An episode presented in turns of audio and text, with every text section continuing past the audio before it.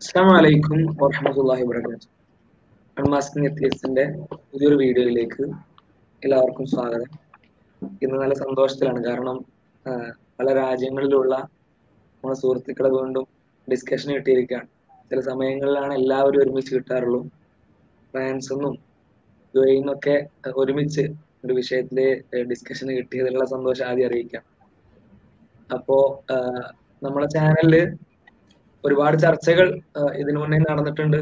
ഇപ്പോഴും പല റെലവന്റ് വിഷയങ്ങൾ വരുമ്പോഴും നമ്മൾ ചർച്ച ചെയ്യാറുണ്ട്. എന്നാൽ ഇന്നത്തെ വീഡിയോ ഒരു സ്പെഷ്യൽ വീഡിയോ ആണ്. കാരണം നമ്മൾ നമ്മളുടെ ചർച്ചാ വിഷയത്തിന്റെ ഏറ്റവും പ്രധാനപ്പെട്ട വിഷയം. ചാനലിന്റെ പേരൻ എല്ലാവർക്കും അറിയാം. അൺമാസ്കിംഗ് എത്തീസ് എന്നുള്ളതാണ്. അഥവാ നിരീശ്വരവാദം. അതിനെയാണ് നമ്മൾ എപ്പോഴും ചർച്ച ചെയ്യാറുള്ളത്. പക്ഷെ കുറച്ചു കാലമായിട്ട് നമ്മൾ ആ ചർച്ച ഒന്ന് മാറ്റി വെച്ചിട്ട് പുതിയ ചില വിഷയങ്ങളിലേക്ക് കടന്നിരുന്നു. പുരോഗമനവാദം ആധുനികതാവാദം ഒക്കെ. അത് വേറൊന്നും കൊണ്ടല്ല ഒന്ന് അത്തരം വിഷയങ്ങൾ റെലവെന്റ് ആയി നിൽക്കുന്നു എന്നുള്ളതാണ്. രണ്ടാമത്തെ കാര്യം നിരീശ്വരവാദം എന്നുള്ളത് ചർച്ച ചെയ്യാനില്ലാത്ത വിധം തീരെ അപ്രസക്തമായിരുന്നു എന്നുള്ളതുമാണ്. ഒന്നാമത് ഈ നിരീശ്വരവാദികൾ എന്ന് പറയുന്ന ആളുകൾക്ക് മതത്തിനെ തെറി പറയുക അപ്പുറം ഒരു കാര്യവും ചെയ്യാനില്ല എന്നുള്ളത് അവർ തന്നെ നിരന്തരം തെളിയിച്ചുകൊണ്ടിരിക്കുകയാണ്. സ്വാഭാവികമായിട്ടും അവർക്ക് പ്രസക്തി കൊടുക്കുന്നതും അവരുടെ വാദങ്ങൾക്ക് കൊണ്ട് മറുപടി പറയുന്നതും അർത്ഥമില്ലാത്ത കാര്യമാണെന്നുള്ളത് കൊണ്ട് തന്നെ നമ്മൾ പല വിഷയങ്ങളിലേക്കും ഡിബേറ്റ് ചെയ്തിരുന്നു. എന്നാൽ ഇപ്പോ നമ്മുടെ ചാനലിൽ മുപ്പതിനായിരത്തോളം സബ്സ്ക്രൈബേഴ്സിന് അടുത്തേക്ക് എത്തുന്ന ഈ സാഹചര്യത്തിൽ നമ്മൾ ആ വിഷയം ഒന്നുകൂടെ ഒന്ന് പരിശോധിക്കാം. ഈ പരിശോധിക്കുന്ന വേളയിൽ ഒരു പ്രാധാന്യം എന്ന് പറഞ്ഞാൽ ദൈവം ഇല്ല എന്നുള്ളതിന് പ്രത്യേകിച്ച് തെളിവിന്റെ ഒന്നും ആവശ്യമില്ല എന്ന് പറഞ്ഞു നടന്നിരുന്ന അഥവാ ദൈവം ഇല്ല എന്ന് പറയുന്ന നിങ്ങളുടെ ഭാഗത്തിന് എന്തെങ്കിലും തെളിവുണ്ടോ എന്ന് നമ്മൾ തിരിച്ചു ചോദിക്കുമ്പോൾ അന്തമുട്ട് മുകളിലേക്ക് നോക്കിയിരുന്ന ആളുകൾ ഇപ്പോ ദൈവമില്ല എന്നുള്ളതിനും തെളിവുണ്ട്. ഞങ്ങളുടെ കയ്യിലുണ്ട് ആ തെളിവുകൾ എന്ന് പറഞ്ഞിട്ട് വരുന്നുണ്ട് ചില ഒറ്റപ്പെട്ട ആളുകൾ. അപ്പോ അവരങ്ങനെ ചില തെളിവുകൾ നമ്മുടെ മുന്നിലേക്ക് നിരത്തുന്നു. അപ്പൊ എന്തൊക്കെയാണ് അങ്ങനെ കഷ്ടപ്പെട്ട് ഒരുപാട് കാലം കൊണ്ട് റിസർച്ച് ചെയ്ത് കണ്ടുപിടിച്ച തെളിവുകൾ എന്നുള്ളതും അതിന്റെ വിശകലനവും വിശകലനോ അതിന്റെ ബാക്കി കാര്യങ്ങളൊക്കെയാണ് നമുക്കിന്ന് പ്രധാനമായിട്ടും നോക്കാനുള്ളത്. ഞങ്ങൾ ഈ വീഡിയോ നമ്മുടെ അൺമാസ് എന്ന് പറയുന്ന നമ്മുടെ ഈ ചാനൽ തുടങ്ങിയിട്ട് തന്നെ കുറെ കാലമായി അതിനു മുന്നേ എത്രയോ കാലം മുന്നേ ചോദിച്ചുകൊണ്ടിരിക്കുന്ന ചോദ്യമാണിത്. ഇത്രയും കാലം അവർക്ക് തെളിവുണ്ടായിരുന്നില്ല എന്നാണ് ശരിക്കും അവരുടെ ഈ ടോണെന്ന് അവരെന്നെ ഒന്നുകൂടെ സമ്മതിക്കുന്നത്. അങ്ങനെ ഒരുപാട് കാലത്തിന് ശേഷം കണ്ടെത്തിയ തെളിവുകൾ ഇൻഷാല്ല നമുക്ക് പരിശോധിക്കാം. അവർ തെളിവുകൾ കൊണ്ടുവന്നുള്ളത് എന്തായാലും ഒരു ശുഭകരമായിട്ടുള്ള കാര്യമാണ്. കാരണം വെറും നേരത്തെ പറഞ്ഞതുപോലെ മതത്തിനെ തെറിവിളിക്കുക എന്ന് പറയുന്ന ഒരു ദൗത്യം കൊണ്ടുവരുന്ന ആളുകൾ കുറച്ചൊക്കെ ഒന്ന് ചിന്തിക്കാനും നമ്മളിങ്ങനെ വെറുതെ എന്തെങ്കിലും പറഞ്ഞാൽ പോരല്ലോ. തെളിവൊക്കെ വേണ്ടേ എന്നൊക്കെ ആലോചിക്കാൻ തുടങ്ങിയിട്ടുണ്ട് എന്നാണ് മനസ്സിലാകുന്നത്. എന്നാലും നമുക്ക് ചർച്ചയിലേക്ക് കടക്കാം. പ്രധാനമായിട്ടും ഈ വിഷയത്തിലേക്ക് വരുമ്പോൾ ഇവർ ഉൾക്കൊള്ളുന്ന ഇവരുടെ ഈ ഈ ജീവിത വീക്ഷണം അഥവാ ഭൗതികവാദം അതും ഈ തീസം എന്ന് പറയുന്ന എത്തീസിന് നേരെ ഓപ്പോസിറ്റ് ആയിട്ടുള്ള നമ്മളെല്ലാം ഉൾക്കൊള്ളുന്ന ജനറലി പറയാറുള്ള ആ ഒരു ഐഡിയോളജി അത് രണ്ടും ശരിക്കും താരതമ്യത്തിന് അർഹമാണോ എന്നുള്ളതാണ്. ബേസിക്കലി പറഞ്ഞു വെക്കാനുള്ള. അല്ലെങ്കിൽ ബേസിക്കലി ചോദിക്കാനുള്ള ഒരു ചോദ്യം സത്യത്തിൽ നമ്മുടെ ഒരു വിജയമാണ് കേട്ടോ. ഏത്യസ്യത്തിന് തെളിവുകളുണ്ട് എന്ന് പറഞ്ഞിട്ട് ഇവിടെ ആരെങ്കിലും വരികയാണെങ്കിൽ തെളിവുണ്ടോ തെളിവുണ്ടോ എന്ന് ചോദിക്കുമ്പോൾ നമ്മളും തെളിവ് കൊടുത്തില്ലെങ്കിൽ മോശമല്ലേ? ഒരു ഒന്ന് രണ്ട് പ്രമുഖരായ സോഷ്യൽ മീഡിയയിലൊക്കെ ഉള്ള ആൾക്കാർ പോസ്റ്റ് ചെയ്യാണ്. ആ നിരീശ്വരവാദത്തിനും തെളിവ് കിട്ടി എന്ന് പറഞ്ഞിട്ടൊക്കെ വലിയ ആവേശത്തിൽ പോസ്റ്റ് ചെയ്യുമ്പോൾ ഇത്രകാലം തെളിവില്ല എന്നുള്ളത് സമ്മതിക്കുകയാണ്. ഇനി എന്താണ് ഈ തെളിവ് നോക്കണല്ലോ. അപ്പോ സത്യത്തിൽ ഇവർ പറയുന്നത് തീസം അതാണ് വിശ്വാസികൾ മുന്നോട്ട് വെക്കുന്ന ഈശ്വരവാദം. എന്നാൽ ഞങ്ങൾ മുന്നോട്ട് വെക്കുന്നത് നാച്ചുറലിസം ആണ്. പ്രകൃതിവാദം എന്നോ ഭൗതികവാദം എന്നോ എങ്ങനെയുള്ള വിളിച്ചാലും സംഭവം നാച്ചുറലിസം ആണ്. അതെന്താണ് എന്നുള്ളതിലേക്ക് നമുക്ക് ചർച്ച പോകേണ്ടതുണ്ട്. അപ്പൊ ഇതിൽ തീസം കുറെ കാര്യങ്ങളെ അപൂർണമായിട്ടാണ് വിശദീകരിക്കുന്നത്. അല്ലെങ്കിൽ വിശദീകരിക്കണമെങ്കിൽ വേറെ കുറെ സാധനങ്ങൾ എടുക്കേണ്ടി വരും. എന്നാൽ നാച്ചുറലിസം എല്ലാത്തിനെയും വിശദീകരിക്കുന്നുണ്ട്. അതുകൊണ്ട് നാച്ചുറലിസം ആണ് ശരി തീസമാണ് തെറ്റ് എന്നുള്ളതാണ് ഇവരെ മുന്നോട്ട് വയ്ക്കുന്ന ഒരു സംഭവം. അപ്പൊ ഈ ആർഗ്യുമെന്റേഷൻ ഈ ഒരു ഒരു എന്താ യുക്തി നിവാരണ രീതി ശരിയാണോ എന്നത് നമുക്ക് പിന്നെ പരിശോധിക്കാം. ആദ്യം പരിശോധിക്കേണ്ടത് ഈ ഒരു കമ്പാരിസനെ കുറിച്ചാണ്. നാച്ചുറലിസം വാസസ് തീസം എന്നുള്ള ഒരു സാധനമാണല്ലോ ഇവർ മുന്നോട്ട് വെക്കുന്നത് സത്യത്തിൽ തീസത്തിന്റെ ഓപ്പോസിറ്റ് ഉള്ളത് എത്തീസമാണ് തീസം എന്ന് പറഞ്ഞാൽ എന്താ? ഈശ്വരവാദം. ദൈവമുണ്ട് എന്ന വാദം. എത്തീസം ദൈവമില്ല എന്നത് എന്ന വിശ്വാസം അത് വാദിക്കുന്നതൊക്കെയാണ് എത്തീസം അപ്പൊ തീസവും എത്തീസവും തമ്മിൽ ചർച്ച ചെയ്യുമ്പോൾ ദൈവം ഉണ്ടോ ദൈവം ഇല്ലേ എന്ന് ചർച്ച വരും. അപ്പൊ അവിടെ ദൈവം ഉണ്ട് എന്ന് ഈശ്വരവാദികളും ദൈവം ഇല്ല എന്ന് നിരീശ്വരവാദികളും തെളിയിക്കണം. എന്നാൽ ഇവർ എടുത്ത് കമ്പയർ ചെയ്യണത് നാച്ചുറലിസം പിന്നെ തീയിസവുമാണ് എന്നിട്ട് ഇവർ പറയുന്നത് നാച്ചുറലിസം എല്ലാ കാര്യങ്ങളെയും ഭൗതികമായിട്ട് എക്സ്പ്ലെയിൻ ചെയ്യുന്നുണ്ട്. നമ്മൾ എവല്യൂഷൻ ഉപയോഗിച്ച് കുറെ കാര്യങ്ങൾ എക്സ്പ്ലെയിൻ ചെയ്യാൻ പറ്റും. ബിഗ് ബാങ് തിയറി ഉപയോഗിച്ച് കുറെ കാര്യങ്ങൾ എക്സ്പ്ലെയിൻ ചെയ്യാൻ പറ്റും. അങ്ങനെ കുറെ സയൻസും അതൊക്കെ ഉപയോഗിച്ച് കുറെ കാര്യങ്ങൾ നമുക്ക് എക്സ്പ്ലെയിൻ ചെയ്യാൻ പറ്റും. എന്നാൽ തീയസത്തിന് ഇതൊന്നും എക്സ്പ്ലെയിൻ ചെയ്യാൻ പറ്റുന്നില്ല. അതുകൊണ്ട് നാച്ചുറലിസമാണ് ശരി. ഇതിൽ വലിയൊരു കോൺട്രഡിക്ഷൻ എന്താണെന്ന് വെച്ചാൽ തീസം ഈശ്വരവാദത്തിൽ നാച്ചുറൽ ആയിട്ടുള്ള വസ്തുക്കളുണ്ട് സൂപ്പർ നാച്ചുറൽ ആയിട്ടുള്ള വസ്തുക്കളുണ്ട്. അതായത് നമുക്ക് നമ്മൾ ഈ പ്രകൃതി ഉണ്ട്. പ്രകൃതി ഒരു ദൈവ സൃഷ്ടിയാണെന്ന് വിശ്വസിക്കുകയാണ്. അങ്ങനെ നമ്മുടെ ഭൗതികമായ പഞ്ചേന്ദ്രിയങ്ങൾ കൊണ്ട് അനുഭവിച്ചറിയാൻ കഴിയുന്ന നാച്ചുറൽ ആയിട്ടുള്ള വസ്തുക്കൾ ഇവിടെ ഉണ്ട്. അനുഭവിച്ചറിയാൻ കഴിയാത്ത സൂപ്പർ നാച്ചുറൽ ആയിട്ടുള്ള വസ്തുക്കളുണ്ട്. ഈ രണ്ടിനെയും ഉൾക്കൊള്ളുന്നതാണ് തീസം. നാച്ചുറലിസമോ ഭൗതികമായ വസ്തുക്കളെ മാത്രമേ ഉൾക്കൊള്ളുന്നുള്ളൂ. ഇനി അപ്പോ ഭൗതികമായ വസ്തുക്കളെ ഭൗതികമായി എക്സ്പ്ലെയിൻ ചെയ്യുന്നതിന് എന്ത് ഉൾക്കൊള്ളുന്നുണ്ട്? തീസം ഉൾക്കൊള്ളുന്നുണ്ട്. പ്ലസ് അഭൗതികമായ വസ്തുക്കൾ അഭൗതികമായ എക്സ്പ്ലനേഷനെയും നമ്മൾ ഉൾക്കൊള്ളുന്നുണ്ട്. ഇനി നമുക്ക് ചർച്ചയുടെ ഒരു മർമ്മത്തിലേക്ക് വരാം. ഇവർ മുന്നോട്ട് വയ്ക്കുന്ന കുറെ സംഭവങ്ങളെ പറയുന്നതിന്റെ മുൻപ് ഇപ്പോ ഇവരുടെ വിശദീകരണങ്ങളുടെ ഒരു നിലവാരം പരിശോധിച്ച് നോക്കുകയാണെങ്കിൽ ധാർമ്മികത നമ്മൾ ഒരുപാട് ചർച്ച ചെയ്ത വിഷയമാണ്. മനുഷ്യന് വസ്തുനിഷ്ഠ ധാർമ്മികത ഉണ്ടോ? കണ്ടെത്താൻ കഴിയുമോ? എന്നുള്ള ചോദ്യം വരുമ്പോൾ മനുഷ്യൻ കേവലം ഫിസിക്കൽ ആയിട്ടുള്ള കുറെ വസ്തുക്കളുടെ ഭൗതികമായ പദാർത്ഥങ്ങളുടെ റീഅറേഞ്ച്മെന്റ്സ് ആണ്. പുനഃക്രമീകരണങ്ങൾ മാത്രമാണ് അതുകൊണ്ട് അവന്റെ ഉള്ളിൽ കോൺഷ്യസ്നെസ് വരുന്നത് അല്ലെങ്കിൽ മൊറാലിറ്റി ഉണ്ടാകുന്നത് ഫ്രീ വിൽ ഉണ്ടാകുന്നത് ഇതിനൊന്നും നാച്ചുറലി നമുക്ക് എക്സ്പ്ലെയിൻ ചെയ്യാൻ പറ്റൂല. അതുകൊണ്ടാണ് ഫ്രീ വിൽ ഇല്ല എന്ന് ഇവർ അഭിമാനത്തോടെ പറയുന്നത്. എന്തുകൊണ്ട്? ഇവിടെ നടക്കുന്നതൊക്കെ മുൻപ് കുറെ നടന്ന ഭൗതിക പ്രവൃത്തികളുടെ ഒരു സ്വാഭാവികമായ ഒരു റിസൾട്ട് മാത്രമാണ് ഇപ്പൊ ഞാൻ കുറച്ചു നേരത്തെ വെള്ളം കുടിച്ചത്. കുടിക്കാതിരിക്കാൻ എനിക്ക് പറ്റില്ല. കാരണം അതിന് മുമ്പ് നടന്ന കുറെ പ്രവർത്തികളുടെ ഒരു ആഫ്റ്റർ എഫക്റ്റ് ആയിട്ടാണ് വരുന്നത്. അപ്പൊ സത്യത്തിൽ ഇവർക്ക് എന്ത് വിശദീകരിക്കാൻ പറ്റില്ല? ഫ്രീ വിൽ ഉണ്ട് എന്നത് ഇവർക്ക് അംഗീകരിക്കാൻ പറ്റൂല.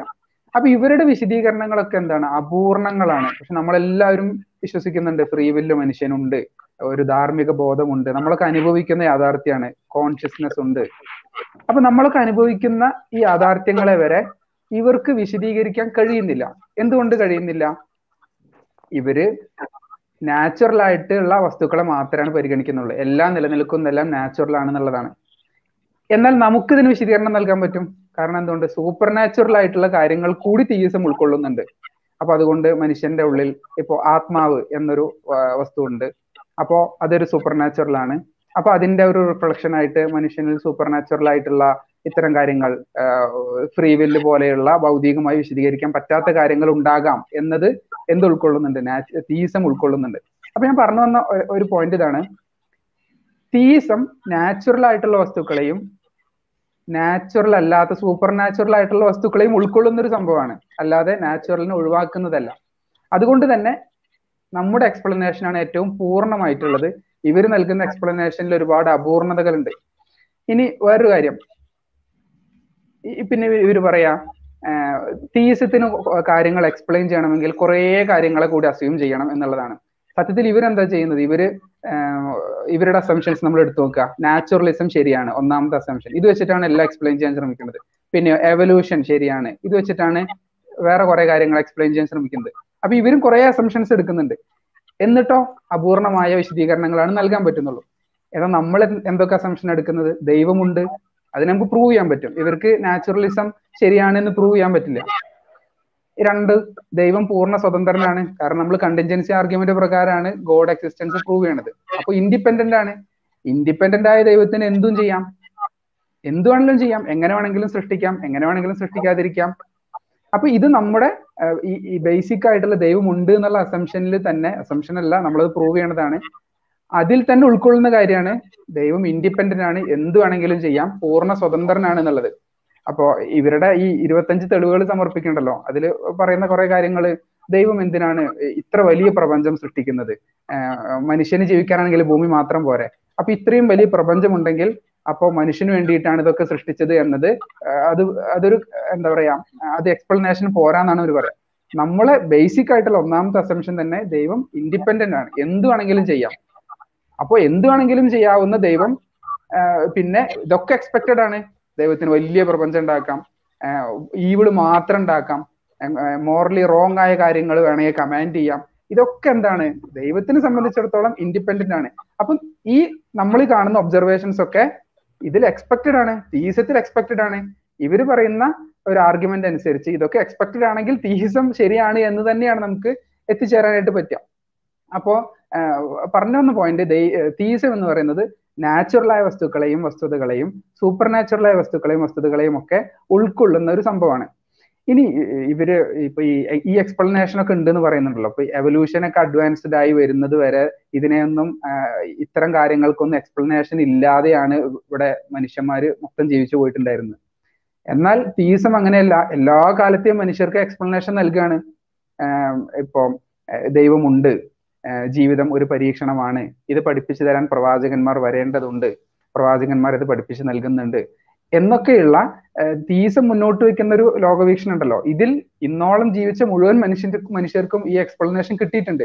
അല്ലാതെ ഇവർ പറയുന്ന പോലെ ഈ എവല്യൂഷൻ ഒക്കെ വലിയ അഡ്വാൻസ്ഡ് ആയിട്ട് ഇപ്പോ ഇപ്പോഴും അപൂർണമായിട്ട് ഇവർ വിശദീകരിക്കുന്ന ഈ വിശദീകരണങ്ങൾ വളരെ കുറഞ്ഞ മനുഷ്യന്മാർക്ക് കിട്ടിയിട്ടുള്ളൂ. അപ്പൊ ഇത് നമ്മൾ ഇത്ര നേരം സംസാരിക്കുന്നത് ഇവരുടെ അതേ ലോജിക്ക് വെച്ചിട്ട് എങ്ങനെ ഇത് കൈകാര്യം ചെയ്യാം എന്നുള്ള ഇതിനെ കുറിച്ചിട്ടാണ്. മറ്റു കാര്യം കൂടി പറഞ്ഞിട്ട് നമുക്ക് ഓരോ വിഷയങ്ങളിലേക്കും കടക്കാം.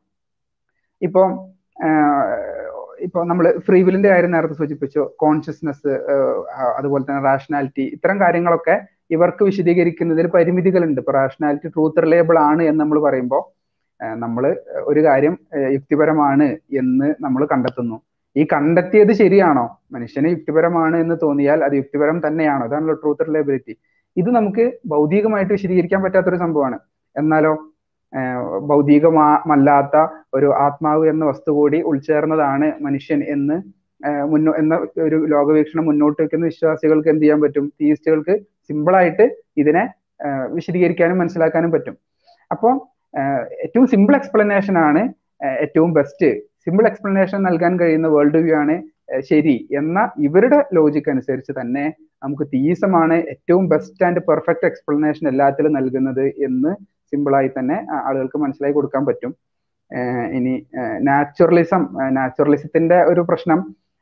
സത്യത്തിൽ നാച്ചുറലിസം എന്ന് പറഞ്ഞാൽ എക്സിസ്റ്റ് ചെയ്യുന്ന എല്ലാം ഫിസിക്കലാണ് എന്നുള്ളതാണ്. ഈ ഫിസിക്കൽ വേൾഡ് മാത്രമാണ് ഇവിടെ എക്സിസ്റ്റ് ചെയ്യുന്നത് എന്നുള്ള ഒരു വിശ്വാസമാണ്. അതിന് പ്രൂവ് ചെയ്യാൻ പറ്റൂല. പ്രൂവ് ചെയ്യാൻ പറ്റൂല എന്ന് പറഞ്ഞാൽ എക്സിസ്റ്റ് ചെയ്യുന്നതൊക്കെ ഫിസിക്കലാണ് എന്ന് വിശ്വസിച്ചു കഴിഞ്ഞാൽ പിന്നെ സൂപ്പർ നാച്ചുറൽ ആയിട്ടുള്ള ഒന്നും ഇല്ല എന്ന് ആദ്യം തന്നെ അങ്ങോട്ട് എടുത്തു വെച്ചു. പിന്നെ സൂപ്പർ നാച്ചുറൽ ആയിട്ടുള്ള സാധനം കണ്ടെത്താൻ പറ്റൂലല്ലോ. അപ്പം ഇവരുടെ അസംഷൻ ആണ് ഇത് ഇതിനൊരിക്കലും ഇവർക്ക് പ്രൂവ് ചെയ്യാൻ പറ്റൂല. എന്നാൽ നമ്മുടെ അസംഷനോ നമ്മൾ മുന്നോട്ട് വെക്കുന്ന ദൈവം ഉണ്ട് എന്നുള്ളതിന് നമുക്ക് ലോജിക്കലി പ്രൂവ് ചെയ്യാൻ പറ്റും. അത് ചർച്ചയിൽ പിന്നീട് കടന്നു വരുന്ന മനസ്സിലാക്കണം. പിന്നെ അതുപോലെ തന്നെ പ്രകൃതിയിലെ ഓരോ കാര്യത്തിനും എന്താ ഭൗതികമായ ഓരോ കാരണങ്ങളുണ്ട്. അവയെ നമുക്ക് കണ്ടെത്താൻ പറ്റും എന്നുള്ളതും അതും ഒരു അസംഷനാണ് ഇപ്പൊ ലോകത്തെ മുഴുവൻ കാര്യങ്ങളും കണ്ടെത്തിയിട്ടല്ല ആൾക്കാർ ഈ അസംഷനിലേക്ക് എത്തിച്ചേരുന്നത്. പ്രകൃതിയിൽ ഒരു ഒരു ലക്ഷത്തി പതിനായിരത്തി മുന്നൂറ്റി നാൽപ്പത്തി ആറ് കാര്യങ്ങളുണ്ട്. ആ ഒരു ലക്ഷത്തി പതിനായിരത്തി മുന്നൂറ്റി നാൽപ്പത്തി ആറ് കാര്യങ്ങളെയും നമ്മൾ കണ്ടെത്തി. അതുകൊണ്ട് നമുക്ക് എന്ത്? ഒരു നിഗമനത്തിൽ എത്തിച്ചേരാം. പ്രകൃതിയിലുള്ള മുഴുവൻ കാര്യങ്ങളെയും നമുക്ക് ഭൗതികമായിട്ട് കണ്ടെത്താൻ കഴിയും. അങ്ങനെയല്ല. ഇതൊരു അസംഷനാണ് ഇതെല്ലാത്തിനും കണ്ടെത്താൻ കഴിയും എന്നുള്ളത്. ഇത് ഒരിക്കലും കണ്ടെ തെളിയിക്കാൻ പറ്റൂല. കാരണം എന്താ? നമ്മളൊരു ആയ ഈ ഒരു ലക്ഷത്തി പതിനായിരം കാര്യങ്ങൾ കണ്ടെത്തിയാലും കണ്ടെത്താത്ത പതിനായിരത്തി ഒന്നാമത്തെ കാര്യം അവിടെ ഉണ്ടാകും. പിന്നെ അതുപോലെ തന്നെ ഒരു കാര്യം ഭൗതികമായി വിശദീകരിച്ചാൽ അല്ലെങ്കിൽ ശാസ്ത്രീയമായി വിശദീകരിച്ചാലാണ് അത് ശരിയാവുക എന്ന് പറയുന്നതും ഒരു സെൽഫ് റിഫ്യൂട്ടിംഗ് ആയ ആർഗ്യുമെന്റ് ആണ്. ഈ പറയുന്ന ഈ വാദം തന്നെ ഈ പ്രസ്താവനയെ തന്നെ നമുക്ക് എന്ത് ചെയ്യാൻ പറ്റൂല? നമുക്ക് സയന്റിഫിക്കലി പ്രൂവ് ചെയ്യാൻ പറ്റൂല. ഏതൊരു പ്രസ്താവനയും ശരിയാവണമെങ്കിൽ ശാസ്ത്രീയമായിട്ട് അത് തെളിയിക്കണം. എന്ന പ്രസ്താവനയെ ശാസ്ത്രീയമായിട്ട് തെളിയിക്കാൻ പറ്റൂലല്ലോ. ഇത് ടെസ്റ്റ് ട്യൂബിൽ ഇട്ട് കത്തിച്ചാലൊന്നും ഈ പ്രസ്താവനയെ നമുക്ക് തെളിയിക്കാൻ പറ്റൂല. അപ്പോൾ ചുരുക്കം പറഞ്ഞാൽ നാച്ചുറലിസം മുന്നോട്ട് വെക്കുന്ന ഒരു കാര്യം ശരിയാണോ തെറ്റാണോ എന്ന് നാച്ചുറലിസത്തിന്റെ അടിസ്ഥാനത്തിൽ തന്നെ പറയാൻ പറ്റൂല. ആ ആളുകളാണ് നാച്ചുറലിസം ആണ് ശരി എന്ന ഒരു അസംഷൻ എടുത്തു വന്നിട്ട് നാച്ചുറലിസം കാര്യങ്ങളൊക്കെ ബെറ്റർ ആയിട്ട് എക്സ്പ്ലെയിൻ ചെയ്യുന്നുണ്ട് എന്ന ഒരു ഒരു സാധനം മുന്നോട്ട് വെച്ചിട്ട് തീയിസം എന്നതിനെ അവർ സ്ട്രോമാൻ ചെയ്യാണ് തീയിസം എന്ന് പറഞ്ഞാൽ ഇങ്ങനെയാണ്. ദൈവം ഇങ്ങനെയൊക്കെ ചെയ്യണം എന്ന് അവർ കുറച്ച് സ്ട്രോമാൻസ് മുന്നോട്ട് വെച്ചിട്ട് അങ്ങനെയൊക്കെ ചെയ്യുന്ന ദൈവത്തിൽ നിന്നും ഇങ്ങനെ ഉണ്ടാവാൻ പറ്റൂല എന്ന് എന്ന് അവർ തന്നെ പറയണത്. എന്നാൽ നമ്മൾ മുന്നോട്ട് വെക്കുന്ന എന്താ? ഇവിടെ നാച്ചുറൽ വേൾഡും ഉണ്ട് സൂപ്പർ നാച്ചുറൽ വേൾഡും ഉണ്ട്. ഇതെല്ലാം ദൈവത്തിന്റെ ക്രിയേഷൻസ് ആണ്. ദൈവം ഇൻഡിപെൻഡന്റ് ആണ്. എന്ത് വേണമെങ്കിലും ചെയ്യാം. മാത്രമല്ല റെവലേഷനിലൂടെ അത് മനുഷ്യർക്ക് അറിയിച്ചു കൊടുക്കുന്നുണ്ട്. അപ്പോൾ നമ്മുടെ എക്സ്പെക്ടേഷൻസ് എന്താണ് എന്നത് റെവലേഷനിലൂടെ അറിയിച്ചു കൊടുക്കുന്നു കൂടിയുണ്ട്. അപ്പൊ ഇത്തരത്തിൽ ഏറ്റവും വലിയ എക്സ്പ്ലനേറ്ററി പവർ ഉള്ളത് തീസത്തിന് തന്നെയാണ്. അതുകൊണ്ട് ഇവരുടെ ലോജിക് അനുസരിച്ച് കൂടുതൽ എക്സ്പ്ലനേറ്ററി പവർ ഏതിനാണുള്ളത്? അതാണ് ശരിയെങ്കിൽ തീസമാണ് ശരിയെന്ന് നമുക്ക് സിമ്പിൾ ആയിട്ട് എത്തിച്ചേരാൻ പറ്റും. ഞാനൊന്ന് ആഡ് ചെയ്യട്ടെ?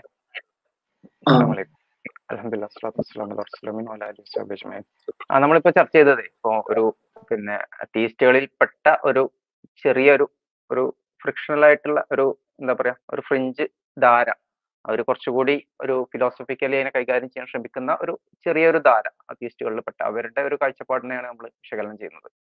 അപ്പൊ അത് അവർ പൊതുവെ ചെയ്യാറുള്ളത് അബ്ജക്റ്റീവ് റീസണിങ് കൊണ്ടുവന്നിട്ട് പിന്നെ അതിലൂടെ പിന്നെ കുറച്ച് ആർഗ്യുമെന്റ്സ് മുന്നോട്ട് വെക്കാനാണ് അവർ ശ്രമിക്കാറുള്ളത്. അപ്പോൾ അബ്ജക്റ്റീവ് റീസണിങ്ങിൽ പിന്നെ കുറച്ച് പിന്നെ പ്രയർ പ്രോബബിലിറ്റി ഒക്കെ വെച്ചിട്ട് അതായത് ഒരു തെളിവ് പരിഗണിക്കുന്നതിന്റെ മുമ്പ് പിന്നെ നമ്മൾ ഒരു രണ്ട് ഒരു കാര്യത്തിന് രണ്ട് ഹൈപ്പോത്തിസിന് രണ്ട് ഒരു ഈക്വൽ പ്രോബിലിറ്റി അത് രണ്ടും ശരിയാകാനുള്ള സാധ്യത കൽപ്പിച്ചു കൊടുത്തിട്ട് അല്ലെങ്കിൽ ഒരു ഒരു എന്തെങ്കിലും ഒരു സാധ്യത നമ്മൾ ആദ്യം കൽപ്പിച്ചു കൊടുക്കും.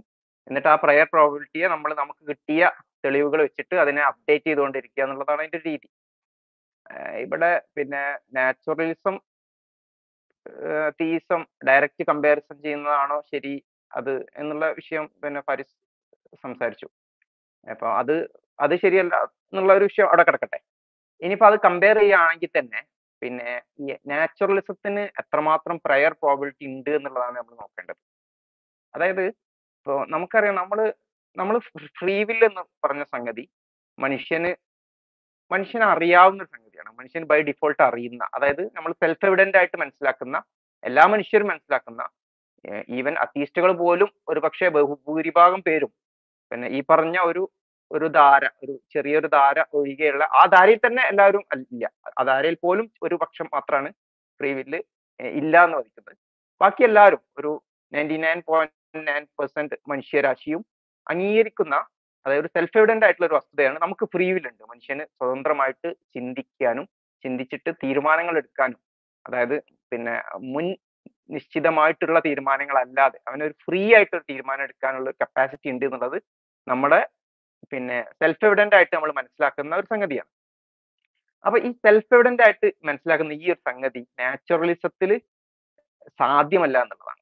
നമ്മൾ അതിന്റെ ലോജിക്ക് പരിശോധിച്ച് കഴിഞ്ഞാൽ നാച്ചുറലിസത്തിന്റെ രീതിയിൽ നോക്കിക്കഴിഞ്ഞാൽ ഫ്രീവിൽ ഉണ്ടാവുക സാധ്യമല്ല. അപ്പോൾ സെൽഫ് എവിഡന്റ് ആയിട്ടുള്ള ഒരു കാര്യം നിഷേധിക്കുന്ന ഒരു ഒരു സ്റ്റേറ്റ്മെന്റ് അത് അതിന് നമുക്ക് പ്രയർ പ്രോബിലിറ്റി ഈക്വൽ പ്രോബിലിറ്റി കൊടുക്കാൻ കഴിയില്ല അതിന്റെ പ്രയർ പ്രോബിലിറ്റി തന്നെ പെത്തറ്റിക്കലി ലോ ആണ്. അതിന് വളരെ ലോ പ്രോബിലിറ്റി ആണുള്ളത്. അതായത് നമ്മൾ സെൽഫ് എവിഡന്റ് ആയിട്ടുള്ള ഒരു കാര്യം തന്നെ നമ്മൾ നിഷേധിക്കുകയാണ് ഇപ്പൊ ഉദാഹരണത്തിന് ഒരാൾ സ്കെപ്റ്റിസിസം ആർഗ്യുമെന്റ് ആയിട്ട് വന്നാലങ്ങനെ ഉണ്ടാവും. നമ്മൾ ഈ വേൾഡ് റിയൽ ആണ് എന്നുള്ളതാണ് നമ്മുടെ നമ്മളൊക്കെ മനസ്സിലാക്കുന്നത്. അതായത് ഒരാൾ ഒന്ന് പറയാണ് ഈ വേൾഡ് റിയൽ അല്ല ഇതെല്ലാം മായയാണ്. എന്ന് പറഞ്ഞു കഴിഞ്ഞാൽ പിന്നെ അത് ഒരുപക്ഷെ ലോജിക്കലി പോസിബിൾ ആണെങ്കിൽ പോലും എന്താണ് അതിന് അതിന് അത് നമ്മൾ സെൽഫ് എവിഡന്റ് ആയിട്ടുള്ള ഒരു വസ്തുതയെ നിരാകരിക്കുന്ന സംഗതിയാണ്. അപ്പൊ അയാളുടെ അയാൾക്കാണ് അത് തെളിയിക്കാനുള്ള ബാധ്യത എന്ന് മാത്രമല്ല അതിന്റെ ആ ഒരു തെളിവിനുള്ള അയാളുടെ ബർഡൻ ഓഫ് പ്രൂഫ് എന്ന് പറയുന്നത് വളരെ ഹൈ ആണ്. അതായത് പിന്നെ extraordinary claims require extraordinary evidence എന്ന് പറഞ്ഞ പോലെ ഇത് എക്സ്ട്രാ ഓർഡിനറി ക്ലെയിമാണ് നമ്മൾ എല്ലാ മനുഷ്യരും അനുഭവിക്കുന്ന ഒരു യാഥാർത്ഥ്യത്തെ നിഷേധി നിഷേധിക്കേണ്ട ആ ഒരു ഇംപ്ലിക്കേഷൻ ഉള്ള ഒരു വാദമാണ് അപ്പൊ അതിന്റെ പ്രയർ പ്രോബിലിറ്റി തന്നെ ആ അർത്ഥത്തിൽ വളരെ വളരെ കുറവാണ്. അത് നമ്മളൊരു അബ്ജക്റ്റീവ് മെന്റാലിറ്റിയിലൂടെ ഇതിനെ പരിഗണിച്ചാൽ കേട്ടോ. ഇത് അബ്ജക്റ്റീവ് അല്ല വിഷയം ആ ഒരു ആംഗിളിലൂടെ പരിഗണിക്കേണ്ട വിഷയമല്ല. നമുക്ക് ഡിഡക്റ്റീവ്ലി തന്നെ അതായത് നൂറ് ശതമാനം ഉറപ്പോട് കൂടി പ്രൂവ് ചെയ്യാൻ പറ്റുന്ന സാധനം അതിലേക്ക് നമുക്ക് കടക്കാം അപ്പൊ അബ്ജക്റ്റീവ് രൂപത്തിൽ പരിഗണിച്ചാൽ പോലും ഇതിന്റെ പ്രയർ പ്രോബബിലിറ്റി വളരെ വളരെ വളരെ ലോ ആണ് എന്നുള്ളതാണ് ഇഫ് നോട്ട് സീറോ അല്ലെങ്കിൽ ഒന്നുകിൽ സീറോ ആണ് അല്ലെങ്കിൽ ഈ സീറോ അല്ല എന്ന് നിങ്ങൾ വാദിച്ചാൽ പോലും വളരെ കുറവാണ് അതിന്റെ prior probability zero point zero zero zero zero one എന്നൊക്കെ പറയാവുന്ന രൂപത്തിലുള്ള വളരെ എക്സ്ട്രീംലി ലോ പ്രോബിലിറ്റി ആണ് നാച്ചുറലിസത്തിന് നമുക്ക് കൊടുക്കാൻ കഴിയുക എന്നുള്ളതാണ്. അസ്സാം അതിനകത്ത് ഒരു കാര്യം കൂടെ പറയുകയാണെന്നുണ്ടെങ്കിൽ നമ്മൾ ഇപ്പോൾ ഒരു യുക്തി ഉപയോഗിച്ചിട്ട് നിങ്ങൾ ഈ നാച്ചുറലിസ്റ്റ് അനലൈസ് അനലൈസ് ചെയ്യാൻ ശ്രമിക്കുകയാണെന്നുണ്ടെങ്കിൽ അതായത് നമുക്കൊരു യുക്തിപരമായ എന്തുമാത്രം അത് ശരിയാവാൻ സാധ്യതയുണ്ട് എന്നൊന്ന് പരിശോധിക്കുകയാണെന്നുണ്ടെങ്കിൽ നമുക്ക് വെരി നാച്ചുറലിസം എന്നുള്ള കൺസെപ്റ്റിനകത്ത് സപ്പോർട്ട് ചെയ്യാൻ വേണ്ടി പറയുന്ന ഒരു കാര്യം എന്ന് വെച്ചാൽ അതായത് സയൻസ് വെച്ചിട്ട് നമുക്ക് ഈ നാച്ചുറൽ വേരിലുള്ള കാര്യങ്ങളെ നമുക്ക് എക്സ്പ്ലെയിൻ ചെയ്യാൻ സാധിക്കും എന്നുള്ളതാണ്. അപ്പം എന്താണ് സയൻസ് എന്ന് നോക്കുമ്പോഴത്തേക്കും നമ്മൾ അതിന്റെ ഫിലോസഫി ഓഫ് സയൻസിലേക്ക് പോകുമ്പോഴത്തേക്കും അതിന്റെ ഒരു അടിസ്ഥാന അസംഷൻ തന്നെ നേരത്തെ പാരിസ് പറഞ്ഞ മാതിരി എന്തും നമുക്ക് നാച്ചുറൽ ആയിട്ടുള്ള കാര്യങ്ങൾക്ക് കാരണങ്ങൾ കാര- കാരണങ്ങളുണ്ട്. അതിനെ നമുക്ക് അറിയാൻ സാധിക്കുന്നുള്ളതാണ് അതിന്റെ ബേസിക് അസംഷൻ തന്നെ. അപ്പം ഇവർ പറയുന്നത് ഈ നാച്ചുറലിസം വെച്ചിട്ട് നാച്ചുറലിസം നിന്ന് നിന്നുകൊണ്ട് തന്നെ നമുക്ക് സയൻസ് വെച്ചിട്ട് എല്ലാം കാര്യങ്ങൾ എക്സ്പ്ലെയിൻ ചെയ്യാൻ കഴിയും. അതുകൊണ്ട് നാച്ചുറലിസം ശരിയാകാനുള്ള സാധ്യതയാണ് കൂടുതൽ എന്ന് പറയുമ്പോഴത്തേക്ക് ഇവരെന്താണ് ചെയ്യുന്നത്? ഇവർ ആ അസംഷനെ അങ്ങ് കൺക്ലൂഷനാക്കി മാറ്റുകയാണ് ചെയ്യുന്നത്. അപ്പോൾ ആ ഒരു അസംഷനെ കൺക്ലൂഷനിലേക്ക് കൊണ്ടുവരുമ്പോഴത്തേക്ക് തന്നെ നമുക്കൊരു സർക്കുലർ റീസണിങ് ആണ് ഇവരുടെ ചെയ്യുന്നത്. എന്തുകൊണ്ടാണ് നാച്ചുറലിസം ശരി? അത് സയൻസ് അങ്ങനെ പറയുന്നുണ്ട്. എന്താണ് സയൻസിന്റെ അസംഷൻ സയൻസിന്റെ അസംഷൻ നാച്ചുറൽ ആയിട്ടുള്ള കാര്യങ്ങൾ എല്ലാത്തിനും ഉണ്ട്. അതിനെ നമുക്ക് അറിയാൻ സാധിക്കും.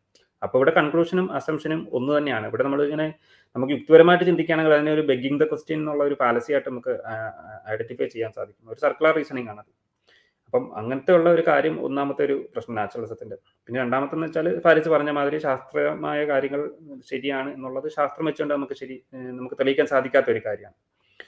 പിന്നെ ഈ പ്രകൃതിപരമായിട്ടുള്ള ഈ നാച്ചുറലിസത്തിന്റെ ഒരു മെയിൻ പ്രൊപ്പ പ്രൊപ്പഗേറ്റ് ചെയ്യുന്ന ഒരു റീസൺ ആയിട്ട് ഇവർ കൊണ്ടുവരുന്ന ഒരു കാര്യമാണ് എവല്യൂഷൻ എന്നുള്ളത്. അപ്പം എവല്യൂഷൻ ശരിയാണെന്നുണ്ടെന്നുണ്ടെങ്കിൽ നാച്ചുറലിസം തെറ്റാനുള്ള ചാൻസ് സാധ്യത അല്ലെങ്കിൽ നാച്ചുറലിസം ശരിയാവാതിരിക്കാനുള്ള സാധ്യതയാണ് ഏറ്റവും കൂടുതലായിട്ട് വരിക. കാരണം എന്ന് വെച്ചാൽ എവല്യൂഷന്റെ അടിസ്ഥാനപരമായിട്ടുള്ള ഒരു മോട്ടോ എന്ന് പറയുന്നത് ഒരു അതിജീവിക്കുക എന്നുള്ളത് മാത്രമാണ്. സർവൈവൽ ഓഫ് ദ ഫിറ്റസ്റ്റ് എന്നുള്ളതാണ് നാച്ചുറൽ സെലക്ഷൻ നാച്ചുറൽ സെലക്ഷന്റെ ഒരു അടിസ്ഥാനപരമായിട്ടുള്ള മോട്ടോ തന്നെ. അപ്പൊ അത് നമുക്ക് ശരിയായിട്ടുള്ള ഒരു കാര്യത്തെ ഐഡന്റിഫൈ ചെയ്യാനല്ല നമുക്ക് നമുക്കത് കഴിവ് തരിക. മറിച്ച് അതൊരു സർവൈവൽ ചെയ്യുക എന്നുള്ളൊരു കൺസെപ്റ്റ് മാത്രമാണ് അല്ലെങ്കിൽ സർവൈവ് ചെയ്യുക എന്നുള്ളൊരു രീതിയിലേക്ക് മാത്രമാണ് ആ ഒരു എവല്യൂഷൻ നമ്മളെ ഡയറക്റ്റ് ചെയ്യുക. അപ്പൊ നമ്മൾ ഈ അറിഞ്ഞ കാര്യങ്ങളൊക്കെ സത്യമാണോ കള്ളമാണോ അല്ലെങ്കിൽ എന്തെങ്കിലും ട്രൂത്ത് വാലിഡിറ്റി ഉണ്ടോ എന്നൊക്കെ ഉള്ളത് നമുക്ക് ഈ നാച്ചുറലിസം വെച്ച് പരിശോധിക്കാൻ ശ്രമിക്കുകയാണെന്നുണ്ടെങ്കിൽ നാച്ചുറലിസത്തിന്റെ മോട്ടോ അതല്ലാത്തത് കൊണ്ട് തന്നെ അതവിടെ ഒരു വൈരുദ്ധ്യമായിട്ടാണ് നമുക്ക് മനസ്സിലാക്കാൻ സാധിക്കുക. അതായത് അതിന്റെ ശരി തെറ്റ് മനസ്സിലാക്കുക എന്നുള്ളതല്ല. മറിച്ച് വരുന്ന റിസൾട്ട് എന്ന് പറയുന്നത് അതിജീവിക്കുക എന്നുള്ളതാണ്. അതിജീവിക്കുന്നത് എപ്പോഴും ശരി തെറ്റുകൾ മനസ്സിലാക്കിയുണ്ടാവണം എന്ന് യാതൊരു നിർബന്ധവും ഇല്ലാത്തത് കൊണ്ട് തന്നെ. ഇവിടെ നാച്ചുറലിസം ഈ മൂന്ന് ക്രൈറ്റീരിയ നമ്മൾ പരിശോധിക്കുകയാണെങ്കിലും സയ്യൂബ് പറഞ്ഞ മാതിരി തന്നെ അത് പത്തറ്റിക്കലി ലോ ആയിട്ടുള്ള ഒരു പ്രോബബിലിറ്റിയാണ് നമുക്ക് തരിക. നാച്ചുറലിസത്തിനെ ബേസ് ചെയ്തിട്ട് നമ്മളൊരു കാര്യത്തെ മുന്നോട്ട് കൊണ്ടുപോകാൻ ശ്രമിക്കുമ്പോൾ. അപ്പം ആ ഒരു ക്രൈറ്റീരിയ നമ്മൾ പരിശോധിക്കുമ്പോൾ തന്നെ വ്യക്തിപരമായ അനലൈസ് നടത്തുമ്പോൾ തന്നെ നാച്ചുറലിസം അവിടെ ഫെയിൽ ആവുന്നുണ്ട്. ഒരു കാര്യത്തിന് ബേസ് ആക്കിയിട്ട് മുന്നോട്ട് കൊണ്ടുപോകാൻ. അപ്പം ആ ഒരു പോയിന്റും കൂടെ നമ്മൾ ഇതിനകത്ത് മനസ്സിലാക്കേണ്ടതാണ്. ഞാൻ ഒരു പോയിന്റ് കൂടെ ആഡ് ചെയ്യാന്. ഈ ഇത് കാണുന്ന ആളുകൾക്ക് ഒരു സംശയം ഉണ്ടാവും. ഈ കാര്യങ്ങൾ കൂടുതൽ വിശദീകരിക്കുന്നത് ശരിയാണ് എന്നതുകൊണ്ട് തീസം തെറ്റാകുന്നു എന്നൊരു ഇതിലെ ആൾക്കാർ ഇത് കാണുന്നുണ്ടാവുമല്ലോ ഇവരുടെ വാദങ്ങളൊക്കെ. ഇതിലുള്ളൊരു വലിയൊരു പ്രശ്നം വലിയൊരു കോൺട്രഡിക്ഷൻ എന്താന്ന് വെച്ചാലേ ഇപ്പോ എവല്യൂഷൻ തിയറി അത് ഏറ്റവും കൂടുതൽ അഡ്വാൻസ്ഡ് ആകുന്നതിനനുസരിച്ച് സത്യത്തിൽ ഇവിടെ സംഭവിക്കുന്നത് തീസം കൂടുതൽ സ്ട്രോങ്ങർ ആവുകയാണ്. കാരണം തീസത്തിന് വേണ്ടി നമ്മൾ മുന്നോട്ട് വയ്ക്കുന്ന വാദം കണ്ടിൻജൻസി ആർഗ്യുമെന്റ് ആണ്. കണ്ടിൻജൻസി ആർഗ്യുമെന്റ് എന്ന് പറഞ്ഞാൽ ഈ വേൾഡിൽ നമ്മൾ എക്സ്പീരിയൻസ് ചെയ്യുന്ന മുഴുവൻ ഡിപ്പെൻഡന്റ് ആയിട്ടുള്ള സംഭവങ്ങളാണ്. അങ്ങനെയാണെങ്കിൽ ഇതിനെല്ലാം ഇത് ഇതൊക്കെ റിലേ ചെയ്യുന്ന ഒരു ഇൻഡിപെൻഡന്റ് ബീയിങ് ആവശ്യമാണ് എന്നുള്ള രീതിയിലാണ് നമ്മൾ ആർഗ്യുമെന്റ് അവതരിപ്പിക്കുന്നത്. അപ്പൊ സയൻസ് ഇങ്ങനെ വികസിക്കുമ്പോൾ എന്താ സംഭവിക്കുന്നത്? ഈ യൂണിവേഴ്സ് കൂടുതൽ കണ്ടിൻജന്റ് ആണെന്നാണ് നമ്മൾ മനസ്സിലാക്കുക. അപ്പൊ for example D N A ഒരു എനിക്ക് തോന്നുന്നു സെവന്റീസിലൊക്കെയാണ് അതിന്റെ ഒരു ഡിസ്കവറി വരുന്നത്. ഇപ്പൊ ഡി എൻ എയുടെ ഡിസ്കവറി ഇപ്പൊ ഫ്ര- ഫ്രാൻസിസ് ക്രിക്കും അവരൊക്കെ നടത്തുന്നതിന്റെ മുൻപുള്ള കണ്ടിൻജൻസി ആർഗ്യുമെന്റിനേക്കാൾ കൂടുതൽ സ്ട്രോങ്ങർ ആണ് ഈ ഡി എൻ എ വന്നതിന്റെ ശേഷമുള്ള കണ്ടിൻജൻസി ആർഗ്യുമെന്റ് കാരണം ഇത്ര ഡി എൻ എയുടെ വലിയ കോംപ്ലക്സ് ആയിട്ടുള്ള അതിന്റെ ഫംഗ്ഷനും അതിന്റെ പെർഫോമൻസും ഒക്കെ നമ്മൾ മനസ്സിലാക്കുമ്പോൾ ഇതിന് കൂടുതൽ എക്സ്പ്ലനേഷൻ വേണം. അത് ഒരിക്കലും സെൽഫ് ഡിപ്പെൻഡന്റ് അല്ല. അപ്പോ നമ്മൾ ഈ യൂണിവേഴ്സ് കണ്ടിൻജന്റ് ആണ് എന്ന് പറയാൻ വേണ്ടി എന്ന് പറയുന്ന ഒരു ഇതുണ്ടല്ലോ. അത് സയൻസ് വികസിക്കുന്നതിനനുസരിച്ച് വർദ്ധിച്ചു വരികയാണ്. ഇനിയിപ്പോ മൾട്ടിവേഴ്സ് ഉണ്ട് എന്ന് നാളെ കണ്ടെത്തിയെന്ന് വിചാരിക്കും. കണ്ടെത്തിയെന്ന് വിചാരിക്കുമ്പോ അപ്പോ നമ്മൾ ഈ പറഞ്ഞ കണ്ടിൻജന്റ് ആയ യൂണിവേഴ്സ് ഇങ്ങനെ വലുതായി വരികയാണ്. അപ്പൊ എത്രത്തോളം യൂണിവേഴ്സ് കണ്ടിൻജന്റ് ആകുന്നോ അത്രത്തോളം നെസസറി ബീങ് ഉണ്ടാവണം എന്ന് നമ്മുടെ ആർഗ്യുമെന്റ് സ്ട്രോങ്ങർ ആയി വരികയാണ്. അപ്പോ എക്സ്പ്ലനേറ്ററി പവർ കൂടുന്നതിനനുസരിച്ച് കണ്ടിൻജൻസി ആർഗ്യുമെന്റ് ആണ് സ്ട്രോങ്ങർ ആവുന്നത്. എവല്യൂഷൻ തിയറി ശരിയാണെങ്കിൽ അതുകൊണ്ട് എന്തായാലും ഗോഡ് ഉണ്ട് എന്നൊരു കൺക്ലൂഷനിലേക്ക് നമുക്ക് എത്താൻ പറ്റുള്ളൂ. കാരണം ഒന്നും അവിടെ ഈ എക്സ്പ്ലനേഷൻ ബ്രേക്ക് ആവുന്നില്ല എങ്ങനെയാണ് നമ്മുടെ തോട്ട്സ് വരുന്നത്? അത് ഡിപ്പെൻഡ് ഓൺ ഇത് ഡിപ്പെൻഡ് ഓൺ ഇത്. ഡി എൻ എൽ ഡിപ്പെൻഡന്റ് ആണ്. ഡി എൻ എവിടെ അത് ആറ്റത്തിലാണ് അത് സെല്ലിലാണുള്ളത് സെല്ല് ആറ്റമാണ് ഇങ്ങനെ എക്സ്പ്ലെയിൻ ചെയ്ത് ഇങ്ങനെ പോവാന്നല്ലാതെ ഇതിനൊരു എൻഡ് വരുന്നില്ല. മാത്രമല്ല ഒരുപാട് കാര്യങ്ങൾ അൺഎക്സ്പ്ലെയിൻഡ് ആയിട്ട് നിൽക്കുകയാണ് അപ്പൊ കണ്ടിൻജന്റ് ആയിട്ടുള്ള യൂണിവേഴ്സിന്റെ വലിപ്പം വർദ്ധിക്കുകയാണ് സയൻസ് വലുതാവുന്നതിനനുസരിച്ച് ഉണ്ടാവുക. അപ്പൊ സത്യത്തിൽ ഇവർ ചെയ്യുന്നത് സത്യത്തിൽ നമ്മുടെ ആർഗ്യുമെന്റിന് ഗ്രാവിറ്റി കൂട്ടാണ്. അതെ അതെ. തീർച്ചയായിട്ടും. ഇവിടെ ഇപ്പോ ലാസ്റ്റ് സയ്യൂബ്ക്ക് പറഞ്ഞ ആ, ആ വിഷയത്തിലേക്ക് കണക്ട് ചെയ്യുകയാണെങ്കിൽ ഇവിടെ സൂചിപ്പിച്ചിരുന്നു. ഈ ഡിഡക്റ്റീവ് ആർഗ്യുമെന്റ് വേണ്ട പറ്റില്ല. കണ്ടക്റ്റീവ് ആർഗ്യുമെന്റ് ആണ് ഇതിൽ വേണ്ടത്. എന്ന രീതിയിൽ അവർ സൂചിപ്പിച്ചിരുന്നു. എങ്കിൽ മറ്റൊരു വശം സെൽഫ് എവിഡൻസിലേക്ക് ചേർത്തുകൊണ്ട് സൈബിക്ക് പറഞ്ഞു. പക്ഷെ ബേസിക്കലി നമ്മൾ ആ ചോദ്യത്തിന് ആൻസർ ചെയ്യേണ്ടതുണ്ട് മനസ്സിലാക്കുന്നത് ഇവരിപ്പോ അടിസ്ഥാനപരമായിട്ട് പറഞ്ഞു വെക്കുന്ന സംഭവമാണല്ലോ. നമ്മളൊക്കെ പറയാറുള്ളത് പോലെ ഇപ്പൊ നേരത്തെ ഇപ്പൊ ഫാരിസ്ക പറഞ്ഞു വെച്ച ഈ ആർഗ്യുമെന്റ് ഫ്രം കണ്ടിൻജൻസി അതിലൊക്കെയുള്ള ഈ ഡിഡക്റ്റീവ് സ്റ്റൈൽ ഓഫ് ആർഗ്യുമെന്റ് ഈ ദൈവവിശ്വാസം പോലെയുള്ള വീക്ഷണങ്ങളുടെ കാര്യത്തിൽ ഉപയോഗിക്കാൻ പറ്റില്ല.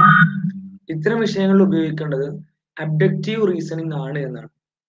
ശരിക്ക് ഏത് രീതിയിലാണ് ഈ ഒരു വാദത്തെ ഇവരുടെ ഈ ഒരു വാദത്തെ നോക്കി കാണുന്നത്? ഇതിനെപ്പറ്റി സ്വാഭാവികമായിട്ടും ആളുകൾക്ക് കേൾക്കുമ്പോൾ ഒരു സംശയം ഉണ്ടാവും.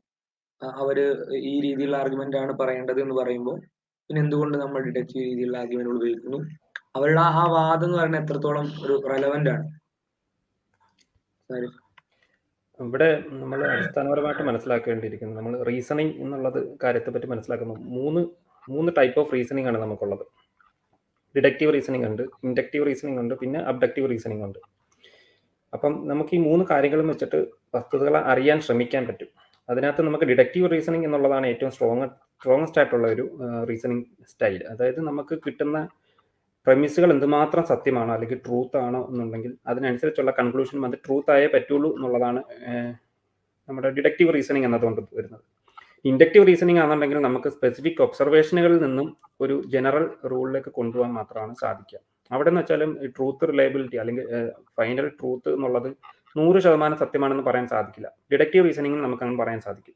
ഇനിയുള്ളതാണ് അബ്ഡക്റ്റീവ് റീസണിങ് അബ്ഡക്റ്റീവ് റീസണിങ് എന്ന് പറയുമ്പോഴത്തേക്ക് നമുക്ക് സ്പെസിഫിക് ഒബ്സർവേഷനും അല്ല കിട്ടുക. നമുക്കുള്ള അവൈലബിൾ ഡേറ്റാസ് മാത്രമാണുള്ളത്. അവിടെ എന്ന് വെച്ചാൽ ഒരു ഇൻകംപ്ലീറ്റ് ഒബ്സർവേഷൻ തന്നെ നമുക്ക് അതിന് പറയേണ്ടി വരും. കാരണം നമുക്ക് എല്ലാ ഡേറ്റകളും അവൈലബിൾ ആയിട്ട് ആ ഒരു സമയത്ത് കിട്ടാൻ സാധ്യമില്ലാത്തത് കൊണ്ട് തന്നെ അതിൽ നിന്നും നമ്മളൊരു കൺക്ലൂഷനിലേക്ക് എത്താൻ ശ്രമിക്കുകയാണ് ചെയ്യുക. അവിടെയുള്ള പ്രശ്നം എന്ന് വെച്ചാൽ നമുക്ക് ഇൻഡക്റ്റീവ് റീസണിംഗിൽ നിന്ന് കിട്ടുന്നതിനെക്കാട്ടി സാധ്യത അതായത് ശരിയാവാനുള്ള സാധ്യത അവിടെ കുറവാവാനാണ് ചാൻസ് കൂടുതൽ. അപ്പം നമ്മൾ ഈ പറയുന്ന ആർഗ്യുമെന്റുകൾ അല്ലെങ്കിൽ കോഡുമായിട്ട് ബന്ധപ്പെട്ട ആർഗ്യുമെന്റുകളൊക്കെ നമ്മളൊരു ഡിഡക്റ്റീവ് റീസണിംഗ് എന്നുള്ള ഒരു രീതിയിലാണ് നമ്മൾ അവതരിപ്പിക്കുക. അപ്പോൾ ഇവിടെ നമുക്ക് ഇവർ നേരത്തെ ഇത്രയും നാൾ പറഞ്ഞുകൊണ്ടിരുന്ന ഒരു ആർഗ്യുമെന്റുകൾ ഉണ്ടായിരുന്നു. അതായത് നമുക്ക് ഇല്ല എന്നുള്ള ഒരു ഇല്ല എന്ന് ഒരിക്കലും തെളിയിക്കാൻ സാധിക്കില്ല. നമുക്ക് ഉണ്ട് എന്നുണ്ടെങ്കിൽ മാത്രമാണ് തെളിയിക്കാൻ സാധിക്കുള്ളൂ. അപ്പം അതുണ്ട് എന്ന് പറയുന്നവരാണ് പറയേണ്ടതെന്നുള്ളത്. പക്ഷേ ഇവിടെ നമുക്ക് റീസണിങ് ഉപയോഗിച്ച് ഇല്ല എന്നുള്ള ഒരു കാര്യം നമുക്ക് തെളിയിക്കാൻ സാധിക്കും. എന്ന് വെച്ചാൽ എല്ലാ കാര്യങ്ങളും തെളിയിക്കാൻ സാധിക്കുന്നല്ല ചില കാര്യങ്ങളൊക്കെ തെളിയിക്കാൻ സാധിക്കുന്നുണ്ട്. ഇപ്പം നമുക്ക് പറയാണ് ഒരു സ്ക്വയർ സർക്കിൾ ഉണ്ടോ എന്ന് വെക്കുമ്പോൾ നമുക്ക് ഇല്ല എന്നുള്ളത് നമുക്ക് ലോജിക്ക് വെച്ചിട്ട് തന്നെ പറയാൻ പറ്റും. അത് സാധിക്കില്ല എന്നുള്ളത്. ലോജിക്കിന്റെ ലോസ് ഉപയോഗിച്ചിട്ട് തന്നെ നമുക്ക് പറയാൻ സാധിക്കും ഈ ഇനി ഇനി പറയാണ് ഇപ്പം ഒരേ മൂന്ന് കാലും നാല് കാലും ഒരേ സമയത്തുള്ള ഒരു കത്തേര ഉണ്ടോ എന്ന് ചോദിക്കുകയാണെന്നുണ്ടെങ്കിൽ ഇല്ല അങ്ങനെ ഒരിക്കലും സാധ്യമല്ല എന്ന് നമുക്ക് ലോജിക്ക് വെച്ച് തന്നെ പറയാൻ സാധിക്കും. അപ്പോൾ നമ്മൾ ഉപയോഗിക്കുന്ന കണ്ടിജൻസി പോലുള്ള ആർഗ്യുമെന്റുകൾ അതൊരു സ്ട്രോങ് ആർഗ്യുമെന്റ്സ് ആണ്. അതിന്റെ പ്രമിസുകൾ എന്തുമാത്രം സത്യമാകുന്നു ആ അതിനനുസരിച്ച് അതിന്റെ കൺക്ലൂഷൻ അതായത് നമുക്കൊരു നെസറി എക്സിസ്റ്റൻസ് ഉണ്ടാവേണ്ടത് അത്യാവശ്യമാണ് എന്നുള്ള ഒരു കൺക്ലൂഷനിലേക്ക് നമ്മൾ എത്തുമ്പോഴത്തേക്കും ആ പ്രമിസുകളുടെ സ്ട്രോങ് എന്തുമാത്രമുണ്ടോ അതുകൊണ്ട് തന്നെ കൺക്ലൂഷനും അത് അത്രയും സ്ട്രോങ് ആയിട്ട് തന്നെ വരിക. അപ്പം നമ്മൾ ഈ കണ്ടിജൻസി ആർഗ്യുമെന്റ് പോലുള്ള അതിന്റെ പ്രമിസുകളായിട്ടുള്ള വേൾഡ് നിലനിൽക്കുന്നു അല്ലെങ്കിൽ എന്നുള്ളത് ഒരു പ്രമിസായിട്ട് എടുക്കുമ്പോഴത്തേക്ക് അത് എല്ലാത്തിനെയും ഡിപ്പെൻഡ് ചെയ്തിട്ടുള്ള ഒരു അതായത് ഡിപ്പെൻഡ് കണ്ടിജൻസി എന്ന് പറയുമ്പോഴത്തേക്കും അത് ഡിപ്പെൻഡന്റ് ആയിട്ട് നിൽക്കുന്ന എന്റിറ്റീസിനെയാണ് നമ്മൾ കണ്ടിജന്റ് എന്റിറ്റീസ് എന്ന് ഉദ്ദേശിക്കുന്നത് നഴ്സറി എക്സ്റ്റൻസ് എന്ന് പറയുമ്പോഴത്തേക്കും എല്ലാ വേൾഡിലും നിലനിൽക്കുന്ന നഴ്സറി ആയിട്ട് തന്നെ നിലനിൽക്കേണ്ട അത്യാവശ്യമായിട്ടുള്ള എന്റിറ്റികൾ അതൊന്നിനെയും നമുക്ക് ഡിപ്പെൻഡ് ചെയ്യുന്നു എന്ന് പറയാൻ സാധിക്കില്ല. അപ്പം ആ ഒരു പ്രമിസുകൾ വെച്ചുകൊണ്ട് തന്നെ നമുക്ക് ഈ കണ്ടിജന്റ് എക്സ് എന്റിറ്റീസ് നിലനിൽക്കുന്നു എന്നത് ഒരു നഴ്സറി ഉണ്ടാവേണ്ട അത്യാവശ്യകതയിലേക്ക് കൺക്ലൂഡ് ചെയ്യുന്നു. ഡിറ്റക്റ്റീവായിട്ട് തന്നെ കൺക്ലൂഡ് ചെയ്യുന്നു എന്ന് നമുക്ക് പറയാൻ സാധിക്കും. അപ്പോൾ അത്രയും സ്ട്രോങ് ആയിട്ടുള്ള ഒരു ഡിറ്റക്റ്റീവ് ആർഗ്യുമെന്റ്സ് നമ്മുടെ മുന്നിലുള്ളപ്പോൾ നമ്മൾ ഈ ഇൻകംപ്ലീറ്റ് ഒബ്സർവേഷനുള്ള അബ്ജക്റ്റീവ് റീസണിങ്ങളിലേക്കും ഇൻകംപ്ലീറ്റ് ഒബ്സർവേഷനിലൂടെ കിട്ടുന്ന നമുക്ക് ഹൺഡ്രഡ് പെർസെന്റേജ് അല്ലെങ്കിൽ ട്രൂത്ത് റിലബിലിറ്റി വളരെ കുറവുള്ള ഒരു അബ്ജക്റ്റീവ് റീസണിങ്ങിലേക്ക് പോകേണ്ട സാധ്യതയേ ഇല്ല. അപ്പം നാച്ചുറലിസം എന്നുള്ളത് ഒരു ബേസ് ആയിട്ട് എടുക്കുമ്പോഴത്തേക്ക് നാച്ചുറലിസത്തിന് ഓൾറെഡി എന്റെ ശരിയാവാനുള്ള സാധ്യത കുറവാണെന്നുള്ള നമുക്ക് ഡിസ്കസ് ചെയ്തതാണ്. അപ്പം അതിന്റെ ബേസിൽ നിന്നുകൊണ്ട് പക്ഷേ ഇവർക്ക് ഇത് മാത്രമേ സാധ്യമാവുള്ളൂ എന്നുള്ളതാണ് ഒരു കാര്യം. അപ്പം ഈ ഒരു പ്രശ്നം സൂചിപ്പിക്കുന്നത് തന്നെ ഇവരുടെ നാച്ചുറലിസത്തിന്റെ ഒരു അടിസ്ഥാനമില്ലായ്മ തന്നെയാണ്. അതെ ഇപ്പോൾ ഈ ഒരു നമ്മൾ ഈ ഒരു ഓക്കെ നമ്മൾ ഈ ഒരു സ്ലൈഡ് നോക്കുകയാണെങ്കിൽ ത്രികോണം വട്ടത്തിൽ ത്രികോണം വരയ്ക്കാൻ സാധ്യമാണോ എന്ന് ചോദിക്കുമ്പോഴത്തേക്കും വട്ടത്തിൽ ത്രികോണം വരയ്ക്കാൻ സാധ്യമല്ല എന്നുള്ളത് നമുക്ക് ലോജിക്ക് വെച്ചിട്ട് ഡിഡക്റ്റീവ്ലി തന്നെ പ്രൂവ് ചെയ്യാൻ സാധിക്കും. അതിന്റെ ലോ ഓഫ് നോൺ കോൺട്രഡിക്ഷൻ എന്നുള്ളതും എന്താണ് വട്ടം എന്നുള്ളത് എന്താണ് ത്രികോണം എന്നുള്ളത് ഡിഫൈൻ ചെയ്യുന്നത് വില നമുക്ക് ചെയ്യാൻ പറ്റുമോ എന്നുള്ളതും ഒരു കോൺട്രഡിക്ടറി പ്രൊപ്പോസിഷൻ അവിടെ വരുന്നതും അങ്ങനെ അത് ചെയ്യാൻ സാധ്യമല്ല. എന്ന ലോജിക്കൽ ഇമ്പോസിബിലിറ്റി ആണെന്ന് നമുക്ക് കൺക്ലൂഡ് ചെയ്യാൻ സാധിക്കും. അപ്പം അങ്ങനെ നമുക്ക് logically hundred percent logically conclude ചെയ്യാൻ പറ്റുന്ന കാര്യങ്ങൾ നമുക്കൊരിക്കലും ഒരു അബ്ജക്റ്റീവ് റീസണിലേക്ക് പോകേണ്ട ആവശ്യമേ വരുന്നില്ല. അപ്പം ഇവർക്ക് ഇവരുടെ ഒരു ബേസ് ആയിട്ട് നാച്ചുറലിസം വെക്കുന്നത് കൊണ്ടാണ് ഇവർക്ക് ഒരു അബ്ജക്റ്റീവ് റീസണിങ്ങിലേക്ക് പോകേണ്ടി വരുന്നത്. അപ്പം അബ്ജക്റ്റീവ് റീസണിങ് പോകുമ്പോൾ തന്നെ അതിനെ ബേസ് ആയിട്ട് നാച്ചുറലിസം വെക്കുമ്പോൾ ഇവരുടെ ആക്ച്വലി ഇവർ പറയുന്ന ഒരു അതായത് സിമ്പിൾ എക്സ്പ്ലനേഷൻ വരുമ്പോഴത്തേക്ക് പ്രോബബിലിറ്റി കൂടും എന്നുള്ളത് ഇവിടെ നമ്മൾ ആ നാച്ചുറലിസത്തിന്റെ പ്രോബബിലിറ്റിയും ഇതുമായിട്ട് നമ്മൾ മൾട്ടിപ്ലൈ ചെയ്ത് നോക്കുകയാണെങ്കിൽ പ്രോബബിലിറ്റി വളരെ ലോ ആയിട്ട് വരികയാണ് ഇവിടെ ചെയ്യുക. പിന്നെ മറ്റൊരു കാര്യം നമ്മൾ അറിയേണ്ടതെന്ന് വെച്ചാൽ എല്ലാ കാര്യത്തിനും നമ്മൾ സിമ്പിൾ എക്സ്പ്ലനേഷൻ കൊണ്ട് മാത്രം നമുക്ക് അതിന്റെ ഒരു പൂർണമായ സത്യാവസ്ഥ കൈവരിക്കണം എന്ന് യാതൊരു നിർബന്ധമില്ല നമുക്ക് കൂടുതൽ ഡീറ്റെയിൽ ആയിട്ട് അതിനെപ്പറ്റി മനസ്സിലാക്കിയാൽ മാത്രമായിരിക്കും അതിന്റെ സത്യാവസ്ഥ നമുക്ക് അറിയാൻ പറ്റുള്ളൂ. ഇപ്പം നമുക്ക് ജസ്റ്റ് ഇപ്പം ഇപ്പം കോടതികളിലൊക്കെ ആവട്ടെ നമ്മൾ സയന്റിഫിക് ഡിസ്കവറികളിലൊക്കെ ആവട്ടെ അല്ലെങ്കിൽ സയന്റിഫിക് എക്സ്പ്ലനേഷനിലൊക്കെ ആവട്ടെ നമ്മൾ കൂടുതലും അതിനെപ്പറ്റി അറിയാൻ ശ്രമിച്ചുകൊണ്ടേയിരിക്കുകയാണ് കൂടുതൽ ഡീറ്റെയിൽസ് അതിനകത്ത് ആടപ്പായിക്കൊണ്ടിരിക്കുകയാണ് ചെയ്യുന്നത്. അപ്പോൾ നമുക്ക് സിമ്പിളായിട്ടുള്ളതാണ് പ്രോബിലിറ്റി കൂടുതൽ അതാണ് ശരിയാവാൻ സാധ്യതയുണ്ട് എന്ന് ഒരു മുൻ മുൻധാരണ വെച്ചുകൊണ്ട് നമുക്ക് സയന്റിഫിക് കാര്യങ്ങളിലേക്ക് അടിസ്ഥാനപരമായിട്ട് അതിനെ കണ്ടുപിടിക്കുന്ന കാര്യങ്ങളിലേക്ക് ഒന്നും മുന്നോട്ട് പോകാനേ സാധ്യമാവുകയില്ല. ഈവൻ കോടതികളിലേക്കുള്ള നമുക്ക് അവരുടെ ജഡ്ജ്മെന്റ് തന്നെ. അവർ ഇപ്പം എന്തെങ്കിലും ഒരു പ്രോബബിലിറ്റി വെച്ചിട്ടല്ല അവർ ജഡ്ജ് ചെയ്യുക. അവർ സാഹചര്യമായിട്ടുള്ള തെളിവുകൾ കൃത്യമായിട്ടുണ്ട്. വിത്ത് ഡീറ്റെയിൽസ് ഉണ്ടെങ്കിൽ മാത്രമാണ് അവരൊരു നമുക്കൊരു ജഡ്ജ്മെന്റ് അത് ശരിയാണോ തെറ്റാണോ തെറ്റ് ചെയ്തിട്ടുണ്ടോ ശരി ചെയ്തിട്ടുണ്ടോ എന്നൊക്കെ ഉള്ളത് ഐഡന്റിഫൈ ചെയ്യാൻ സാധിക്കുള്ളൂ. അപ്പം ജസ്റ്റ് ഒരു കാണുമ്പോൾ ഒരു പ്രിയർ പ്രോബബിലിറ്റി തോന്നുന്നുണ്ട്. അല്ലെങ്കിൽ സിമ്പിൾ ആയിട്ട് എക്സ്പ്ലനേഷൻ ഉണ്ട്. അതുകൊണ്ട് അത് ശരിയാവാൻ സാധ്യത കൂടുതലുണ്ട് എന്ന് പറയുന്നതിനകത്ത് തന്നെ ഒരു ട്രൂത്ത് സീക്കർ എന്നുള്ള ഒരു കൺസെപ്റ്റിൽ നമ്മൾ നോക്കുമ്പോൾ അതിനൊരു അടിസ്ഥാനമില്ല എന്ന് തന്നെയാണ് നമുക്ക് മനസ്സിലാക്കാൻ സാധിക്കുക. പിന്നെ ഷാരൂഖ് പറഞ്ഞതിൽ ആഡ് ചെയ്യാനുള്ള കാര്യം ഒന്നാമത് നമുക്ക് ഡിഡക്റ്റീവ്ലി നമുക്ക് പ്രൂവ് ചെയ്യാൻ പറ്റി. അതായത് നമുക്ക് നമുക്ക് ഉറപ്പുള്ള വസ്തുതകളിൽ നിന്ന് നമുക്ക് ഡിഡക്റ്റീവ്ലി നൂറ് ശതമാനം ഉറപ്പോടുകൂടി നമ്മൾ എല്ലാവരും അംഗീകരിക്കുന്ന സർവാംഗീകൃതമായിട്ടുള്ള വസ്തുതകളിൽ നിന്ന് എല്ലാവരും അംഗീകരിക്കേണ്ടതായിട്ടുള്ള one plus one equal to two പോലെയുള്ള വസ്തുതകളിൽ നിന്ന് നമ്മൾ ഡിഡക്റ്റീവ്ലി പ്രൂവ് ചെയ്യുന്ന സംഗതികൾ. അതായത് നൂറ് ശതമാനം ഉറപ്പോട് കൂടി. One plus one equal to two എന്ന് നമുക്ക് എത്ര ഉറപ്പുണ്ടോ അത്രയും ഉറപ്പോട് കൂടി അതിൽ നിന്ന് പ്രൂവ് ചെയ്യാൻ പറ്റുന്ന വസ്തുതകൾ. അല്ലെങ്കിൽ അതേപോലത്തെ മറ്റു ഫാക്ടുകളിൽ നിന്ന് പ്രൂവ് ചെയ്യാൻ പറ്റുന്ന വസ്തുതകൾ. അപ്പൊ അങ്ങനത്തെ അങ്ങനത്തെ പ്രൂഫുകൾ നിലനിൽക്കുമ്പോൾ അതിനെ തള്ളിക്കളഞ്ഞിട്ട് അതിനെ ഒഴിവാക്കിയിട്ട് പിന്നെ ഈ അബ്ഡക്റ്റീവ് റീസണിങ്ങിലേക്ക് പോകുക എന്നുള്ളത് യുക്തിരഹിതമായിട്ടുള്ള ഒരു ഇറേഷണൽ ആയിട്ടുള്ള നിലപാടാണ്. പക്ഷെ അവർക്ക് അവരുടെ കൺക്ലൂഷൻ എങ്ങനെയായാലും സ്ഥാപിച്ചെടുക്കണം. ഞങ്ങളുടെ കൺക്ലൂഷൻ എന്തായാലും അതായത് ഇറേഷണൽ ആയിട്ടുള്ള ഒരു നിലപാട് എടുത്താലും വേണ്ടിയില്ല. ഞങ്ങളുടെ കൺക്ലൂഷൻ സ്ഥാപിച്ചെടുക്കണം എന്നുള്ളപ്പോ പിന്നെ അങ്ങനെ ചെയ്യല്ലേ നിവൃത്തിയുള്ളൂ. അതേ നിവൃത്തിയുള്ളൂ. അപ്പൊ ഇനി അത് നമുക്ക് ആ ഒരു വിഷയം മാറ്റി നിർത്താം. ഇനിയിപ്പോ അബ്ജക്റ്റീവ് റീസണിങ്ങിലേക്ക് തന്നെ നമുക്ക് പോയി നോക്കാം. ഇപ്പോൾ അബ്ജക്റ്റീവ് റീസണിങ്ങിൽ ഇപ്പൊ നമ്മൾ ഫോർമൽ സ്ട്രക്ചർ ആയിട്ട് ഉപയോഗിക്കുന്നത് ബേസ് തിയർ ആണ്. ബേസ് തിയറത്തിൽ നമ്മൾ ഒരു കാര്യത്തിന് ഒരു എവിഡൻസ് ഉണ്ടെങ്കിൽ ഒരു എവിഡൻസ് തന്നു കഴിഞ്ഞാൽ ഗിവൺ എൻ എവിഡൻസ് ഒരു എവിഡൻസ് തന്നു കഴിഞ്ഞാൽ ആ ഹൈപ്പോത്തിസിന് എന്തുമാത്രം പ്രോബബിലിറ്റി ഉണ്ടാവും? എപ്പിസ്റ്റമിക് പ്രോബബിലിറ്റി എന്ന് പറയും. അതായത് ശരിയാവാനുള്ള സാധ്യത എത്രമാത്രം ഉണ്ടാവും എന്നാണ് നമ്മൾ ബേസ് തിയറത്തിൽ പരിശോധിക്കുന്നത്. അപ്പോൾ അതിൽ പിന്നെ probability of evidence if hypothesis true ആണെങ്കിൽ പ്രോബിലിറ്റി എവിഡൻസ് ശരിയാവാനുള്ള പ്രോബിലിറ്റി എത്ര ഉണ്ടാവും? പിന്നെ അതുപോലെ പ്രയർ പ്രോബിലിറ്റി എത്ര ഉണ്ട്? അതായത് നമ്മൾ ആ എവിഡൻസ് പരിഗണിക്കുന്നതിന്റെ മുമ്പുള്ള പ്രോബിലിറ്റി എത്ര ഉണ്ട്? പിന്നെ അതൊക്കെ പരിഗണിച്ചിട്ടാണ് നമ്മൾ അതിൽ പിന്നെ ആ ഒരു കൺക്ലൂഷനിലേക്ക് എത്തുന്നത്. അപ്പൊ ഇവിടെ എന്താ ഒരു വിഷയം എന്ന് വെച്ചാൽ നമ്മളൊരു കാര്യം ഡിഡക്റ്റീവ്ലി പ്രൂവ് ചെയ്തൊരു സംഗതിയാണെങ്കിൽ ഇവിടെ പിന്നെ നിങ്ങൾക്ക് റൈറ്റ് സൈഡിൽ കാണാം.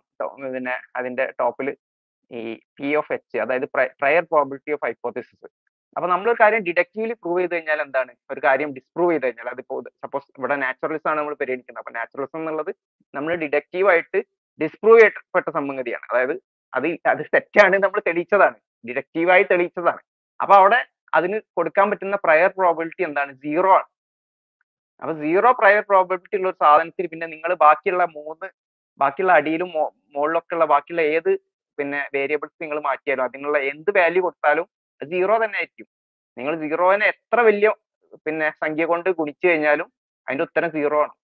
അപ്പോൾ ഡിഡക്റ്റീവ് ആയിട്ട് പ്രൂവ് ചെയ്യപ്പെട്ട ഒരു സംഗതി അപ്പൊ സീറോ പ്രയർ പ്രോബിലിറ്റി ഉള്ള ഒരു സംഗതി നിങ്ങൾ എന്ത് എവിഡൻസ് എന്ന് പറഞ്ഞിട്ട് എന്ത് സാധനം കൊണ്ടുവന്ന കഴിഞ്ഞാലും അത് സീറോ ആയിട്ട് തന്നെ തുടരും അതിന്റെ പ്രോബിലിറ്റി എന്നുള്ളത്. പിന്നെ അതായത് ഡിഡക്റ്റീവ് ആയിട്ട് നമ്മൾ പ്രൂവ് ചെയ്യപ്പെട്ട സംഗതിയാണ്. അപ്പോ അത്തരം വിഷയങ്ങളിൽ പിന്നെ ഡിഡക്റ്റീവ് ആയിട്ടുള്ള പ്രൂവ് ചെയ്യപ്പെട്ട വിഷയങ്ങളിൽ നമ്മൾ അബ്ഡക്ഷൻ ഉപയോഗിക്കുക എന്നുള്ളത് അങ്ങനെ ഉപയോഗിക്കാൻ ശ്രമിക്കേണ്ടതില്ല. ഉപയോഗിക്കാൻ ശ്രമിച്ചാൽ പോലും പിന്നെ അവിടെ പ്രയർ പ്രോബിലിറ്റി നമുക്ക് കൊടുക്കേണ്ടി വരിക സീറോ ആയിരിക്കും.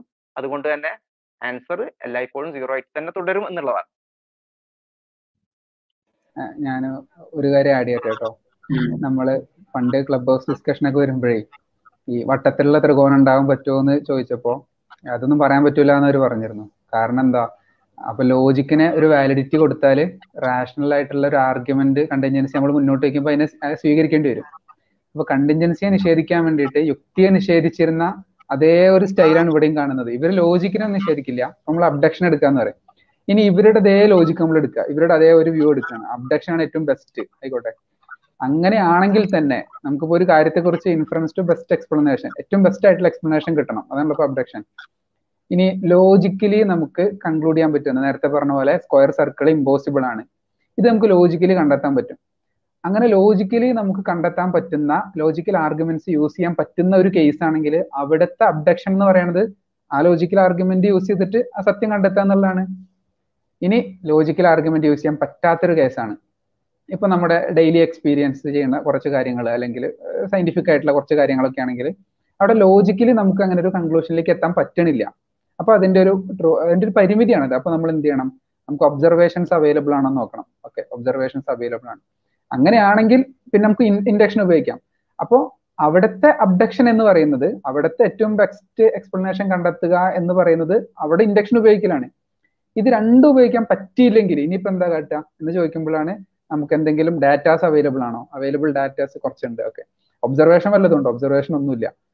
ലോജിക്കലി നമുക്കത് ഡിറൈവ് ചെയ്യാൻ പറ്റുമോ? അതിന് അങ്ങനെയുള്ള ഡിഡക്ഷൻ യൂസ് ചെയ്യാൻ പറ്റുമോ? അതൊന്നും പറ്റില്ല. എങ്കിൽ പിന്നെ ഇപ്പൊ കോടതിയിലെ കേസുകൾ അതുപോലെ സാക്ഷി വിസ്താരം അങ്ങനത്തെ കാര്യങ്ങളൊക്കെ എടുക്കുന്ന സമയത്ത് ട്രയലൊക്കെ എടുക്കുന്ന സമയത്ത് അവിടെ ഇതാണ് അവിടെ നമുക്ക് ലോജിക്കലി ഒന്നും പ്രൂവ് ചെയ്യാൻ പറ്റൂല. പിന്നെ ഒബ്സർവേഷൻ ഒന്നുമില്ല ഒന്നുകൂടെ റിപ്പീറ്റ് ചെയ്ത് നോക്കാൻ പറ്റൂലല്ലോ. ഒന്നുകൂടെ നീ കൊന്നു കാണിക്കുന്നു പറയാൻ പറ്റൂലല്ലോ. അതും പറ്റൂല. അപ്പൊ പിന്നെ അവിടെ ഉള്ളത് അവൈലബിൾ ഡാറ്റാസ് എന്തൊക്കെയാണ്? അത് ഉപയോഗിച്ചിട്ട് സത്യം കണ്ടെത്താൻ ശ്രമിക്കുക. ഇത് ഏറ്റവും ലോവസ്റ്റ് റാങ്കിലുള്ള ഒരു സംഭവമാണ് ഈ ഈ അവസാനത്തെ ഇത്. അപ്പൊ ഇവർ പറയണത് ഈ ലോവസ്റ്റ് ആയിട്ടുള്ള സാധനമാണ് ഏറ്റവും ബെസ്റ്റ് എന്ന് പറയാണ്. അപ്പൊ നേരത്തെ അതേ ലോജിക്ക് കണ്ടിജൻസി ആർഗ്യുമെന്റിനെ നിഷേധിക്കാൻ വേണ്ടി യുക്തിയെ നിഷേധിക്കുന്നത് പോലെ തന്നെ കണ്ടിജൻസി ആർഗ്യുമെന്റിനെ നിഷേധിക്കാൻ വേണ്ടി ഏറ്റവും സ്ട്രോങ്സ്റ്റ് ആയിട്ടുള്ള ഡിഡക്ഷനെ നിഷേധിക്കുന്ന സെയിം പാറ്റേൺ ആണ് ഇവിടെയും കാണുന്നത്. അതെ അതെ. നമുക്ക് പ്രഥമ ദൃഷ്ട്യാ തന്നെ വളരെ വ്യക്തമായിട്ടുള്ള കാര്യമാണ്. ഈ ഡിഡക്റ്റീവ് ആർഗ്യുമെന്റ് പറ്റില്ല. അബ്ഡക്ഷൻ ആണ് ഏറ്റവും നല്ലതെന്ന് പറയുന്ന ഇവരുടെ വാദം. നമ്മൾ ഈ എങ്ങനെയെങ്കിലുമൊക്കെ തെളിയിക്കുക എന്ന് പറയലോ? അതിനു വേണ്ടിയിട്ട്. പക്ഷെ അങ്ങനെ ആണെങ്കിലും ഇതിനിപ്പോ അബ്ഡക്ഷൻ ഉപയോഗിക്കുന്നതിന് പ്രസക്തി ഇല്ല എന്ന് പറഞ്ഞാലും ഇവർ ഉന്നയിക്കുന്ന അബ്ഡക്ഷനുകൾ അല്ലെങ്കിൽ അത്തരം വാദങ്ങൾ അത് പറഞ്ഞുകൊണ്ട് അവർ കൊണ്ടുവരുന്ന കുറെ വാദങ്ങൾ അതിനൊന്നും പരിശോധിക്കേണ്ടതെന്നൊക്കെ തോന്നുന്നത്. ശരിയാണ് ഇവരുടെ ബേസ് ശരിയല്ല. പല ബേസിന് പുറത്ത് അവർ ഡെവലപ്പ് ചെയ്തുകൊണ്ടിരിക്കുന്ന ആ വാദങ്ങൾ അതിൽ പലതും വളരെ വലിയ കോമഡികളാണ് അതിൽ അവർ പറയുന്ന പ്രധാനപ്പെട്ട ഒരു വാദം അഥവാ ഈ അബ്ഡക്ഷൻ ആണ് ഇഡക്ഷനേക്കാൾ കൂടുതൽ ഉപയോഗിക്കേണ്ടത്. നിങ്ങൾ ഉപയോഗിക്കുകയാണെങ്കിൽ ഞങ്ങളുടെ കയ്യിൽ കുറെ തെളിവുകളുണ്ട് എന്നാണ് അവർ പറയുന്നത്. അങ്ങനെ അവർ പറയുന്ന കുറെ തെളിവുകളിൽ ആദ്യത്തെ തെളിവ് നാച്ചുറൽ വേൾഡ് എക്സിസ്റ്റ് ചെയ്യുന്നുണ്ട് എന്നുള്ളതാണ്. അതായത് വ്യത്യസ്തനുള്ള നിരീശ്വരവാദത്തിനുള്ള അല്ലെങ്കിൽ അവരുടെ ഭൗതികവാദ ലോകവീക്ഷണത്തിനുള്ള ഏറ്റവും പ്രധാനപ്പെട്ട തെളിവുകളൊന്ന് നാച്ചുറൽ വേൾഡ് എക്സിസ്റ്റ് ചെയ്യുന്നുണ്ട് എന്നുള്ളതാണ്. എങ്ങനെയാണ് ഇതൊരു തെളിവായിട്ട് മാറുക? എന്താണ് അതിനുള്ളൊരു ഒരു പ്രതികരണം? പരിസ്ഥ അതെ നാച്ചുറൽ വേൾഡ് എക്സിസ്റ്റ് ചെയ്യുന്നുണ്ട്. അതിനിപ്പോ എന്താ നമുക്കൊരു ഒരു പ്രിമൈസ് ആയിട്ടൊക്കെ യൂസ് ചെയ്യും. അപ്പൊ നമ്മൾ കണ്ടിൻജൻസിയിൽ പ്രിമൈസ് ആയിട്ട് യൂസ് ചെയ്യുന്നുണ്ട്. അതെ നാച്ചുറൽ വേൾഡ് ഉണ്ട് നാച്ചുറൽ വേൾഡ് കണ്ടിൻജന്റ് ആണ്. എന്നൊക്കെ പറയും. അപ്പൊ ആ അതിനെന്താ? ഇങ്ങോട്ട് ബാക്കി പറയൂ എന്ന് പറഞ്ഞിട്ട് നമ്മൾ ഇങ്ങനെ വെയിറ്റ് ചെയ്യാണ്. എവിടെ പ്രൂഫ് എവിടെ? അല്ല അത് തന്നെയാണ് പ്രൂഫ് സത്യത്തിൽ ഇത് ആർക്കെങ്കിലും മനസ്സിലാവുണ്ടോ എന്ന് എനിക്കറിയില്ല. പിന്നെ ഇങ്ങനെ ഇരുപത്തഞ്ച് തെളിവൊക്കെ ഉണ്ട് എന്ന് പറഞ്ഞിട്ട് എണ്ണം കൂട്ടാൻ വേണ്ടി പറയണതും ആവാം. സത്യത്തിൽ നാച്ചുറൽ വേൾഡ് എക്സിസ്റ്റ് ചെയ്യുന്നുണ്ട്. ഇപ്പൊ നമ്മുടെ നമ്മുടെ നമ്മുടെ റിവ്യൂവിലും ഇങ്ങനെ പറഞ്ഞു പോവാം. അതെ നാച്ചുറൽ വേൾഡ് എക്സിസ്റ്റ് ചെയ്യുന്നുണ്ട്. ഓക്കെ അതിനിപ്പോ എന്താ നാച്ചുറൽ വേൾഡ് അത് കണ്ടിൻജന്റ് ആണ്. അത് ഒരിക്കലും ഇൻഡിപെൻഡ് ഡിപ്പെൻഡ് എന്താ ഇൻഡിപെൻഡന്റ് അല്ല. കണ്ടിൻജന്റ് ആണല്ലേ? അപ്പൊ പിന്നെ എക്സ്പ്ലനേഷൻ പൂർണമായിട്ടില്ല. കണ്ടിൻജന്റ് ആയത് മാത്രം നിലനിൽക്കാന്ന് പറയുമ്പോൾ എക്സ്പ്ലനേഷൻ പൂർണമല്ല. അങ്ങനെയാണെങ്കിൽ പിന്നെ നെസസറി ബീങ് ആവശ്യമായിരിക്കില്ലേ? അപ്പോൾ നമ്മുടെ ആർഗ്യുമെന്റിനാണ് ഈ സാധനം ഇങ്ങോട്ട് വരുന്നത്. അപ്പോ ഇതെങ്ങനെയാണ് അവർക്ക് പ്രൂഫ് ആവണതെന്ന് അറിയില്ല.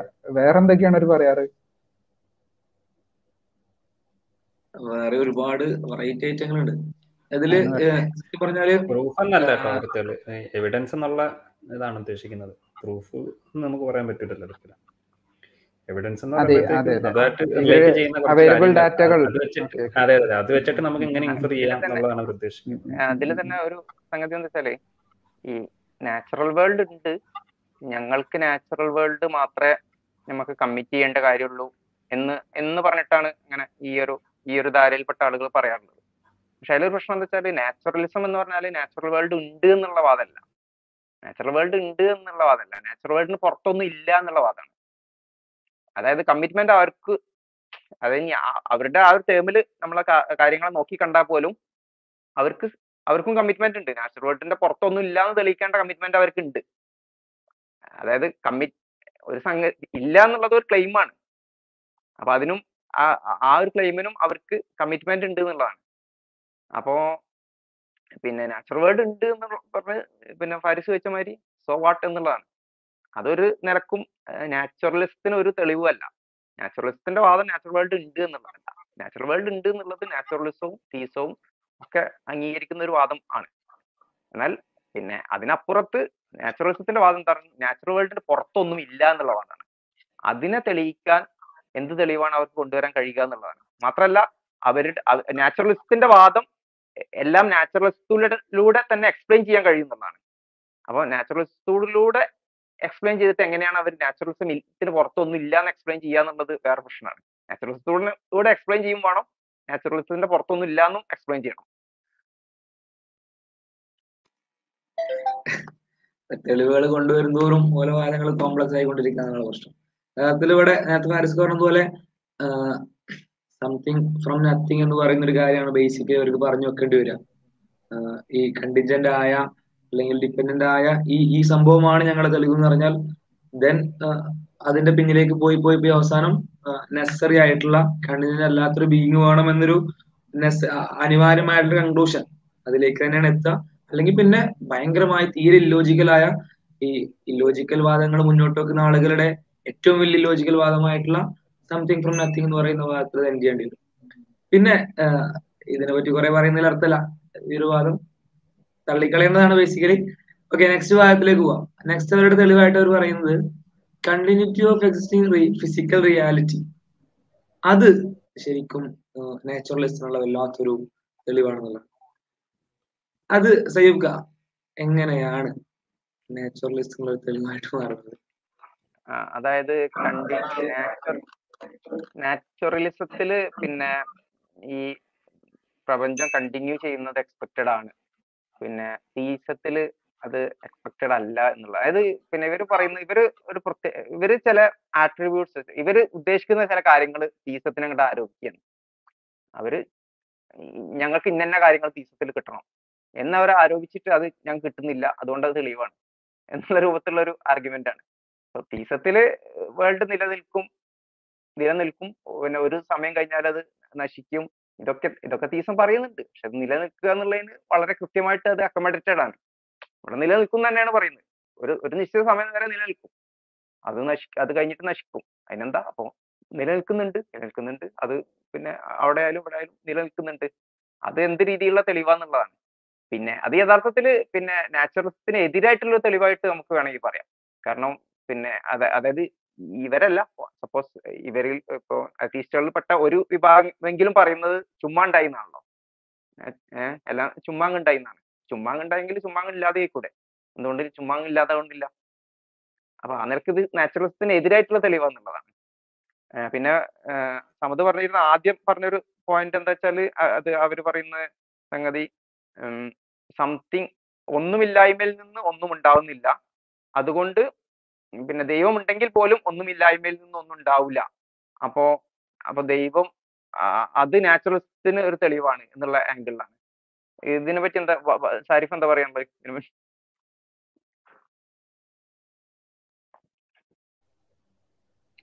ഞാനത് പറയാം. ഇപ്പോ അതായത് ചില ആൾക്കാർ പറയലുണ്ട് ഒന്നുമില്ലായ്മയിൽ നിന്ന് പ്രപഞ്ചം ഒരിക്കലും ഉണ്ടാവില്ല എന്നുള്ളത്.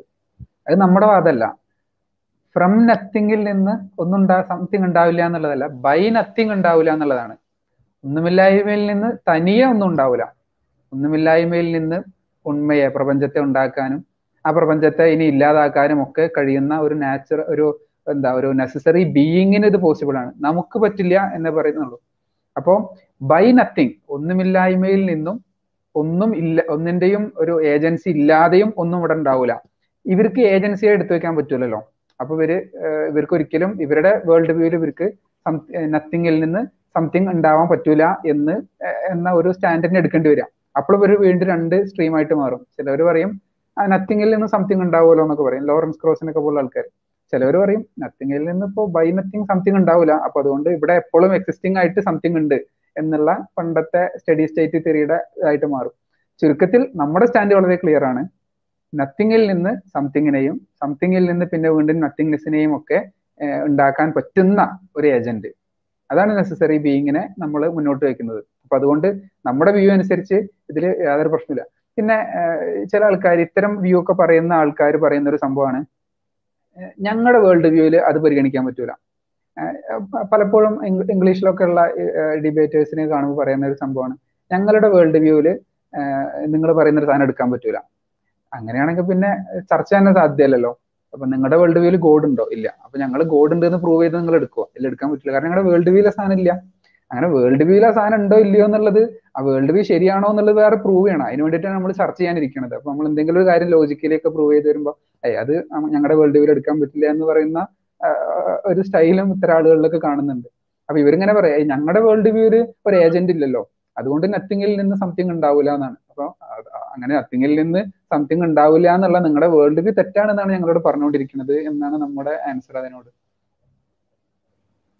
അതെ ഇവർ പറയുന്നതിനകത്തുണ്ടല്ലോ. എന്തോ സംതിങ് നിന്നാണ് നാച്ചുറൽ വേൾഡ് ഉണ്ടായത്. അതുകൊണ്ടാണ് നമ്മൾ നാച്ചുറലിസത്തിൽ വിശ്വസിക്കേണ്ടി വരുന്നത്. നാച്ചുറൽ വേൾഡ് ഉണ്ടായതാണല്ലോ നാച്ചുറലിസം വരിക. നാച്ചുറലിസം നാച്ചുറൽ വേൾഡ് ഉണ്ടായതാണ് നാച്ചുറലിസം വന്നത്. നാച്ചുറൽ വേൾഡിന് മുന്നേ ഒരു സംതിങ് ഉണ്ട്. അപ്പോൾ ആ സംതിങ്ങിനെ ഈ നാച്ചുറൽ വേൾഡുകാർ നാച്ചുറലിസം വെച്ച് എങ്ങനെ എക്സ്പ്ലെയിൻ ചെയ്യുന്നു എന്നുള്ളത് ഒരു പ്രശ്നമാകും കാരണം നാച്ചുറൽ നാച്ചുറലിസത്തിന് നാച്ചുറൽ വേൾഡിന് പുറത്തു പോയി മാത്രമേ അതിനെ കറങ്ങി എക്സ്പ്ലെയിൻ ചെയ്യാൻ സാധിക്കുള്ളൂ. അപ്പൊ ആ സംതിങ് എങ്ങനെ നാച്ചുറലി ഇവർ എക്സ്പ്ലെയിൻ ചെയ്യുന്നു എന്നുള്ളതും ഒരു പ്രശ്നമാണ്. പിന്നെ ഇതിൽ പിന്നെ പല വിഷയങ്ങളും പിന്നെ നാച്ചുറലിസത്തിന്റെ വേൾഡ് വ്യൂൽ പിന്നെ നമ്മൾ പല ചോദ്യം ചോദിച്ചാലും അതിന് റാൻഡം എന്നുള്ള ഒരേ ഒരു ഉത്തരമാണ് പറയാനുള്ളത്. അപ്പോൾ അഗെയിൻ ഈ പറഞ്ഞ continuing existing of physical reality എന്തുകൊണ്ട് റാൻഡം ആയിട്ട് അങ്ങോട്ട് ഇല്ലാണ്ടായിക്കൂടാ? എന്ന് നമുക്ക് ചോദിക്കാലോ.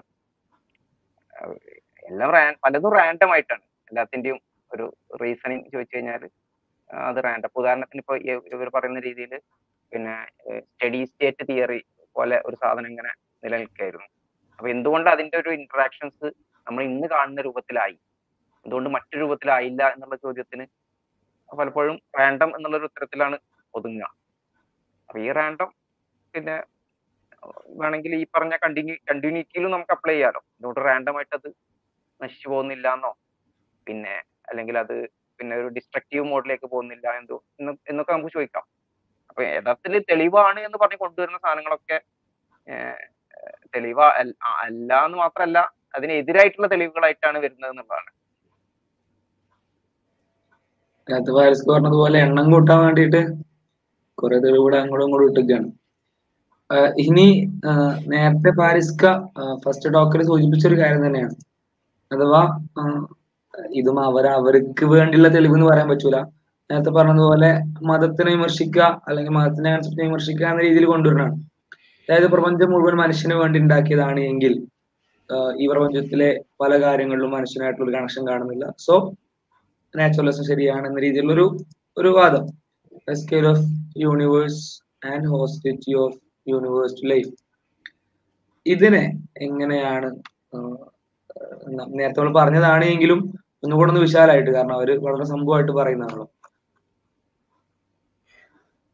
എങ്ങനെയാണ് ഇവർക്ക് തെളിവാകുക എന്നുള്ളത് നമുക്ക് അവരോട് തന്നെ ചോദിക്കേണ്ടി വരും എന്നാണ് എനിക്ക് തോന്നട്ടെ അവർ തന്നെ എക്സ്പ്ലെയിൻ ചെയ്യേണ്ടി വരും ഇതൊക്കെ. അതായത് നമ്മൾ ഭയങ്കരമായ വലിയൊരു പ്രപഞ്ചം ഉണ്ടാക്കി. മനുഷ്യൻ എന്ന് പറയുന്നത് വളരെ തീരെ കുഞ്ഞായിട്ടുള്ള ഒരു എന്റിറ്റീസ് ആണ്. അപ്പം പിന്നെ ഈ നാച്ചുറലിസത്തിൽ മാത്രമേ ഇങ്ങനെ എക്സ്പ്ലെയിൻ ചെയ്യാൻ സാധിക്കുള്ളൂ. തീസത്തിൽ എക്സ്പ്ലെയിൻ ചെയ്യാൻ സാധിക്കില്ല എന്നുള്ളതാണ് അവരുടെ ഒരു ബേസിക് ആർഗ്യുമെന്റ് അപ്പം നമ്മൾ ഒരിക്കലും അല്ലെ തീസം അഡ്രസ്സ് ചെയ്യുന്ന മനുഷ്യൻ എന്ന് പറയുന്നത് അതിന്റെ അതിന്റെ സൈസ് നോക്കിയിട്ടല്ല. തീസം ഒരിക്കലും ആൾക്കാരെ അഡ്രസ്സ് ചെയ്യുക. അപ്പം നമുക്ക് രണ്ട് ടൈപ്പ് ഉണ്ട്. ക്വാണ്ടിറ്റി ഓഫ് എക്സിസ്റ്റൻസ് ഉണ്ട് ക്വാളിറ്റി ഓഫ് എക്സിസ്റ്റൻസ് ഉണ്ട്.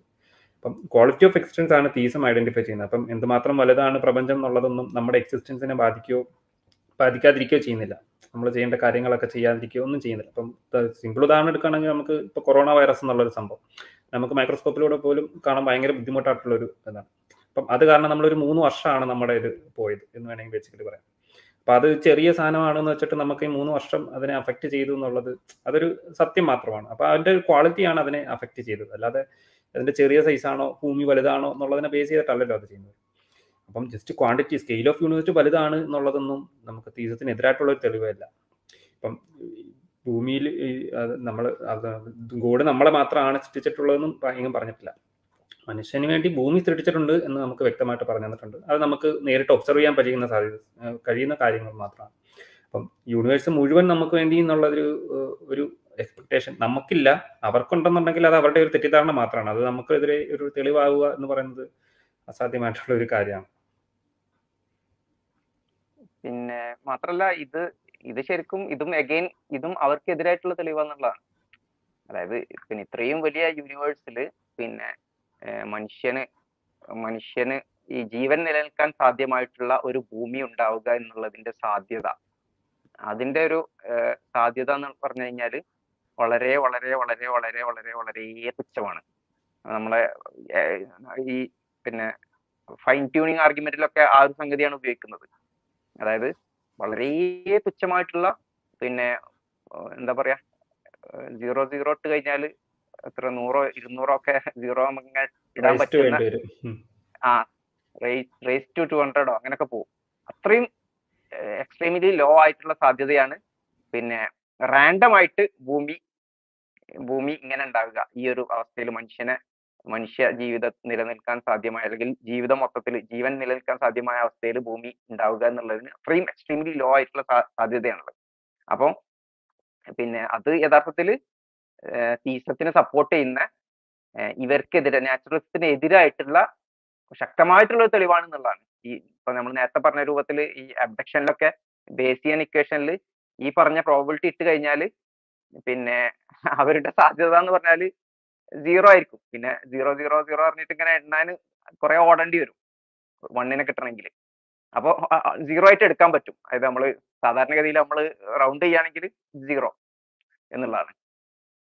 അപ്പോൾ അഗെയിൻ നമ്മൾ കാണുന്നത് എന്താ വെച്ചാൽ തെളിവ് എന്ന് പറഞ്ഞു കൊണ്ടുവരുന്ന ഓരോ സാധനവും അവർക്ക് എതിരായിട്ടുള്ള തെളിവാണ്. അവർക്ക് അനുകൂലമായിട്ടുള്ള തെളിവല്ല എന്ന് മാത്രമല്ല അവർക്ക് എക്സ്ട്രീമിലി എതിരായിട്ടുള്ള തെളിവുകളാണ്. പിന്നെ യഥാർത്ഥത്തിൽ ദൈവം ഉണ്ട് എന്നുള്ളതിന് ആർഗ്യുമെന്റ് ആയിട്ട് ഉപയോഗിക്കുന്ന തെളിവുകളൊക്കെയാണ് അവർ കൊണ്ടുവരുന്നത് എന്നുള്ളതാണ്. അവരുടെ ഒരു എക്സ്പെക്ടേഷൻ ഉള്ള കുറച്ച് തീസം ഉണ്ട്. അവർ അതിനെതിരെയുള്ള തെളിവാണ് കൊണ്ടുവരുന്നത്. ശരിക്കും നമ്മൾ അല്ലെങ്കിൽ ഐഡന്റിഫൈ ചെയ്യുന്ന തീസോ ഗോഡോ ഒന്നും അല്ല. ആക്ച്വലി അവർ ഒരു ഉണ്ടാക്കി വെച്ചിരിക്കുന്ന കുറച്ച് തീസത്തിന്റെയും ഗോഡിനൊക്കെ എതിരെയുള്ള ഒരു തെളിവായിട്ടാണ് അവർ അതിനെ പ്രൊസക്ട് ചെയ്യുന്നത്. അവർ അതിനകത്ത് ഇതൊന്നും എക്സ്പെക്ട് ചെയ്യുന്നില്ല. അതിപ്പോ നമ്മുടെ പ്രശ്നമല്ലല്ലോ. ഒരു കാര്യം ഈ എക്സ്പെക്ടേഷൻസിന്റെ കാര്യം ഞാൻ നേരത്തെ സൂചിപ്പിച്ചല്ലോ ഗോഡി ഇൻഡിപെൻഡന്റ് ആണ് എന്ന് പറയുന്നതോടുകൂടി എന്തും എക്സ്പെക്റ്റഡ് ആണ്. പിന്നെ എന്തും വരാം. പിന്നെ നമുക്കിത് എങ്ങനെ അറിയാം? എന്താണ് സംഭവം യൂണിവേ ഭൂമി മാത്രം സൃഷ്ടിക്കാം പ്രശ്നമില്ല. പക്ഷെ നമ്മൾ നോക്കുമ്പോൾ ആകാശമുണ്ട്. അതും സൃഷ്ടിക്കാൻ പ്രശ്നമില്ല. അതൊക്കെ നമ്മൾ പിന്നീട് എക്സ്പീരിയൻസ് ചെയ്യുമ്പോൾ അറിയാണ്. അല്ല ആകാശം മാത്രമല്ല കുറെ യൂണിവേഴ്സ് ഉണ്ട് കുറെ സ്റ്റാർസ് ഉണ്ട്. അപ്പൊ ഇതൊക്കെ നമ്മൾ പിന്നീട് എക്സ്പീരിയൻസ് ചെയ്യുമ്പോൾ മനസ്സിലാക്കുകയാണ് ഈ ഗോഡ് ഇങ്ങനെയൊക്കെയാണ് ആ ഒരു ഫ്രീഡം യൂസ് ചെയ്തിട്ടുള്ളത് എന്നുള്ളത്. ഇനി ഇത് ഏത് വേൾഡ് വ്യൂവിനെയാണ് സപ്പോർട്ട് ചെയ്യുന്നത്? അതാണല്ലോ ഇവരുടെ ഒരു വാദം. സത്യത്തിൽ നമ്മുടെ വേൾഡ് വ്യൂവിനാണ് സപ്പോർട്ട് ചെയ്യുന്നത് നമ്മുടെ വേൾഡ് വ്യൂ എന്താ? ഇപ്പൊ മനുഷ്യന്റെ ലൈഫിന് ഒരു പർപ്പസ് ഉണ്ട്. മനുഷ്യന്റെ പർപ്പസ് എന്ന് പറയുന്നത് ഗോഡിനെ അക്നോളജ് ചെയ്യുക ഗോഡിനെ വർഷിപ്പ് ചെയ്യുക എന്നുള്ളതൊക്കെയാണ്. അപ്പോ ആ ഗോഡിനെ വർഷിപ്പ് ചെയ്യണമെങ്കിൽ ആ ഗോഡിനെ കുറിച്ച് ഗോഡിന്റെ ഒരു വലിപ്പം ആൾക്കാർക്ക് മനസ്സിലാണല്ലോ. അപ്പോ ഓരോ നക്ഷത്രത്തെ കാണുമ്പോൾ ഈ എന്താ പറയാ മാക്രോസ്കോപ്പിക് ആയിട്ടുള്ള വേൾഡ് കാണുമ്പോൾ ഗാലക്സികളെ കാണുമ്പോൾ പുതിയ പുതിയ കണ്ടുപിടുത്തങ്ങൾ കാണുമ്പോൾ ഹലോ എന്തോ ഒരു ഇഷ്യൂ വന്നിട്ടുണ്ടോ? ഓക്കെ. അപ്പൊ പുതിയ പുതിയ കണ്ടുപിടുത്തങ്ങളൊക്കെ വരുമ്പോൾ ഈ ഗോഡിനെ കുറിച്ചുള്ള മനുഷ്യന്റെ കൺസെപ്റ്റ് വളരെ വലുതാവുകയാണ്. അപ്പോൾ വർഷിപ്പ് ചെയ്യാനുള്ള ഒരു ടെൻഡൻസി കൂടുകയാണ്. അപ്പൊ നമ്മുടെ വേൾഡ് വ്യൂരിക്കാണ് ഇതൊക്കെ എക്സ്പ്ലെയിൻ എക്സ്പ്ലെയിൻഡ് ആയിട്ട് ഇങ്ങനെ വരുന്നത്. അപ്പൊ ഇവരുടെ അതേ ഒരു സാധനം വെച്ചിട്ട് ഇത് ഏത് വേൾഡ് വ്യൂവിനെയാണ് കൂടുതൽ എക്സ്പ്ലെയിൻ ചെയ്യുന്നത് എന്ന് ചോദിക്കുമ്പോൾ നമ്മുടേതിനാണ് ഇത് വരുന്നത്. കാരണം ഇവർക്ക് പ്രത്യേകിച്ച് അതുകൊണ്ട് അതൊരു നാച്ചുറലിസത്തിനെ സപ്പോർട്ട് ചെയ്യാനുള്ള പ്രത്യേകിച്ച് കാര്യങ്ങളൊന്നും വരുന്നില്ല. ഇങ്ങനെ കുറെ യൂണിവേഴ്സ് ഉണ്ട് അതൊന്നും അവർക്ക് കൂടുതൽ ഒരു സപ്പോർട്ടീവായിട്ട് വരുന്നില്ല. എന്നാൽ നമുക്ക് അങ്ങനെയല്ല കുറേ യൂണിവേഴ്സ് ഉണ്ടെങ്കിൽ ഇതിനൊക്കെ സൃഷ്ടിച്ച ഒരു ബോർഡാണ് എനിക്ക് ഫ്രീ വില്ല് തന്ന് എനിക്ക് ഒരു ടെസ്റ്റ് എന്നുള്ള ഒരു ക്രൈറ്റീരിയ നിശ്ചയിച്ച് വലിയൊരു ഡ്യൂട്ടിയോടെ ഭൂമിയിലേക്ക് കൊണ്ടുവന്നത് എന്ന് തിരിച്ചറിയുമ്പോൾ തീസത്തിൽ ഉള്ള ഒരു വേൾഡ് വ്യൂ ആണ് സത്യത്തിൽ ഇത് സപ്പോർട്ട് ആവുന്നത്.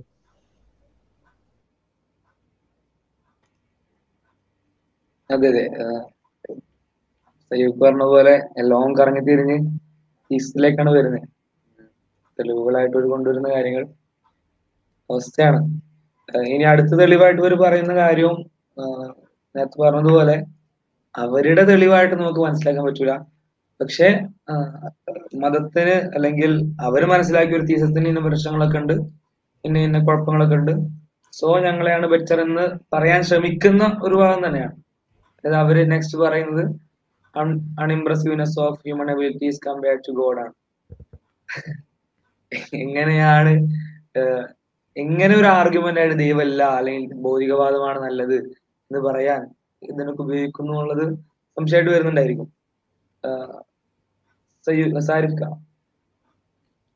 എന്താണ് ഇവിടെ ഇവർ ഒരു അസംഷൻ അല്ലെങ്കിൽ അസംഷൻ വെക്കുന്നതെന്ന് വെച്ചാൽ നമ്മൾ മനുഷ്യർ ദൈവത്തിന്റെ ഇമേജിൽ സൃഷ്ടിച്ചു എന്നുള്ള ഒരു കാര്യത്തിന് ഇപ്പം ദൈവത്തിനോട് സാമ്യം ഉണ്ടായിരിക്കണം മനുഷ്യനും എന്നുള്ള ഒരു അസംഷൻ ഇവർ ആദ്യമേ ക്രിയേറ്റ് ചെയ്യാം അപ്പം മനുഷ്യനെ നോക്കുമ്പം ദൈവം എന്ന് പറയുന്ന അതിന്റെ നമുക്ക് കൊടുക്കുന്ന ആട്രിബ്യൂട്ട്സോ ദൈവത്തിന്റെ കഴിവുകളോ ഒന്നും നമുക്കില്ല.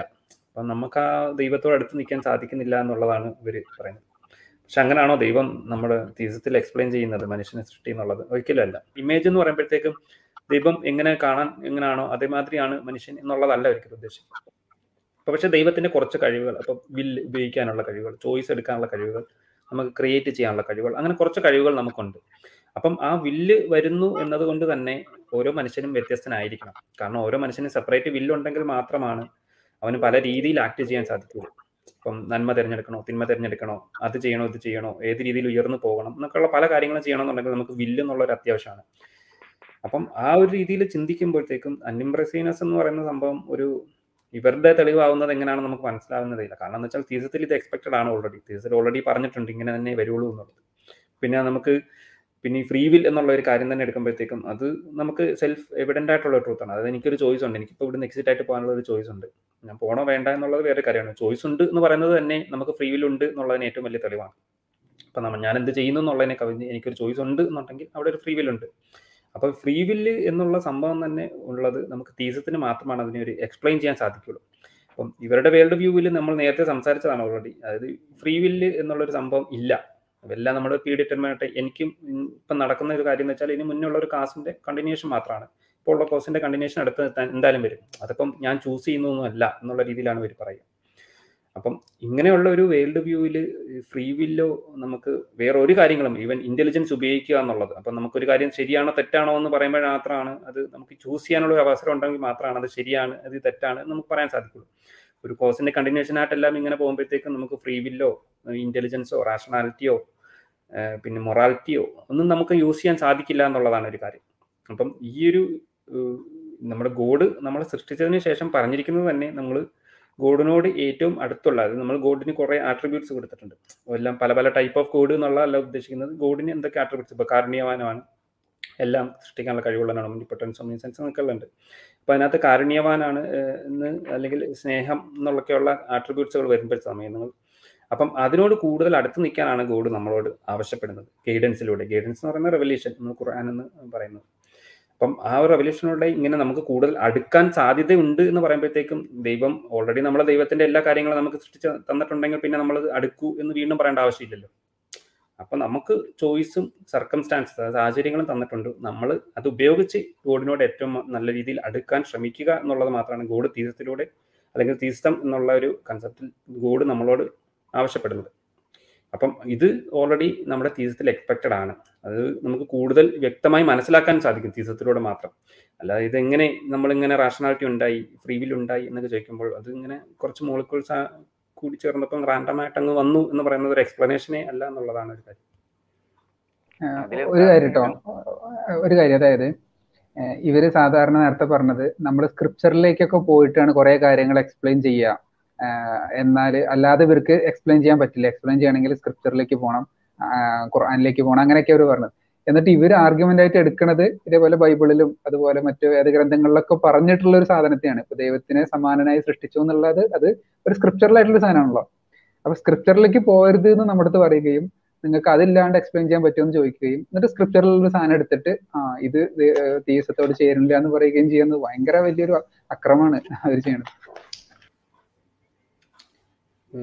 സയ്യൂബ് സ്റ്റക്കാന്ന് തോന്നുന്നു. എന്തോ പറയാൻ ഉദ്ദേശിച്ചെന്ന് തോന്നുന്നു. നമുക്ക് കണ്ടിന്യൂ ചെയ്യാം അല്ലേ ഹലോ. ആ ഹലോ. ഓക്കെ. കേൾക്കണ്ടോ?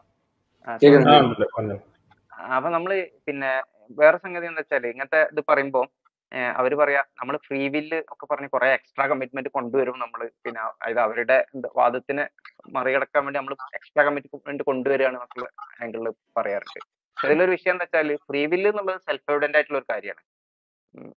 ബൈ നാച്ചർ ഡിഫോൾട്ട് ആയിട്ട് മനുഷ്യനെ അംഗീകരിക്കുന്ന മനുഷ്യന് ജന്മനാളുള്ള ഒരു ബോധ്യമാണ് ഫ്രീ വില്ല് ഉണ്ട് എന്നുള്ളത്. അല്ലെങ്കിൽ മനുഷ്യന്റെ ഹ്യൂമാനിറ്റി മൊത്തം നിലനിൽക്കുന്നത് ആ ഒരു ബോധ്യത്തിന്റെ പേരിലാണ്.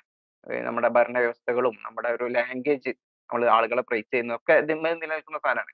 അപ്പോൾ ഫ്രീ വിൽ ഇല്ല എന്നുള്ളത് ഒരു ക്ലെയിമാണ് അതായത് ഫ്രീ വിൽ ഇല്ല എന്നുള്ളതാണ് ക്ലെയിം അതാണ് അവരുടെ എക്സ്ട്രാ അതാണ് എക്സ്ട്രാ കമ്മിറ്റ്മെന്റ് അപ്പൊ നമുക്ക് ഈ പിന്നെ ഫ്രീ വിൽ ഉണ്ട് എന്നുള്ളത് ഡിഫോൾട്ട് ആയിട്ടുള്ള മനുഷ്യന്റെ പിന്നെ സെൽഫ് എവിഡന്റ് ആയിട്ടുള്ള ഒരു പൊസിഷനുമാണ് പ്ലസ് പിന്നെ ദൈവ ദൈവത്തിന്റെ കാര്യത്തിലും അത് വേറെ വിഷയമാണ്. മനുഷ്യന് സ്വതവേയുള്ള ബോധ്യമാണ് അത് മറ്റൊരു വിഷയം. അപ്പൊ എന്തായാലും തീസത്തിൽ ദൈവം ഉണ്ട് ഫ്രീ വില്ലും ഉണ്ട്. ഫ്രീ വില്ല് ഉണ്ട് എന്നുള്ളത് നമ്മൾ നമ്മൾ എടുക്കുന്ന ഒരു എക്സ്ട്രാ കമ്മിറ്റ്മെന്റ് അല്ല. അത് സെൽഫ് എവിഡന്റ് ആയിട്ട് എല്ലാവർക്കും അറിയാവുന്ന വസ്തുതയാണ് അപ്പൊ അവർ പിന്നെ അപ്പൊ ഇത് രണ്ടും വളരെ കൃത്യമായിട്ട് കൊഹറന്റ് ആയിട്ട് മാച്ച് ആവുന്നുണ്ട്. പിന്നെ ഇപ്പൊ ഈ പറഞ്ഞ കാര്യങ്ങളൊക്കെ പിന്നെ വെൽ എക്സ്പ്ലെയിൻഡ് ആണ്. ഫ്രീ വില്ല് ഉള്ളത് കൊണ്ട് തന്നെ വെൽ എക്സ്പ്ലെയിൻ ചെയ്യാൻ പറ്റുന്ന സാധനമാണ്. പിന്നെ അവർ അവരിപ്പോ ചെയ്യുന്നത് എന്താ വെച്ചാൽ ഫ്രീ വില്ലിനെ നിഷേധിക്കുകയാണ് ചെയ്യുന്നത്. ഫ്രീ വില്ല് എന്തായാലും അവരുടെ വേൾഡ് വ്യൂ ആയിട്ട് കോൺട്രഡിക്ട് ചെയ്യുന്നതുകൊണ്ട് ഫ്രീ വില്ലിനെ നിഷേധിക്കുകയാണ് സെൽഫ് ആയ ഒരു സംഗതി നിഷേധിക്കുക ചെയ്യുന്നത്. അപ്പൊ അത് അതാണ് എക്സ്ട്രാ കമ്മിറ്റ്മെന്റ് നമ്മളെ സംബന്ധിച്ചിടത്തോളം ഒരു എക്സ്ട്രാ കമ്മിറ്റ്മെന്റേ അല്ല. കാരണം ഫ്രീ വില്ല് ഉണ്ട് എന്നുള്ളത് നൗൺ സെൽഫ് എവിഡന്റ് ആണ്. അതിനെ നിഷേധിക്കുകയാണെങ്കിൽ അവരാണ് അതിന് തെളിവ് കൊണ്ടുവരേണ്ടത്. അത് അതിന്റെ അതിന്റെ ഒരു ഓണസ് ഓഫ് പ്രൂഫ് അവരുടെ കയ്യിലാണ്. അപ്പൊ അത് അവർക്ക് വീണ്ടും വീണ്ടും എക്സ്ട്രാ കമ്മിറ്റ്മെന്റുകൾ വരികയാണ്. ഫ്രീ വില്ല് ഇല്ല എന്ന് പറയണം. ഫ്രീ വില്ല് നിഷേധിക്കണം. പിന്നെ ഫ്രീ വിൽ നിഷേധിക്കുകയാണെങ്കിൽ പിന്നെ വേറെയും കോൺട്രഡിക്ഷൻസ് വരും. അത് നമ്മൾ ചില വീഡിയോസിൽ മുമ്പ് ചർച്ച ചെയ്തിരുന്നു. അതിലേക്ക് ഇനി ആവശ്യമാണെങ്കിൽ നമുക്ക് പിന്നെ വരാം. അതെ അതെ. ഇതിലിപ്പോ പ്രധാനമായിട്ട് ഈ സാധനങ്ങൾ നോക്കുമ്പോൾ ഇവരുടെ ഈ തെളിവുകൾ എന്ന് പറഞ്ഞിട്ട് ഇവർ കൊണ്ടുവരുന്ന സംഭവങ്ങൾ നോക്കുമ്പോൾ എത്രത്തോളമാണ് ഇവരുടെ ഒരു അസ്തിത്വ പ്രതിസന്ധി? അല്ലെങ്കിൽ എത്രത്തോളം റിസ്കിലാണ് അവർ ജീവിക്കുന്നത് കാണാൻ കഴിയും. കാരണം ഇതിന് ഓപ്പോസിറ്റായി നിൽക്കുന്ന ഒരു ഐഡിയോളജി അല്ലെങ്കിൽ ഐഡിയോളജികൾ അവരുടെ വാദങ്ങൾ ഉണ്ടെങ്കിലേ ഇവർക്ക് ഒരു തെളിവേര് കൊണ്ടുവരാൻ പറ്റുന്നുള്ളൂ. ആ തെളിവുകൾക്ക് ഇവർ കംപ്ലീറ്റ്ലി ഇവരുടെ ഓപ്പോസിറ്റ് നിൽക്കുന്ന ആളുകളുടെ വാദത്തിന് ഡിപ്പെൻഡ് ചെയ്തിരിക്കാവുന്നതാണ് അതുകൊണ്ടായിരിക്കണം നേരത്തെ പറഞ്ഞതുപോലെ ഡിഡക്റ്റീവ് ആർഗ്യുമെന്റുകൾ പറ്റില്ല. ഞങ്ങൾക്ക് അബ്ഡക്റ്റീവേ കൊണ്ടുവരാൻ പറ്റൂ. അല്ലെങ്കിൽ ഈ വിഷയത്തിൽ അബ്ഡക്റ്റീവേ പറ്റൂ എന്നൊരു വാദത്തിലേക്ക് അവർ എത്തുന്നത്. കാരണം നിലനിൽക്കാൻ വേറൊന്നും ചെയ്യാൻ കഴിയില്ലല്ലോ. ഇനി ഇവർ പറയുന്ന വാദം നേരത്തെ പറഞ്ഞതാണ് ജസ്റ്റ് സൂചിപ്പിച്ചിരുന്നതാണ് ഇവല്യൂഷൻ ആണ്. അത് ഇനി പറയേണ്ടതുണ്ട് എന്തെങ്കിലും ആഡ് ചെയ്യാനുണ്ടോ? ഇവല്യൂഷൻ നാച്ചുറലിസ്റ്റിന്റെ ഒരു വാദമാണെന്ന നിലക്കുള്ള വാദമായിരുന്നു. പിന്നീട് തെളിവായിട്ട് പറഞ്ഞത്. എനിക്ക് തോന്നുന്നത് വേണ്ടെന്നാണ്. നമ്മൾ പറഞ്ഞു കഴിഞ്ഞില്ലേ? നാച്ചുറലിസവുമായിട്ട് ഡയറക്ട്ലി കോൺട്രഡിക്ട് ചെയ്യുന്ന വാദമാണ്. ഇവല്യൂഷൻ എത്രമാത്രം പിന്നെ പ്രോബിലിറ്റി അവർ കൊടുക്കുന്നോ അത്രയും പ്രോബിലിറ്റി നാച്ചുറലിസം തെറ്റാണ് എന്നുള്ളതിനും കൊടുക്കേണ്ടി വരും എന്നുള്ളതാണ്. അത് ലോജിക്കലി തന്നെ കോൺട്രഡിക്ടറി ആയിട്ടുള്ള രണ്ട് സംഗതികളാണ്. അപ്പൊ നാച്ചുറലിസത്തിന് എതിരായിട്ട് പിന്നെ അത് ഇവല്യൂഷൻ നിങ്ങൾ വിശ്വസിച്ച് കഴിഞ്ഞാൽ നാച്ചുറലിസം നിങ്ങൾക്ക് വിശ്വസിക്കാൻ പറ്റൂല. എവല്യൂഷൻ നിങ്ങൾ ഹൺഡ്രഡ് പെർസെന്റ് ട്രൂ ആണെന്ന് വിശ്വസിക്കുന്ന ഒരാളാണെങ്കിൽ അതിന്റെ അർത്ഥം നിങ്ങൾ ഹൺഡ്രഡ് പെർസെന്റ് നാച്ചുറലിസം തെറ്റാണ് എന്ന് വിശ്വസിക്കേണ്ടി വരും എന്നുള്ളതാണ്. അത് കംപ്ലീറ്റ്ലി കോൺട്രഡിക്ടറി ആയിട്ടുള്ള രണ്ട് പ്രൊപ്പോസിഷൻസ് ആണ് അതെ എ എൻ എന്ന് പറയുന്ന ഇവല്യൂഷണറി ആർഗ്യുമെന്റ് അഗേൻസ്റ്റ് നാച്ചുറലിസ്റ്റ് എന്ന് പറയുന്ന ആർഗ്യുമെന്റ് കേൾക്കുന്ന ആളുകൾ കൂടുതൽ പഠിക്കാനും അതിന്റെ വിശദീകരണങ്ങളിലേക്ക് പോയാൽ മതി. ഇൻഷാല്ലാ യൂട്യൂബിൽ വീഡിയോസ് ഒക്കെ അവൈലബിൾ ആണ്. നമ്മൾ തന്നെ ഒരു എത്തീസ്റ്റിനുള്ള റിയാക്ഷൻ വീഡിയോയിൽ ആ ആർഗ്യുമെന്റ് വിശദീകരിക്കുന്നുണ്ട്. നിസാർ എന്ന് പറയുന്ന ചാനലിന് കൂടി ഇനി ഇവർ പറയുന്നത് വളരെ ഫ്രഷ് ആയിട്ടുള്ളൊരു ആർഗ്യുമെന്റ് ആണ്. ഈശ്വരവാ മതവിശ്വാസത്തിനെതിരെ ഒരു തവണയും ആവർത്തിക്കാത്ത പുതിയതായി ഗവേഷണം ചെയ്തുകൊണ്ട് ഒരു ആർഗ്യുമെന്റ് പ്രോബ്ലം ഓഫ് ഇവിൾ ഭയങ്കരമായി മതവിശ്വാസികളൊക്കെ സ്ട്രഗിളിലാക്കുന്ന ഒരു വാദമാണ് അതിനവർ പറയുന്ന ഉദാഹരണങ്ങൾ ബയോളജിക്കൽ റോൾ പെയിന്റിന്റെയും പ്രഷറിന്റെയും ബയോളജിക്കൽ റോൾ അതുപോലെ തന്നെ പ്രകൃതി തന്നെയുള്ള ഈ ക്രൂവൽറ്റി അതേപോലെ മനുഷ്യന്റെ സെൽഫിഷ്നെസ് ഇതൊക്കെ ഈ പ്രോബ്ലം ഓഫ് ഈവിൾ എന്ന് പറയുന്ന ഒരു കാര്യത്തിൽ ജസ്റ്റിഫിക്കേഷൻ ആയിട്ട് അവർ പറയുന്നു. ഇതൊക്കെ തിന്മയായതുകൊണ്ട് തന്നെ അത് നിലനിൽക്കാൻ പാടില്ലല്ലോ ദൈവം ഉണ്ടെങ്കിൽ അത് നിലനിൽക്കുന്നുവെങ്കിൽ ദൈവമില്ല. ആർഗ്യുമെന്റ് സ്ട്രക്ചർ ഒക്കെ ഉഷാറാണ്. സാരിഫ്ത എന്താണ് അതിനുള്ള പ്രതികരണം? അതെ. ഇവരിവിടെയും ചെയ്യുന്ന ഒരു കാര്യം എന്ന് വെച്ചാൽ ഇവർ ഉദ്ദേശിക്കുന്ന ഒരു ടൈപ്പ് ഓഫ് ഗോഡിനെ ഇവർക്ക് കാണാൻ പറ്റുന്നില്ല. അപ്പൊ എനിക്ക് തോന്നുന്നു ഇവർ ഉദ്ദേശിക്കുന്ന വെച്ചാൽ നിങ്ങൾ ആപത്തിലൊക്കെ വന്ന് രക്ഷിക്കുന്ന സൂപ്പർമാൻ മാതിരി അല്ല അല്ലെങ്കിൽ ഡിങ്കൻ മാതിരിയൊക്കെ ഉള്ള അതായിരിക്കും ഇവർ ഡിങ്കനോടൊക്കെ കൂടുതൽ സ്നേഹമുള്ളവർക്ക് ഇങ്ങനെ ആൾക്കാരെ ആപത്തിലൊക്കെ വന്ന് രക്ഷിക്കണം. എന്നാൽ മാത്രമാണ് ആ ദൈവം ദൈവമാവാനുള്ള യോഗ്യതയുള്ളൂ എന്നുള്ളതാണ് ഇവരുടെ അതെ നമുക്ക് പക്ഷെ അങ്ങനെ അങ്ങനെ ഒരു എക്സ്പെക്ടേഷൻ ഇല്ല. അങ്ങനെ നമ്മൾ തീസത്തിനകത്തോ ഖുറാനകത്തോ അങ്ങനെ ഒരു എക്സ്പെക്ടേഷൻ തരുന്നതും ഇല്ലാത്തതുകൊണ്ട് നമുക്ക് ആ ഒരു പ്രശ്നമില്ല. ഇവർക്ക് പക്ഷേ ആ ഒരു പ്രശ്നം ഉണ്ടാകാനാണ് ഇവർ ഇത് എക്സ്പെക്ട് ചെയ്യുന്നില്ല എന്ന് ഇവർ പറയുന്നത്. അപ്പം നമ്മൾ ഇതിനകത്ത് ആദ്യം മനസ്സിലാക്കേണ്ട ഒരു കാര്യം എന്ന് വെച്ചാൽ ഇവർ മെയിനായിട്ടും പറയുന്നത് വേദനയും സഫറിങ്ങും ആണ് എന്നുള്ളതാണ്. അപ്പം ശരിക്കും തീസം എന്നുള്ളത് ഐഡന്റിഫൈ ചെയ്യുന്ന ഈവിൾ വേദനയും സഫറിങ്ങും ഒന്നല്ല തീസം ഐഡന്റിഫൈ ചെയ്യുന്ന ഈവിൾ എന്ന് പറയുന്നത് ഒരു കോൺഷ്യസ് എന്റിറ്റിയുടെ ഉദ്ദേശത്തോടു കൂടിയുള്ള ഒരു പ്രവൃത്തി മാത്രമാണ് തീസം ഈവിളായിട്ട് ഐഡന്റിഫൈ ചെയ്യുന്നത്. അവിടെ വേദന ഉണ്ടോ വേദന ഇല്ലയോ എന്നൊന്നും ഈവിൾ നോക്കാറില്ല. നമ്മൾ വെർച്യു എത്തിക്സ് എന്ന് പറയുന്നത് അതിന്റെ ഫിലോസഫിയിലോട്ട് പോകുമ്പോഴത്തേക്കും. അതായത് ഒരു മനുഷ്യന്റെ വെർച്യു അതായത് അവനുള്ളിലുള്ള നന്മയും തിന്മയാണോ നന്മയാണോ തിന്മയാണോ ചെയ്യുക എന്നുള്ളത് കൊണ്ട് ഉദ്ദേശിക്കുന്നത്. അല്ലാതെ അതിന്റെ ആക്ഷനോ അല്ലെങ്കിൽ അതിന്റെ കോൺസിക്വൻസോ ബേസ് ചെയ്തിട്ടല്ല. അപ്പൊ ഞാൻ ഒരു സിമ്പിൾ ഉദാഹരണം പറയുകയാണെങ്കിൽ ഇപ്പൊ എന്റെ കൈ ഹലോ?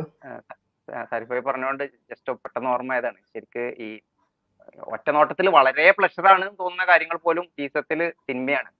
ഉദാഹരണത്തിന്. വ്യഭിചാരം. വ്യഭിചാരം എന്ന് പറഞ്ഞാൽ നമ്മളെ ആ ഒരു ഒരു സർഫേസ് ലെവൽ നോക്കി കഴിഞ്ഞാൽ ര- രണ്ടാൾക്കും സമ്മതമാണെങ്കിൽ രണ്ടുപേർക്കും പ്രഷറാണ് വേറെ ആൾക്കും ഒറ്റ നോട്ടത്തിൽ ദോഷമൊന്നുമില്ല. അപ്പൊ അത്രയും എന്നിട്ട് പോലും അത് തിന്മയാണ് ഈവിളാണ് ഈസത്തിൽ. അതെ അതെ. അതെ അതായത് അപ്പം ഈവിൾ എന്ന് പറയുമ്പോഴത്തേക്കും കോൺഷ്യസ് എന്റിറ്റിയുടെ ഒരു ഉദ്ദേശപരമായിട്ട് അതിനുള്ള സിമ്പിൾ എക്സാമ്പിൾ എന്ന് പറയുമ്പോഴത്തേക്ക് എന്റെ കൈ ഇപ്പോൾ ഒരു കത്തി കൊണ്ട് മുറിഞ്ഞു എന്ന് വിചാരിക്കാം അപ്പം വേറൊരാൾ എന്റെ കൈ മുറിക്കാൻ വേണ്ടി വന്നു മൽപ്പിടുത്തത്തിനാണെങ്കിൽ കൈ കത്തി കൊണ്ട് മുറിഞ്ഞു എന്ന് വിചാരിക്കും അപ്പോൾ ഇവിടെ രണ്ട് കാര്യത്തിലും കോൺസിക്വൻസ് കിട്ടിയേക്കുന്ന ഒന്നാണ്. അതായത് കൈ മുറിഞ്ഞു ചോര വന്നു എന്നുള്ളതാണ്. അതാണ്. പക്ഷെ ഇവിടെ ഒന്ന് തിന്മയും ഒന്നൊരു പ്രവൃത്തി മാത്രമാണ് കാരണം എന്റെ കയ്യിൽ നിന്ന് പറ്റിയ അബദ്ധവും ഇതിനെ എന്നും ഒരിക്കലും പറയാൻ പറ്റില്ല പക്ഷെ മറ്റേ മനുഷ്യൻ ഉദ്ദേശത്തോടു കൂടി എന്നെ അപകട അപകടത്തിലേക്ക് കൊണ്ടുപോകാൻ വേണ്ടി വന്ന ആ വ്യക്തിയുടെ ഉദ്ദേശത്തെ ഉദ്ദേശവും ആക്ഷനോടെ ചെയ്യുമ്പോഴത്തേക്കും അതിനെ നമ്മൾക്ക് ഈവിൾ എന്ന് പറയാൻ സാധിക്കും. അപ്പം തീസം ഐഡന്റിഫൈ ചെയ്യുന്ന ഈവിൾ എന്ന് പറയുന്നത് ഈ ടൈപ്പ് ഓഫ് ഈവിൾ ആണ്. അത് വെർച്യു ബേസ് ആയിട്ടുള്ള ഈവിൾ ആണ്. അല്ലാതെ നമുക്കൊരു വേദന വന്നെന്നോ സഫറിങ് വന്നെന്നോ എന്നുള്ളതൊന്നും ഈവിളായിട്ട് നമുക്ക് കൺസിഡർ ചെയ്യാൻ പറ്റില്ല. ഇപ്പം ഇപ്പം ഇവർ പറയുന്നതിനകത്ത് തന്നെ ഇപ്പം എർത്തികുക്ക് അല്ലെങ്കിൽ സുനാമി വന്നിട്ടുണ്ട് അല്ലെങ്കിൽ കോവിഡ് മഹാമാരി വന്നു ഇതൊക്കെ ഈവിൾ ആണെന്നാണ് ഇവരുടെ ഒരു വാദം. അപ്പം എന്തിന്റെ അടിസ്ഥാനത്തിലാണ് ഇത് ഈവിൾ ആയത് എന്നുള്ളത് നോക്കേണ്ടി വരും. അപ്പൊ ഇവർ പറയുന്നത് തന്നെ നാച്ചുറൽസിൽ എക്സ്പെക്റ്റഡ് എന്നൊക്കെ പറയുന്നതാണ് നാച്ചുറൽ സെലക്ഷൻ അല്ലെങ്കിൽ സർവൈവൽ ഓഫ് ദ ഫിറ്റസ്റ്റ് എന്നുള്ളതിന്റെയൊക്കെ ഒരു ഭാഗം മാത്രമാണ് ഈ കോവിഡ് നമുക്ക് വരിക എന്നുള്ളത്. അത് ഇവിടുത്തെ ഭൂമിയിൽ ജീവിക്കുന്ന മറ്റൊരു ഓർഗാനിസമാണ് അത് നമ്മൾ അവരുടെ സർവൈവലിന് വേണ്ടി നമ്മുടെ ഹോസ്റ്റലായിട്ടുള്ള നമ്മുടെ ജീവികൾ വർഗങ്ങളിലേക്ക് പോകുന്നു എന്നുള്ളത്. അപ്പം നമുക്ക് അവരെ സർവൈവ് ചെയ്യാൻ വേണ്ടി നമ്മൾ എന്ത് ചെയ്യും? നമ്മൾ വാക്സിൻ എടുത്ത് കുത്തിവെക്കുന്നു. അപ്പോൾ അത് നമ്മുടെ സർവൈവലാണ് ഇതിനകത്ത് എവിടെയാണ് ഈവിൾ എന്നുള്ളൊരു സംഭവം വരികയാണെങ്കിൽ നമ്മൾ അവരോട് കാണിക്കുന്ന ഈവിളാണെന്ന് നമുക്ക് പറയേണ്ടി വരും. കാരണം മില്യൺസ് ഓഫ് ബാക്ടീരിയസിനെയും വൈറസിനെയും മറ്റ് ജീവജാലങ്ങളെയും നശിപ്പിക്കുന്നത് മനുഷ്യനാണ്. ലോകത്തിലെ ഏറ്റവും വലിയ ഈവിൾ എന്ന് പറയുന്നത് മനുഷ്യനാവും. അവരുടെ ഒരു അടിസ്ഥാനം വെച്ച് നോക്കുമ്പോഴത്തേക്ക് അപ്പോൾ ഇവർ ചെയ്യുന്ന കാര്യം എന്ന് വെച്ചാൽ ഇതേ കണ്ടില്ലേ ഇതേ ഇവർ ഇങ്ങനെ സഫറിങ് അല്ലെങ്കിൽ അവർ വേദന അനുഭവിക്കുന്നു എന്നുള്ളത് കൊണ്ട് ഒരു അപ്പീൽ ടു ഇമോഷൻ എന്നുള്ള ഒരു ഫലേഷ്യതായിട്ടുള്ള ഒരു പൊസിഷൻ അവരെടുക്കണം ഇതേ അവർ വേദന അനുഭവിക്കുന്നു അവർ സഫറിങ് അനുഭവിക്കുന്നു അതുകൊണ്ട് ഈവിളാണ് എന്നുള്ളത്. പക്ഷേ നമുക്കൊരു തീസത്തിൽ എക്സ്പെക്ട് ചെയ്യുന്നതെന്ന് വെച്ചാൽ ഒരു ലോക്കലായിട്ടുള്ള ഒരു കാര്യത്തെയല്ല. നമ്മളൊരു ഗ്ലോബലായിട്ടുള്ള ഒരു കൺസെപ്റ്റ് വെച്ചിട്ടാണ് അത് നന്മ അല്ലെങ്കിൽ ടോട്ടലായിട്ടാണ് നമ്മൾ നോക്കേണ്ടത്.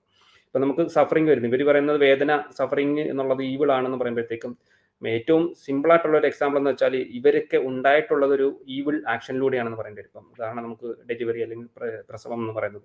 അപ്പോൾ ഏറ്റവും വേദനയേറിയ സഫറിങ് ഏറിയിട്ടുള്ള ഒരു കാര്യമാണത്. അപ്പോൾ ഈവിൾ ആക്ഷനിലൂടെയാണോ നമ്മളൊക്കെ ഉണ്ടായിട്ടുള്ളത്?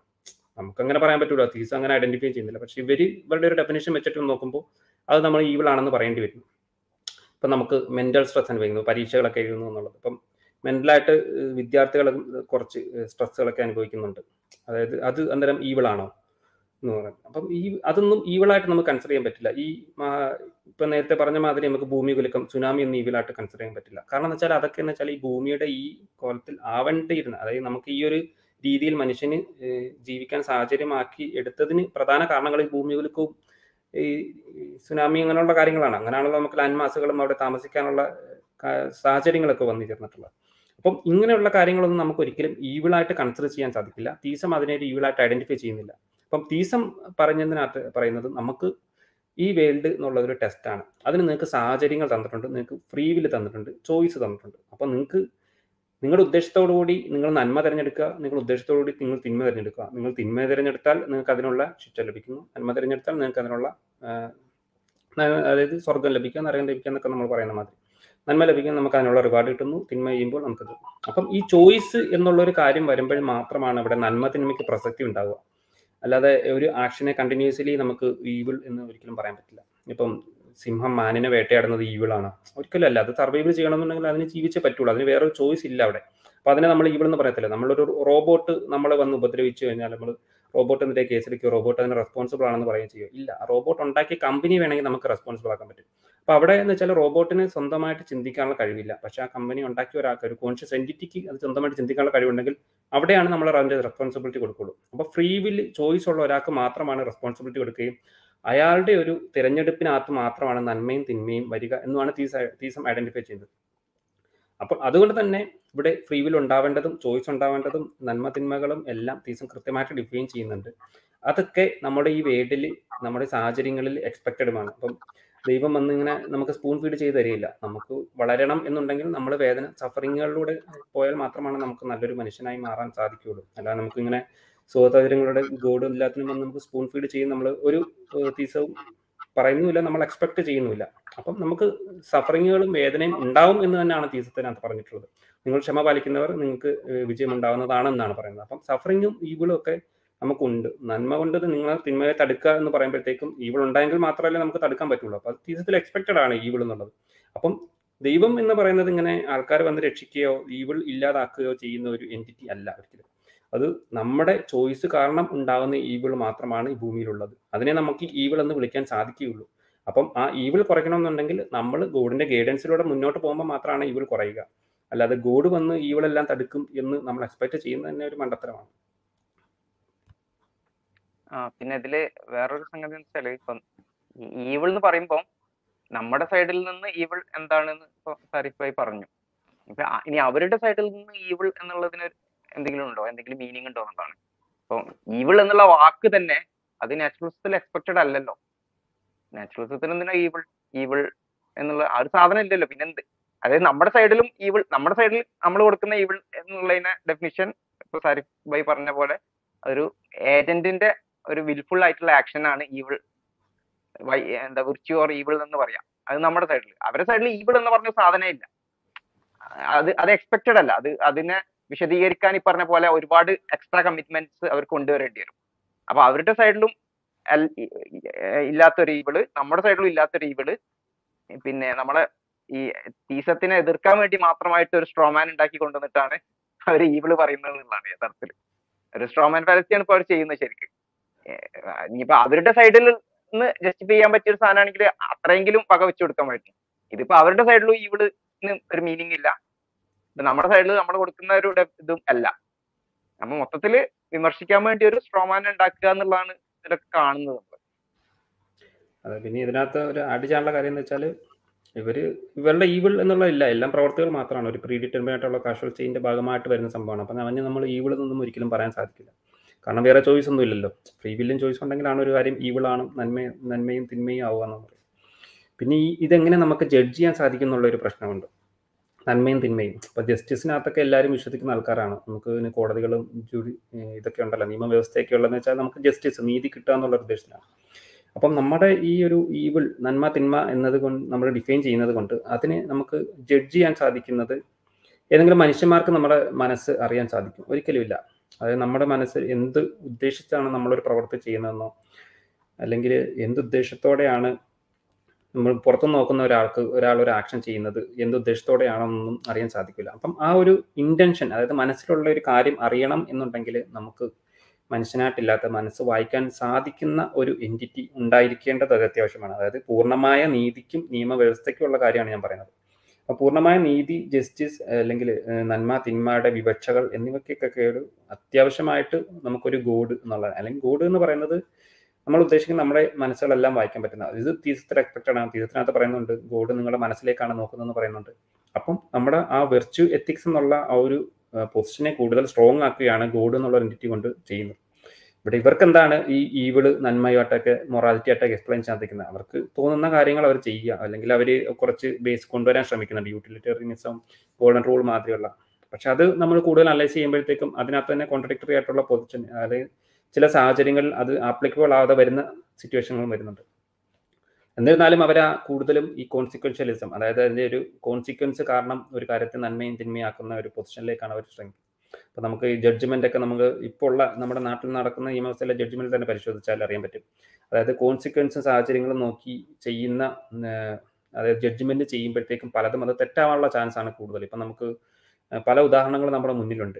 അതായത് വർഷങ്ങൾക്ക് ശേഷം റിലീസ് ചെയ്തിട്ടുള്ള തെറ്റല്ല അവൻ ചെയ്തത്. അല്ലെങ്കിൽ അദ്ദേഹത്തിന് ഇത്തിരി കൃത്യമായ തെളിവുകൾ അന്ന് സ്ഥാപിക്കാൻ സാധിച്ചില്ലായിരുന്നു. പുള്ളി ചെയ്തത് തെറ്റല്ല എന്നൊക്കെ ഉള്ള വെച്ചിട്ട് റിലീസ് ചെയ്യുന്ന സിറ്റുവേഷൻ നമ്മൾ കാണാറുണ്ട്. അപ്പൊ അതെന്തുകൊണ്ടാണ് സംഭവിക്കുന്നത്? കാരണം എന്ന് വെച്ചാൽ അവർ കോൺസിക്വൻസും സാഹചര്യങ്ങളും നോക്കിയിട്ടാണ് ഒരു പ്രവൃത്തിയെ ജഡ്ജ് ചെയ്യാൻ ശ്രമിക്കുന്നത്. പക്ഷെ ഒരിക്കലും നന്മയും തിന്മയും പൂർണമായിട്ട് അർത്ഥത്തിൽ എടുത്ത് അതിനെ പൂർണമായി ജഡ്ജ് ചെയ്യാൻ ഒരിക്കലും കോൺസിക്വൻസും കൊണ്ട് സാധിക്കില്ല. അത് വെർച്വൽ എത്തിക്സ് എന്നുള്ള നമ്മുടെ മനസ്സ് വായിക്കുന്ന ഇന്റൻഷൻ എന്താണെന്ന് അറിയുന്ന ഒരു വ്യക്തിക്ക് മാത്രമേ സാധിക്കൂ. അങ്ങനെ ഒരു വ്യക്തി നമ്മുടെ മനുഷ്യൻ എന്നുള്ള ഒരു കാറ്റഗറി എടുക്കുമ്പോഴത്തേക്ക് അതിനകത്ത് ഒരിക്കലും സാധ്യമല്ല എന്നതുകൊണ്ട് തന്നെ നമുക്കൊരു എക്സ്റ്റേണൽ ആയിട്ടുള്ള എന്റിറ്റി ഒരു ഗോഡ് എന്നുള്ളത് അത് നെസറി എക്സ്റ്റൻസ് എന്ന് നമ്മൾ പ്രൂവ് ചെയ്യുന്ന ബില്ലുള്ള കോൺഷ്യസ് ഉള്ള നമ്മളെ സൃഷ്ടിച്ച ഒരു വ്യക്തിക്ക് എന്തായാലും അതിനെപ്പറ്റി അറിയാൻ സാധിക്കും എന്നുള്ളത് കൊണ്ടാണ് ഗോഡിന് മാത്രമാണ് പൂർണമായ നീതി നമുക്ക് നടപ്പാക്കാൻ സാധിക്കുള്ളൂ എന്ന് പറയുന്നത്. അതുകൊണ്ട് തന്നെ നമുക്ക് അവർ പറയുന്ന മാതിരി ജസ്റ്റ് ഒരു പ്രിയർ പ്രോബബിലിറ്റി മാത്രമല്ല നമുക്ക് പൂർണമായിട്ടും കൃത്യമായിട്ടും ഈ കാര്യത്തെ എക്സ്പ്ലെയിൻ ചെയ്യാൻ ഗോഡ് എന്നുള്ളത് കൊണ്ട് ഈവിളിനെയും നന്മയും തിന്മയൊക്കെ കൃത്യം ജസ്റ്റിസിനെയൊക്കെ കൃത്യമായിട്ട് എക്സ്പ്ലെയിൻ ചെയ്യാൻ അതിന്റെ പൂർണ നീതി എങ്ങനെ നടപ്പാക്കാം എന്നുള്ളതും ഗോഡ് എന്നുള്ള എന്റിറ്റി വരുന്നതിലൂടെ തീസത്തിൽ സാധിക്കുന്നു എന്നുള്ളതാണ് ഇവിടെ പറയേണ്ട ഒരു കാര്യം. അതെ നമ്മൾ ഒരുപാട് തവണ പല ആംഗിളുകളിൽ നിന്ന് ഡീൽ ചെയ്ത വിഷയമാണ് പ്രോബ്ലം ഓഫ് റൂൾ പിന്നെ ഒരുപാട് സമയം അതിൽ ചെലവഴിക്കുന്നത് ശരിയല്ല. ബേസിക്കലി ഇസ്ലാമിനെ സംബന്ധിച്ച് എന്താണ് അത് എന്ന് വളരെ വ്യക്തമായി വിശദീകരിച്ചതാണ്. പിന്നെ അവരുടെ വീക്ഷണങ്ങൾ കൂടെ പരിഗണിക്കുമ്പോൾ കുറച്ച് അധികം ഈ വിഷയത്തിൽ സംസാരിക്കാണ്ടാവും ഇനി അവർ പറയുന്ന കാര്യം ഇതിനു മുന്നേ നിങ്ങൾ കൊടുത്തിരുന്ന ദൈവത്തിന്റെ വിശദീകരണങ്ങളും അതുപോലെ തന്നെ സൂപ്പർ നാച്ചുറൽ ആയിട്ടുള്ള എക്സ്പ്ലനേഷനുകളും ഒക്കെ പിന്നീട് നാച്ചുറൽ ആയി എക്സ്പ്ലെയിൻ ചെയ്യപ്പെട്ട കാര്യങ്ങളാണ്. അഥവാ സയൻസിന്റെ പരിധിയിൽ വന്ന് അതിന്റെ കാരണം എന്താണെന്ന് കണ്ടുപിടിച്ച വിഷയങ്ങളാണ്. അതുകൊണ്ട് നിങ്ങൾ ഇപ്പൊ പറഞ്ഞുകൊണ്ടിരിക്കുന്ന ദൈവത്തിനുള്ള കാരണങ്ങൾ എന്ത് ചെയ്യും? സ്വാഭാവികമായിട്ടും നാളെ കാലങ്ങളിൽ ശാസ്ത്രം കണ്ടുപിടിക്കും.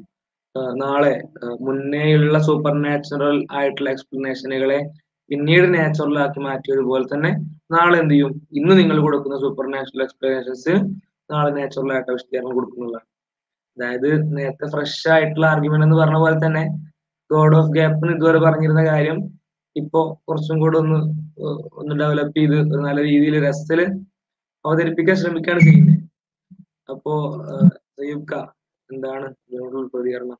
ഗോഡ് ഓഫ് ഗ്യാപ്പ് ഇതിൽ പിന്നെ ഒന്നാമത് ഒന്നാമത് തീസത്തിനെ സംബന്ധിച്ചിടത്തോളം പിന്നെ പുതുതായിട്ട് ഒരു കാര്യവും പിന്നെ അല്ലെങ്കിൽ എന്തിന്റെങ്കിലും സൂപ്പർ നാച്ചുറൽ എക്സ്പ്ലനേഷന് തീസം കുറച്ചു കൊണ്ടുവന്നിട്ടില്ല തീസം മനുഷ്യന്റെ ആരംഭം തൊട്ട് തന്നെ തീസം പറയുന്നത് എന്താണ്? എല്ലാം ദൈവം സൃഷ്ടിച്ചതെന്നുള്ളതാണ് അതായത് എല്ലാത്തിനും സൂപ്പർ നാച്ചുറൽ എക്സ്പ്ലനേഷന് തീസം നൽകുന്നുണ്ട്.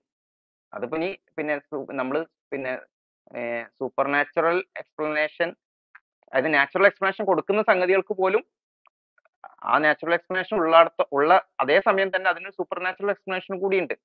എന്തുകൊണ്ട് ആ നാച്ചുറൽ ലോസ് അങ്ങനെ സംവിധാനിക്കപ്പെട്ടു എന്നുള്ള രൂപത്തിലും അല്ലെങ്കിൽ ആ ഒരു സംഗതി എന്തുകൊണ്ട് അവിടെ നടന്നു? എന്തുകൊണ്ട് ആ നാച്ചുറൽ ലോ അങ്ങനെ സംവിധാനിക്കപ്പെട്ടു? പിന്നെ എന്നതിനൊക്കെ ഒരു നമ്മൾ അതിനൊരു സൂപ്പർ നാച്ചുറൽ എക്സ്പ്ലനേഷൻ കൂടി നമ്മൾ എല്ലായ്പ്പോഴും നൽകുന്നുണ്ട് എന്നുള്ളതാണ്. അതായത് തീസത്തിനെ സംബന്ധിച്ച് ഒരു ഒരു ഒരു വിഷയത്തിന് ഒരു നാച്ചുറൽ എക്സ്പ്ലനേഷൻ ഉണ്ടായി എന്ന് വിചാരിച്ചിട്ട് നമുക്ക് നമ്മുടെ നമ്മളെ സംബന്ധിച്ച് ഒന്നും മാറുന്നില്ല. നമ്മൾ നമ്മൾ സ്റ്റിൽ അതിനൊരു സൂപ്പർ നാച്ചുറൽ എക്സ്പ്ലനേഷൻ ഉണ്ട് എന്നുള്ളത് തന്നെയാണ്. ഇടിമിന്നൽ ഉണ്ടായി കഴിഞ്ഞാൽ ഇടിമിന്നൽ അള്ളാഹുവിന്റെ വിധിയാണ് എന്ന് തന്നെയാണ് തീസം തീസം വിശ്വസിക്കുന്നത്. അതായത് ഇസ്ലാം ആയാലും പിന്നെ ഏതൊരു തീസ്റ്റിക് റിലീജിയൻ ആയാലും തീസത്തിന് നമ്മൾ ഒരു നാച്ചുറൽ എക്സ്പ്ലനേഷൻ കൊടുത്താലും അത് ജസ്റ്റ് അതിന്റെ ഒരു മെക്കാനിസം എക്സ്പ്ലെയിൻ ചെയ്യുക എന്നുള്ളതാണ്. ആ മെക്കാനിസം പോലും അത് അത് അങ്ങനെ വരണം എന്ന് സംവിധാനിച്ചത് പിന്നെ അള്ളാഹു ആണ്. എന്നതിനാൽ തന്നെ അതിനൊരു സൂപ്പർ നാച്ചുറൽ എക്സ്പ്ലനേഷൻ അതേ സമയം തന്നെ ഉണ്ട് എന്നുള്ളതാണ്. അപ്പോൾ ഇവർ പറയുന്നത് യഥാർത്ഥത്തിൽ സ്ട്രോമാൻ സംഗതിയാണ്. അതായത് പിന്നെ ചില സംഗതികൾക്ക് നാച്ചുറൽ ഒന്നെങ്കിൽ നാച്ചുറൽ എക്സ്പ്ലനേഷൻ ഉണ്ടാവുള്ളൂ അല്ലെങ്കിൽ സൂപ്പർ നാച്ചുറൽ എക്സ്പ്ലനേഷൻ ഉണ്ടാവുള്ളൂ. അപ്പൊ അങ്ങനെ ഒരു ഒരു സാധനമാണ്. അപ്പൊ അത് അതിലിങ്ങനെ നാച്ചുറൽ എക്സ്പ്ലനേഷൻ ഇങ്ങനെ കൂടി വരികയാണ്. അപ്പൊ അതിന്റെ super national supernatural explanation ഇങ്ങനെ കുറഞ്ഞു വരികയാണ് എന്നുള്ള ഒരു സ്ട്രോമാൻ വാദമാണ് അവർ ഉന്നയിക്കുന്നത് അതേ അതേസമയം നമ്മളെ സംബന്ധിച്ചിടത്തോളം സ്റ്റിൽ എല്ലാ എല്ലാം സൂപ്പർ നാച്ചുറൽ എക്സ്പ്ലനേഷൻ വേണം. അതിനുള്ള എക്സ്പ്ലനേഷൻ നമ്മുടെ കയ്യിലുണ്ട്. സൂപ്പർ നാച്ചുറൽ ആയിട്ടുള്ള എക്സ്പ്ലനേഷൻ അത് നാച്ചുറൽ എക്സ്പ്ലനേഷൻ കിട്ടിയാലും കിട്ടിയില്ലെങ്കിലും നമ്മളെ സംബന്ധിച്ചിടത്തോളം അത് സൂപ്പർ നാച്ചുറൽ എക്സ്പ്ലനേഷനെ ഇല്ലാതാക്കുന്നില്ല. നാച്ചുറൽ എക്സ്പ്ലനേഷൻ എന്നുള്ള അർത്ഥത്തിൽ നമുക്ക് അന്വേഷിക്കാം അത് കണ്ടെത്താം കണ്ടെത്താതിരിക്കാം. പക്ഷേ still it needs supernatural explanation എന്നുള്ളതാണ്. അത് ഒരു വരിയിൽ ചുരുക്കിയാലേ ദൈവം എങ്ങനെയോ ചെയ്തു എന്നുള്ളത് സൂപ്പർ നാച്ചുറൽ എക്സ്പ്ലനേഷൻ ദൈവം ഇങ്ങനെ ചെയ്തു എന്നുള്ളത് supernatural plus natural explanation അത് എങ്ങനെയാണ് ചെയ്തത് എന്നുള്ളത് നമ്മൾ ഇപ്പൊ അന്വേഷിച്ച് കണ്ടെത്തേണ്ട കാര്യമാണ്. ഇനി ഇതിൽ വേറെ വലിയ കാണുന്ന ആൾക്കാർക്ക് മനസ്സിലാൻ വേണ്ടി പറയാണ് ഈ എക്സ്പ്ലെയിൻ ചെയ്തു മെക്കാനിസം എക്സ്പ്ലെയിൻ ചെയ്തു എന്നതുകൊണ്ട് ഏജന്റ് ഇല്ല എന്ന് വരില്ല. ഞാനെപ്പോഴും പറയുന്നത് കാരണം എങ്ങനെയാണ് ചായ ഉണ്ടാവുക എന്നുള്ളത് നമുക്ക് പറയാം. വെള്ളം തിളയ്ക്കുമ്പോൾ അതിൽ ചായപ്പൊടി വരുമ്പോൾ വരുമ്പോ അതിൽ പഞ്ചസാര വരുമ്പോൾ ചായയാവും. ഇതിന്റെ എക്സ്പ്ലനേഷൻ നമ്മൾ പഠിച്ചു എന്ന് കരുതിയിട്ട് ചായ ഉണ്ടാക്കിയത് ഞാനല്ല എന്ന് വരില്ലല്ലോ. ചായ ഉണ്ടാക്കാൻ വേറൊരാൾ തന്നെ വേണം. പക്ഷെ അത് എങ്ങനെ ഉണ്ടായി വരുന്നു എന്നുള്ളത് വേറെയാണ്. അപ്പൊ മെക്കാനിസം എക്സ്പ്ലെയിൻ ആയി എന്ന് കരുതിയിട്ട് ആ ഇനി ഏജന്റ് ഇല്ല എന്ന് വരില്ല ഏജന്റ് ഒന്ന് വേറെയാണ് മെക്കാനിസം ഒന്ന് വേറെയാണ്. അപ്പൊ ഏജന്റ് ഇല്ലാതെ ഒന്നും സംഭവിക്കില്ല ഇനി അതൊരു മെക്കാനിസം വഴിയായിരിക്കും ചെയ്തത്. ആ മെക്കാനിസം എന്താണ് എന്ന് നമുക്ക് പിന്നീട് അന്വേഷിച്ച് കണ്ടെത്താം കണ്ടെത്താൻ പറ്റിയേക്കാം പറ്റാതിരുന്നേക്കാം. അത് തമ്മിൽ കോൺട്രഡിക്ഷൻ ഇല്ല. പിന്നെ മെക്കാനിസം കിട്ടി അതുകൊണ്ട് ഏജന്റ് ഇല്ല എന്ന് പറയുന്നത് ഒരു മണ്ടത്തരം മാത്രമല്ല. അത് ആൾക്കാരെ പറ്റിക്കാൻ വേണ്ടി യൂസ് ചെയ്യുന്ന ഒരു സംഭവം കൂടിയാണ്. അല്ല ഇവർ പറയുന്നത് വെച്ചാൽ നമ്മൾ ആ ഒരു ഇതിന്റെ പർപ്പസ് നമ്മളിപ്പം നമുക്കൊരു പർപ്പസ് ഉണ്ട് എന്ന് പറയുമ്പോഴത്തേക്കും നമ്മൾ അതിനെപ്പറ്റി ഒന്നും അന്വേഷിക്കേണ്ട കാര്യമില്ല. നമ്മളിപ്പോൾ ഇങ്ങനെ ഉണ്ട് ചുമ്മാ നമുക്കൊരു പർപ്പസ് കണ്ടെത്തി ജീവിച്ചങ്ങ് പോകുക എന്നുള്ളതാണ് ഉദ്ദേശിക്കുന്നത്. ഇപ്പോൾ ഭൂമിക്ക് അല്ലെങ്കിൽ നമ്മുടെ യൂണിവേഴ്സിന് ഒരു പർപ്പസ് ഉണ്ട് എന്ന് പറയുമ്പോഴത്തേക്ക് ഇല്ല പർപ്പസ് ഒന്നും ഇല്ല എന്ന് പറയും. ഇപ്പോൾ നമുക്കൊരു മൊബൈലിന് ഒരു പർപ്പസ് ഉണ്ട് എന്ന് പറയുമ്പോഴത്തേക്കും അവർ അംഗീകരിക്കും. കാരണം മൊബൈൽ ഉണ്ടാക്കുന്നത് വേറൊരു പ്രൊസീജിയറാണ് പർപ്പസ് ഇതൊന്നുമായിട്ട് ബന്ധമില്ലാത്തൊരു പ്രൊസീജിയറാണ് അതായത് മൊബൈൽ ഉണ്ടാക്കുന്നത്. ഇപ്പം നമ്മൾ ഉദാഹരണം പറയുകയാണെന്നുണ്ടെങ്കിൽ ഇപ്പോൾ കേക്കിന്റെ ഒരു ഉദാഹരണം പറയുകയാണെങ്കിൽ ഒരു കേക്ക് എങ്ങനെ ഉണ്ടായി എന്ന് നോക്കുമ്പോഴത്തേക്കും അതിന് രണ്ട് കാരണങ്ങളുണ്ടാവും ഒരു എക്സ്ട്രൻസിക് ഉണ്ട് ഒരു ഇൻട്രൻസിക് ഉണ്ട് ഇൻട്രൻസിക് എന്ന് പറയുമ്പോൾ അതിന്റെ മെറ്റീരിയലുമായിട്ട് ബന്ധപ്പെട്ട നാച്ചുറൽ ആയിട്ടുള്ള ഒരു എക്സ്പ്ലനേഷൻ അതായത് ഇതിനകത്ത് ഇങ്ങനെ ഗ്രേഡിയൻസ് ഇങ്ങനെ തന്നെ അളവിൽ വെച്ച് ബേക്ക് ചെയ്ത് എന്നൊക്കെയുള്ള ഒരു എക്സ്പ്ലനേഷൻ പിന്നെ അതിന് എക്സ്ട്രൻസിക് ആയിട്ട് അതായത് ഇതുമായിട്ട് യാതൊരു ബന്ധമില്ലാത്ത ഒരു എക്സ്പ്ലനേഷൻ വരും. അത് കേക്കിന്റെ പർപ്പസുമായിട്ട് ബന്ധപ്പെട്ട് അതായത് ഒരു ബർത്ത്ഡേക്ക് വേണ്ടി ഉണ്ടാക്കിയ കേക്കാണ് അല്ലാന്നുണ്ടെങ്കിൽ ഒരു വെഡിങ് ആനിവേഴ്സറിക്ക് വേണ്ടി ഉണ്ടാക്കിയ കേക്കാണ് അത് നമുക്ക് ഈ ഇൻട്രൻസിക് എക്സ്പ്ലനേഷൻ വെച്ച് ഒരിക്കലും പറയാൻ സാധിക്കില്ല എങ്ങനെയാണ് എന്നുള്ളത്. നമ്മൾ എന്തുമാത്രം എടുത്ത് മെറ്റീരിയൽ എടുത്ത് ടെസ്റ്റ് ചെയ്താലും അതിനെ എന്തുമാത്രം വിശദീകരണം കൊടുത്താലും നമുക്ക് ഈ എക്സ്പ്ലനേഷൻ കിട്ടൂല ഒരിക്കലും. അപ്പം ഇവരുടെ ഒരു വാദം എന്ന് പറയുന്നത് ഇങ്ങനൊരു എക്സ്പ്ലനേഷൻ ഇല്ല. നിങ്ങൾ അങ്ങനെ ചിന്തിക്കേണ്ട ആവശ്യമൊന്നും ഇല്ല എന്നാണ് ഇവർ പറയുന്നത്. എന്തുകൊണ്ടാണെന്ന് ചോദിക്കുമ്പം ഇല്ല അങ്ങനെ ചിന്തിച്ചാൽ പിന്നെ വേറെ കാര്യങ്ങളിലൊക്കെ വീണ്ടും പോകേണ്ടി വരുമല്ലോ എന്നുള്ളതാണ്. അപ്പൊ പൂർണാർത്ഥത്തിൽ ഒരു കേക്ക് എന്തുകൊണ്ട് അവിടെ ഉണ്ടായി എന്ന് പറയണമെങ്കിൽ അതിന് പൂർണമായിട്ടുള്ള ഒരു എക്സ്പ്ലനേഷനും എന്തുകൊണ്ട് അത് മേക്ക് സെൻസ് എന്നുള്ള രീതിയിൽ ഒരു എക്സ്പ്ലനേഷൻ വേണമെങ്കിൽ അതിന് എല്ലാ രീതിയിലുള്ള എക്സ്പ്ലനേഷൻ അവിടെ ഉണ്ടായേ പറ്റുള്ളൂ. അല്ലാതെ നമുക്ക് സിമ്പിളായിട്ട് തോന്നുന്ന എക്സ്പ്ലനേഷൻ എന്ന് പറയുമ്പോൾ അതങ്ങനെ തന്നെ ഉണ്ടായി. അതാണ് സിമ്പിൾ എക്സ്പ്ലനേഷൻ അതുകൊണ്ടാണ് അതിനാണ് പ്രോബബിലിറ്റി കൂടുതൽ എന്ന് പറഞ്ഞിട്ട് കാര്യമില്ല. അപ്പം അതിന്റെ ട്രൂത്ത് റിലയബിലിറ്റി അല്ലെങ്കിൽ ട്രൂത്തുമായിട്ട് ബന്ധപ്പെട്ട കാര്യങ്ങൾക്ക് വേണമെന്നുണ്ടെങ്കിൽ നമുക്ക് ഇതേമാതിരി കൂടുതൽ എന്റിറ്റികളെ ഉൾക്കൊള്ളിച്ചുകൊണ്ടുള്ള എക്സ്പ്ലനേഷൻ മാത്രമേ സാധ്യമാവുള്ളൂ. അപ്പം അതുകൊണ്ട് ഇത് ഇത് എക്സ്പെക്റ്റഡ് അല്ല. അതായത് ഇപ്പോൾ ഗോഡ് ഓഫ് ദി ഗ്യാപ്സ് എന്നുള്ള ആർഗ്യുമെന്റ് ആണ് ഇവർ ബേസിക്കലി കൊണ്ടുവന്നിട്ടുള്ളത്. അതായത് പണ്ട് ഇല്ലാത്ത നമുക്ക് അറിയാത്ത കാര്യങ്ങളെല്ലാം ദൈവത്തിന് ആരോപിച്ചിരുന്നു. ഇപ്പം നമുക്ക് നമുക്കെല്ലാം കണ്ടെത്താൻ സാധിച്ചിട്ടുണ്ട്. അതുകൊണ്ട് ഇനി ദൈവത്തിന്റെ ആവശ്യമില്ല എന്നുള്ള ഒരു കാര്യമാണ് അവർ പറയുന്നത്.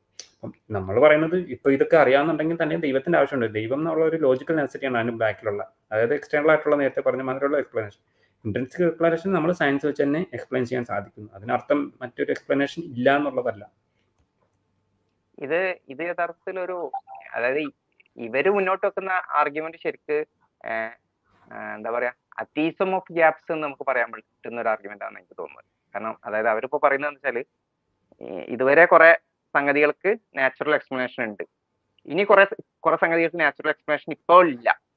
അത് ആ ഗ്യാപ്പിൽ ഭാവിയിൽ എക്സ്പ്ലനേഷൻ വരും. അപ്പൊ ആ ഗ്യാപ്പിലാണ് അവർ അതീസം കൊണ്ടേ ഫിറ്റ് ചെയ്യുന്നത്. അതായത് ഇപ്പോ ഇനി ബാക്കിയുള്ളതിന് എല്ലാത്തിനും നാച്ചുറൽ എക്സ്പ്ലനേഷൻ നമ്മൾ കണ്ടെത്തും. കണ്ടെത്തും എന്നുള്ള ആ ഒരു പൊട്ടൻഷ്യാലിറ്റിയാണ് ആ ഒരു ഗ്യാപ്പിലാണ് അതീസം കൊണ്ടേ ഫിറ്റ് ചെയ്യുന്നത് എന്നുള്ളതാണ്. അപ്പൊ യഥാർത്ഥത്തിൽ നമുക്ക് അതിനൊരു അതീസം ഓഫ് ഗ്യാപ്സ് എന്ന് വിളിക്കാം എന്നുള്ളതാണ് ആ ഒരു സംഗതിയെ. അതല്ല അങ്ങനെ കൊണ്ട് വെക്കണ കാര്യങ്ങൾ എന്താന്ന് കൂടി എന്ന് പറഞ്ഞാലേ ഇപ്പോ ലൈവ് ജീവനില്ലാത്ത വസ്തുക്കളിൽ നിന്ന് എങ്ങനെ ജീവൻ ഉണ്ടായി അതുപോലെ കോൺഷ്യസ്നെസ് ഇല്ലാത്ത ഫിസിക്കൽ പാർട്ടിക്കിൾസ് നിന്ന് എങ്ങനെ കോൺഷ്യസ്നെസ് ഉണ്ടായി? മൊറാലിറ്റി ഇല്ലാത്ത അതിൽ നിന്ന് എങ്ങനെ മൊറാലിറ്റി ഉണ്ടായി? ഈ ക്വസ്റ്റ്യൻസ് ആണ് ഭാവിയിൽ ആൻസർ ചെയ്യും എന്ന് പറഞ്ഞിട്ട് ഈ സാധനം തിരികെ കയറ്റുന്നത് അതുകൂടി അതിന്റെ കൂടെ ചേർത്ത് വെക്കണം. ഇത്രക്കെ ശ്രമിച്ചിട്ടും ഭാവിയിൽ ഇതൊക്കെ കണ്ടെത്തുന്നു പറയണത് ഇങ്ങനത്തെ കുറച്ച് കാര്യങ്ങളാണ്. അല്ല ഇതുമായിട്ട് അവർ ബന്ധപ്പെട്ട് നമ്മൾ ക്വസ്റ്റ്യൻ ചോദിക്കുകയാണെങ്കിലും ഇവർ അതിന്റെ മെക്കാനിസം ഇതേമാതിരി പറഞ്ഞു ഇങ്ങനെ എവല്യൂഷൻ വഴി ഇങ്ങനെ ഉണ്ടായി. പക്ഷെ അതെങ്ങനെയാണ് കോൺഷ്യസിലേക്ക് ലീഡ് ചെയ്തതെന്ന് ഒരു പറയൂല. കോൺഷ്യസിനെ സഹായിക്കുന്ന കുറെ മെറ്റീരിയൽസ് അതായത് നമുക്ക് തലച്ചോറുണ്ട് ന്യൂറോൺസ് ഉണ്ട് അങ്ങനെയുള്ള സാധനങ്ങൾ എങ്ങനെ ഉണ്ടായെന്ന് മാത്രമേ ഇവർ പറയുന്നുള്ളൂ. കോൺഷ്യസ് എങ്ങനെ ഉണ്ടായെന്ന് ഇവർ പറയുന്നില്ല. അതെ ദൈവത്തിന്റെ പ്രവർത്തനത്തിന്റെ വഴി കണ്ടുപിടിച്ചത് കൊണ്ട് ദൈവമില്ല എന്ന് പറയുന്ന വളരെ വിചിത്രമായ വാദം. കുറെ കാലമായിട്ട് അവർ പറഞ്ഞുകൊണ്ടിരിക്കുന്ന ഒരു വാദം. തോന്നുന്നു നമുക്ക് കുറച്ചുകൂടെ വേഗത്തിൽ പോവാന്നുള്ളതാണ് കാരണം സമയം കുറച്ചധികം ആവുകയും ചെയ്തു. പിന്നെ അതിന് മാത്രമുള്ള വിമർശനങ്ങൾ അല്ലെങ്കിൽ തെളിവുകളൊന്നും അവർ മുന്നോട്ട് വെക്കുന്നില്ല. ഒന്ന് ഇതൊന്നും ഡിഡക്റ്റീവ് തെളിയിക്കില്ല. തെളിയിക്കാത്തതുകൊണ്ട് തന്നെയാണ് അബ്ജക്റ്റീവ് എന്ന് പറയുന്ന ഒരു പിടിവള്ളി പിടിച്ചുകൊണ്ട് വരുന്നത്. ഒന്നും ഡയറക്ട്ലിയോ ഇൻഡയറക്ട്ലിയോ അവരുടെ ഭാഗത്ത് തെളിയിക്കുന്ന ഒരു കാര്യമായിട്ട് മനസ്സിലാക്കാൻ സാധിക്കില്ല. വളരെ വീക്ക് ആയിട്ടുള്ള ആർഗ്യുമെന്റ്സ് ഇനി അവർ പറയുന്നത് രണ്ട് കാര്യങ്ങളൊപ്പം സൂചിപ്പിക്കാം. ഒന്ന് മനുഷ്യന്റെ മെന്റൽ ഡിപ്പെൻഡൻസ് ആണ്. നമ്മുടെ ഫിസിക്കുമായിട്ട് ബന്ധപ്പെട്ട മെന്റൽ ഡിപ്പെൻഡൻസ് ആണ്. അത് ഇവരുടെ ഭൗതിക ഭാഗത്ത് തെളിയിക്കും അത്രേ അതേപോലെ തന്നെ നമ്മളുടെ ഫിസിക്കൽ പ്രോബ്ലങ്ങളുമായിട്ട് ബന്ധപ്പെട്ട ചില മോറൽ ഹാൻഡിക്യാപ്സ് എന്താണ് സാരിഫൊക്കെ തോന്നുന്നത്? ഇവർ അത് അതിനകത്ത് തന്നെ ഒരു മൈൻഡ് എന്നുള്ള ഒരു കൺസെപ്റ്റിനെ കൊണ്ടുവന്നിട്ടുണ്ട്. അത് നാച്ചുറലിസം വെച്ച് എക്സ്പ്ലെയിൻ ചെയ്യുക എന്നുള്ളത് അസാധ്യമായിട്ടുള്ള ഒരു കാര്യമാണ് എന്നാണ് ഞാൻ മനസ്സിലാക്കുന്നത്. അപ്പൊ നമുക്കൊരു മൈൻഡ് ഒരു ബോഡിയിലുണ്ട് ഇപ്പൊ ഡ്യൂലിസം എന്നൊക്കെ പറയുന്ന കൺസെപ്റ്റ് ഫിലോസഫിക്കകത്ത് ധാരാളം ആൾക്കാർ ഇപ്പോഴും ചർച്ച ചെയ്തുകൊണ്ടിരിക്കുന്ന കാര്യങ്ങളാണ്. എങ്ങനെയാണ് അത് മൈൻഡ് ബോഡി ഒരു ഇൻട്രാക്ഷൻ വരുന്നതെന്നൊക്കെ ഉള്ളത്. അപ്പം മൈൻഡ് എന്നുള്ള ഒരു സംഗതിയും ബോഡി എന്നുള്ള ഒരു സംഗതിയും ഒരുമിച്ച് ആക്ട് ചെയ്യുമ്പോഴാണ് നമുക്ക് ഫ്രീ വില്ല് അതുമായിട്ട് ബന്ധപ്പെട്ട മറ്റ് ചോയ്സുകളൊക്കെ ഉണ്ടാവുകയും നമുക്ക് റാഷണാലിറ്റി ഇന്റലിജൻസ് അങ്ങനെയുള്ള കാര്യങ്ങളൊക്കെ നമുക്ക് പ്രവർത്തനത്തിൽ കൊണ്ടുവരാൻ സാധിക്കുള്ളൂ. അപ്പം ബോഡിക്ക് ബാധിക്കുന്ന കേടുപാടുകൾ മൈൻഡിനെ ബാധിക്കും എന്നുള്ള ഒരു വസ്തുത മാത്രമാണ്. അത് ഇതിനകത്ത് നമുക്ക് തീസിനകത്ത് എക്സ്പെക്റ്റഡ് ആണ്. അതിനകത്ത് പറയുന്നുണ്ട് നിങ്ങൾക്ക് ഇപ്പം ഇപ്പം തീസിൽ പറഞ്ഞേക്കുന്ന ഖുറാനകത്തൊക്കെ പറഞ്ഞിട്ടുള്ള ഒരു കൺസെപ്റ്റ് ഞാൻ വേഴ്സ് വായിക്കുന്നില്ല. അതിന്റെ കൺസെപ്റ്റ് എന്ന് പറയുന്നത് നിങ്ങൾക്ക് നിങ്ങൾക്ക് ഒരു ഭ്രാന്തമായിട്ടുള്ള അവസ്ഥകൾ ഉള്ള അല്ലെങ്കിൽ അവർക്ക് കൃത്യമായിട്ടുള്ള തെരഞ്ഞെടുപ്പിനുള്ള സാധ്യതയില്ലാത്ത അവസ്ഥകളിൽ അവർക്ക് അവരെ ശിക്ഷയിൽ ശിക്ഷിക്കുന്നതല്ല എന്നുള്ള രീതിയിലൊക്കെ പറയുന്നുണ്ട്. അതായത് അവർക്കുള്ള ആ ഒരു ഫിസിക്കൽ ബോഡി അവരുടെ മൈൻഡിനെ അക്സെപ്റ്റ് മൈൻഡിനെ ബാധിക്കുന്നു എന്നുള്ളത് തന്നെയാണ് അവിടുത്തെ കാരണം. അപ്പം അവർക്ക് അങ്ങനെ ശിക്ഷയുണ്ടോ ഇല്ലയോ എന്നുള്ളതിൽ കവിഞ്ഞ് അതൊക്കെ നമുക്കുള്ള ഒരു പരീക്ഷണം. നമ്മൾ നേരത്തെ പറഞ്ഞ മാതിരി ആ അവർ ഉൾക്കൊള്ളുന്ന ആ സാഹചര്യങ്ങളിൽ മറ്റുള്ളവർ എങ്ങനെ വർക്ക് ചെയ്യുന്നു എന്നുള്ള രീതിയിലേക്ക് മാത്രമാണ് നമുക്ക് അതിനെ കൊണ്ടുവരാൻ സാധിക്കുള്ളൂ. അപ്പം ഈ മൈൻഡ് എന്നുള്ള കാര്യം തന്നെ ഒരു തീസം അല്ലാത്ത ഒരു കാര്യത്തിൽ നിന്ന് എക്സ്പ്ലെയിൻ ചെയ്യാൻ സാധിക്കില്ല എന്നുള്ളത് കൊണ്ട് ഇവരുടെ ഈ ഒരു ആർഗ്യുമെന്റും തീസത്തിൽ എക്സ്പെക്റ്റഡ് ആയതുകൊണ്ട് തന്നെയും ഇത് അതിന് അത്ര വില നൽകേണ്ടതില്ല എന്നുള്ളത് തന്നെയാണ് എന്റെ ഒരു അഭിപ്രായം. അതെ അതെ. ഈ മൈൻഡ് തന്നെ നാച്ചുറലിസത്തിൽ എക്സ്പെക്റ്റഡ് അല്ല. മൈൻഡ് ഉണ്ടാവുക കോൺഷ്യസ്നെസ് ഉണ്ടാവുക എന്നുള്ളത് നാച്ചുറലിസം വെച്ച് എങ്ങനെ തലകുത്തി പറഞ്ഞാലും ഒരു കോൺഷ്യസ്നെസ് ഉണ്ടാ എന്തുകൊണ്ട് ഈ പ്രകൃതിയിൽ നിന്നുണ്ടായി അതിപ്പം ജസ്റ്റ് ഇങ്ങനെ കുറെ വേർഡ്സ് പറയാം. എവല്യൂഷൻ വഴി ഉണ്ടായി. പക്ഷെ അത് ജസ്റ്റ് ഒരു വേർഡ് മാത്രമാണ്. എന്നാലും എവല്യൂഷൻ വഴി എങ്ങനെയാണ് കോൺഷ്യസ്നെസ് ഉണ്ടാകുക? എന്തുകൊണ്ടാണ് അങ്ങനെ ഒരു കോൺഷ്യസ്നെസ് അതായത് നമ്മൾ മെറ്റീരിയൽ വേൾഡിൽ ഫിസിക്കൽ വേൾഡിൽ കല്ലിലും ഉള്ളിലും ഒന്നും എക്സ്പെക്ട് ചെയ്യാത്ത ഒരു കോൺഷ്യസ്നെസ് കമ്പ്യൂട്ടറിന് പോലും എക്സ്പെക്ട് ചെയ്യാൻ കഴിയാത്ത കോൺഷ്യസ്നെസ് അതായത് നമ്മളെക്കാളും പിന്നെ ഇപ്പൊ നമ്മളെക്കാളും എത്രയോ പവർഫുൾ ആയിട്ടുള്ള കമ്പ്യൂട്ടർ കാൽക്കുലേഷൻ നടത്താൻ പറ്റുന്ന കമ്പ്യൂട്ടേഴ്സ് ഉണ്ട്. അതിന് പോലും നമുക്കൊരു കോൺഷ്യസ്നെസ് നമുക്ക് എക്സ്പെക്ട് ചെയ്യാൻ നമുക്ക് സങ്കല്പിക്കാൻ പോലും കഴിയില്ല. മനുഷ്യന് കോൺഷ്യസ്നെസ് ഉള്ള ഒരു കമ്പ്യൂട്ടറിന് സങ്കല്പിക്കാൻ പോലും കഴിയില്ല. അപ്പൊ അതിന് പോലും സങ്കല്പിക്കാൻ കഴിയാത്ത ഒരു കോൺഷ്യസ്നെസ് എങ്ങനെയാണ് മനുഷ്യൻ ഉണ്ടാവുക എന്നുള്ളത് അത് ഹൈലി ഇംപ്രോബിൾ ആണ്. ഈ പറഞ്ഞ നാച്ചുറലിസത്തിൽ അത് തീർത്തും ഇംപ്രോബിൾ ആയിട്ടുള്ള വെരി അൺലൈക്കിലി ആയിട്ടുള്ള ഒരു സംഗതിയാണ്. അപ്പം അപ്പൊ ആ ഒരു മെന്റൽ എന്ന് പറയുന്ന ആ വാക്ക് ഉച്ചരിക്കുന്നതോടുകൂടി ആ ഒരു സംഗതി അവർക്ക് എതിരായിട്ടുള്ള ശക്തമായ ഒരു തെളിവായി മാറുകയാണ് എന്നുള്ളതാണ് വസ്തുത. ഇവർ ക്വസ്റ്റ്യൻ ചോദിക്കുന്നത് തന്നെ അവർക്കെതിരെയുള്ള തെളിവാണ്. കാരണം നാച്ചുറലിസം അത് എക്സ്പെക്ടഡ് അല്ല. അതെ. പിന്നെ അവർ പറയുന്നത് മോറൽ ഡിസഗ്രിമെന്റ് ആണ്. ആളുകൾ തമ്മിലുള്ള ധാർമ്മികമായ അഭിപ്രായ വ്യത്യാസങ്ങൾ. അതൊക്കെ ഇവരുടെ ധാർമ്മികമായ മോറൽ എന്നതിനെ എത്തിക്കൽ അതൊക്കെ അവരുടെ ഭൗതിക വീക്ഷണത്തിന് ആ, അതിനുള്ള ഒരു തെളിവാണെന്നുള്ളതാണ്. സയുക്ക ആ ഇതിലെന്താന്ന് വെച്ചാൽ ഇത് പറഞ്ഞ പോലെ സെൽഫ് എവിഡന്റ് ആണ്. ഫ്രീ വിൽ ഉണ്ട് എന്നുള്ളത് സെൽഫ് എവിഡന്റ് ആണ്. നമുക്ക് അഡീഷണൽ കമ്മിറ്റ്മെന്റ് ഒന്നും നമുക്ക് നടത്തേണ്ട കാര്യമില്ല. പക്ഷെ അത് നിഷേധിക്കുകയാണെങ്കിൽ അവർക്ക് കമ്മിറ്റ്മെന്റ് ഉണ്ട്. പിന്നെ ഫ്രീ വില്ല് സെൽഫ് എവിഡന്റ് ആണ്. അതുണ്ട്. ദൈവം ദൈവം ഉണ്ട്. എങ്കിൽ ഇത് എക്സ്പെക്റ്റഡ് ആണ്. മോറൽ ഡിസഗ്രിമെന്റ് ഉണ്ടാകുക എന്നുള്ളത് ഫ്രീ വിൽ ഉണ്ടായിരിക്കുന്നിടത്തോളം എക്സ്പെക്റ്റഡ് ആണ്. ഇനി അവരെ സംബന്ധിച്ചിടത്തോളം ഇത് അത്രമാത്രം എക്സ്പെക്റ്റഡ് അല്ല എന്നുള്ളതാണ് വിഷയം. കാരണം പിന്നെ ഞാൻ പറയാം മനുഷ്യന് ഭക്ഷണം വിശക്കുക എന്നുള്ളത് മനുഷ്യൻ എല്ലാ മനുഷ്യനും ഉള്ള ഗുണമാണ്. മേ ബി അപൂർവം വല്ല രോഗവും അങ്ങനെ ഉണ്ടാവാം. എന്നാലും നമ്മളൊരു സയന്റിഫിക് സെർട്ടണിറ്റിയിലൊക്കെ നമുക്ക് പറയാൻ പറ്റുന്ന സാധനമാണ് എല്ലാ മനുഷ്യനും വിശക്കും. എല്ലാ മനുഷ്യനും വിശക്കും. എല്ലാ മനുഷ്യനും പിന്നെ എന്താ പറയാ ലൈംഗിക ത്വര ഉണ്ടാവും. ഇതൊക്കെ ഒരു എന്താ പറയാ ഒരു ഒരു സ്റ്റാറ്റിസ്റ്റിക്കൽ ഇത് വെച്ചിട്ട് നമുക്ക് ഉണ്ടാവും എന്ന് പറയാൻ പറ്റുന്ന സംഗതിയാണ്. വളരെ അപൂർവം ചില എന്തെങ്കിലും അസുഖ കാരണം ഇല്ലാത്ത ഉണ്ടാവാം അത് വേറെ വിഷയം. എന്നാലും നമ്മളൊരു സയൻസിലൊക്കെ ഉപയോഗിക്കുന്ന ഒരു സെർട്ടനിറ്റി വെച്ചിട്ട് നമുക്ക് പറയാം. എല്ലാ മനുഷ്യനും വിശക്കുന്നു എല്ലാ മനുഷ്യനും ലൈംഗിക ഉണ്ടാവും എന്നുള്ളതൊക്കെ. പക്ഷെ എന്തുകൊണ്ടാണ് മോറൽ മൊറാലിറ്റിയുടെ കാര്യത്തിൽ ഇതേപോലെ സംഭവിക്കാത്തത് എന്നുള്ളതാണ്. അപ്പൊ നാച്ചുറൽസ് പ്രകാരം എല്ലാ മനുഷ്യനും ഇവോൾവ് ചെയ്ത് വന്നാണെങ്കിൽ ഒരു സ്പീഷീസ് എന്നുള്ള നിലയിൽ ഒരു പ്രത്യേക രീതിയിൽ ഇവോൾവ് ചെയ്ത് വന്നതാണെങ്കിൽ പിന്നെ നമ്മുടെ ഈ ബയോളജിക്കൽ ടെൻഡൻസീസ് ഒക്കെ ഒരേപോലെ ആക്ട് ചെയ്യുന്നതാണെങ്കിൽ എന്തുകൊണ്ടാണ് നമ്മുടെ മൊറാലിറ്റി മാത്രം വ്യത്യസ്തമായത്? അതൊരു ചോദ്യമാണല്ലോ. എന്തുകൊണ്ടാണ് മൊറാലിറ്റി മാത്രം ഇത്ര ഭയങ്കരമായിട്ട് ഡിഫറൻസ് ഉണ്ടാവുന്നത്? എന്തുകൊണ്ടാണ് എല്ലാവർക്കും പിന്നെ പിന്നെ വിശക്കുമ്പോ ഭക്ഷണം കഴിക്കുക എന്നുള്ളത് പോലെ ഒരു മൊറാലിറ്റി ഉണ്ടായി വരാത്തത്? ഒരേപോലെയുള്ള ഒരു മൊറാലിറ്റി അതായത് മോറൽ ഇൻഡ്യൂഷൻ ഉണ്ടാവാം ഇന്ന കാര്യം ശരി തെറ്റ് എന്നുള്ളത് ഉണ്ടാവും. പക്ഷെ എന്തുകൊണ്ടാണ് അതേ അതിലൊരു ഡിസഗ്രിമെന്റ് ഉണ്ടാവുന്നത്? എന്തുകൊണ്ടാണ് ഭക്ഷണം കഴിച്ചാൽ വിശക്കും എന്ന് എല്ലാവരും പറയും. അതേപോലെ എന്തുകൊണ്ടാണ് മൊറാലിറ്റിയുടെ കാര്യത്തിൽ പറയാൻ കഴിയാത്തത്? അപ്പൊ അത് യഥാർത്ഥത്തിൽ അത് പിന്നെ നാച്ചുറലിസം പ്രകാരം ഒരു പ്രത്യേക രീതിയിൽ ഇവോൾവ് ചെയ്ത് വന്ന മനുഷ്യരാണെങ്കിൽ എല്ലാവർക്കും ഇത് ഒരേപോലെ ഉണ്ടാവേണ്ടതായിരുന്നു എന്നുള്ളതാണ് നമുക്ക് എക്സ്പെക്ട് ചെയ്യാൻ കഴിയുക. പക്ഷെ അത് അതുകൊണ്ട് തന്നെ ഈ ഡിസഗ്രിമെന്റ് യഥാർത്ഥത്തിൽ ഒന്ന് ഫ്രീ വിൽ ഉണ്ട് എന്നുള്ള ഒരു സെൽഫ് എവിഡന്റ് ആയ ഒരു വസ്തുത കൊണ്ട് അത് നമുക്ക് മനസ്സിലാക്കാവുന്ന ഒരു കാര്യമാണ്. രണ്ട് ദൈവം ഉണ്ട് ദൈവ മനുഷ്യനെ ടെസ്റ്റ് ചെയ്യാൻ പിന്നെ ഉദ്ദേശിച്ചിട്ടുണ്ടെങ്കിൽ ഇത് വളരെ എക്സ്പെക്റ്റഡ് ആയിട്ടുള്ള സാധനമാണ്. അപ്പോൾ അവർക്ക് അഗൈൻ ഇത് അവർക്ക് എതിരായിട്ടുള്ള ഒരു തെളിവാണ്.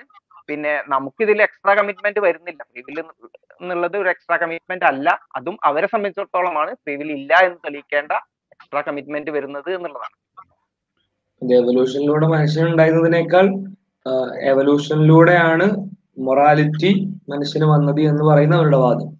അതാണ് ശരിക്കും ഇവിടെ ഏറ്റവും കൂടുതൽ അപകടത്തിലാവുന്നത് അവരെ അപകടത്തിലാക്കുന്നത് അവരുടെ വാദത്തെ തെറ്റായിട്ട് ഈ വിഷയത്തിൽ അവർക്കെതിരെ തിരിക്കുന്നത് മനുഷ്യന്റെ പല കാര്യങ്ങളും ചിലപ്പോൾ ഇവല്യൂഷനിലൂടെ ഉണ്ടായതാവാം. പക്ഷെ ബേസിക്കലി ഇവല്യൂഷനിലൂടെ ഒരു രീതിയിലും വരാൻ സാധ്യതയില്ലാത്ത പല കാര്യങ്ങളും പല സൂപ്പർ നാച്ചുറൽ എക്സ്പീ എക്സ്പ്ലനേഷൻസ് ആവശ്യമുള്ള പല കാര്യങ്ങളും മനുഷ്യനുണ്ട് കാണാൻ കഴിയും. ഇതിൽപ്പെട്ട വളരെ പ്രധാനപ്പെട്ട ഒന്നാണ് മൊറാലിറ്റി എന്ന് പറയുന്നത്. അതുപോലെ തന്നെ ഈ മൊറാലിറ്റിയുമായി ബന്ധപ്പെട്ട് വേറൊരു കാര്യം അവർ പറയുന്നത് മോറൽ പ്രോഗ്രസീവ്സ് ആണ് അതായത് ധാർമ്മികമായിട്ട് മനുഷ്യൻ എന്ത് ചെയ്യുന്നു? പുരോഗമിച്ചുകൊണ്ടേയിരിക്കുന്നു.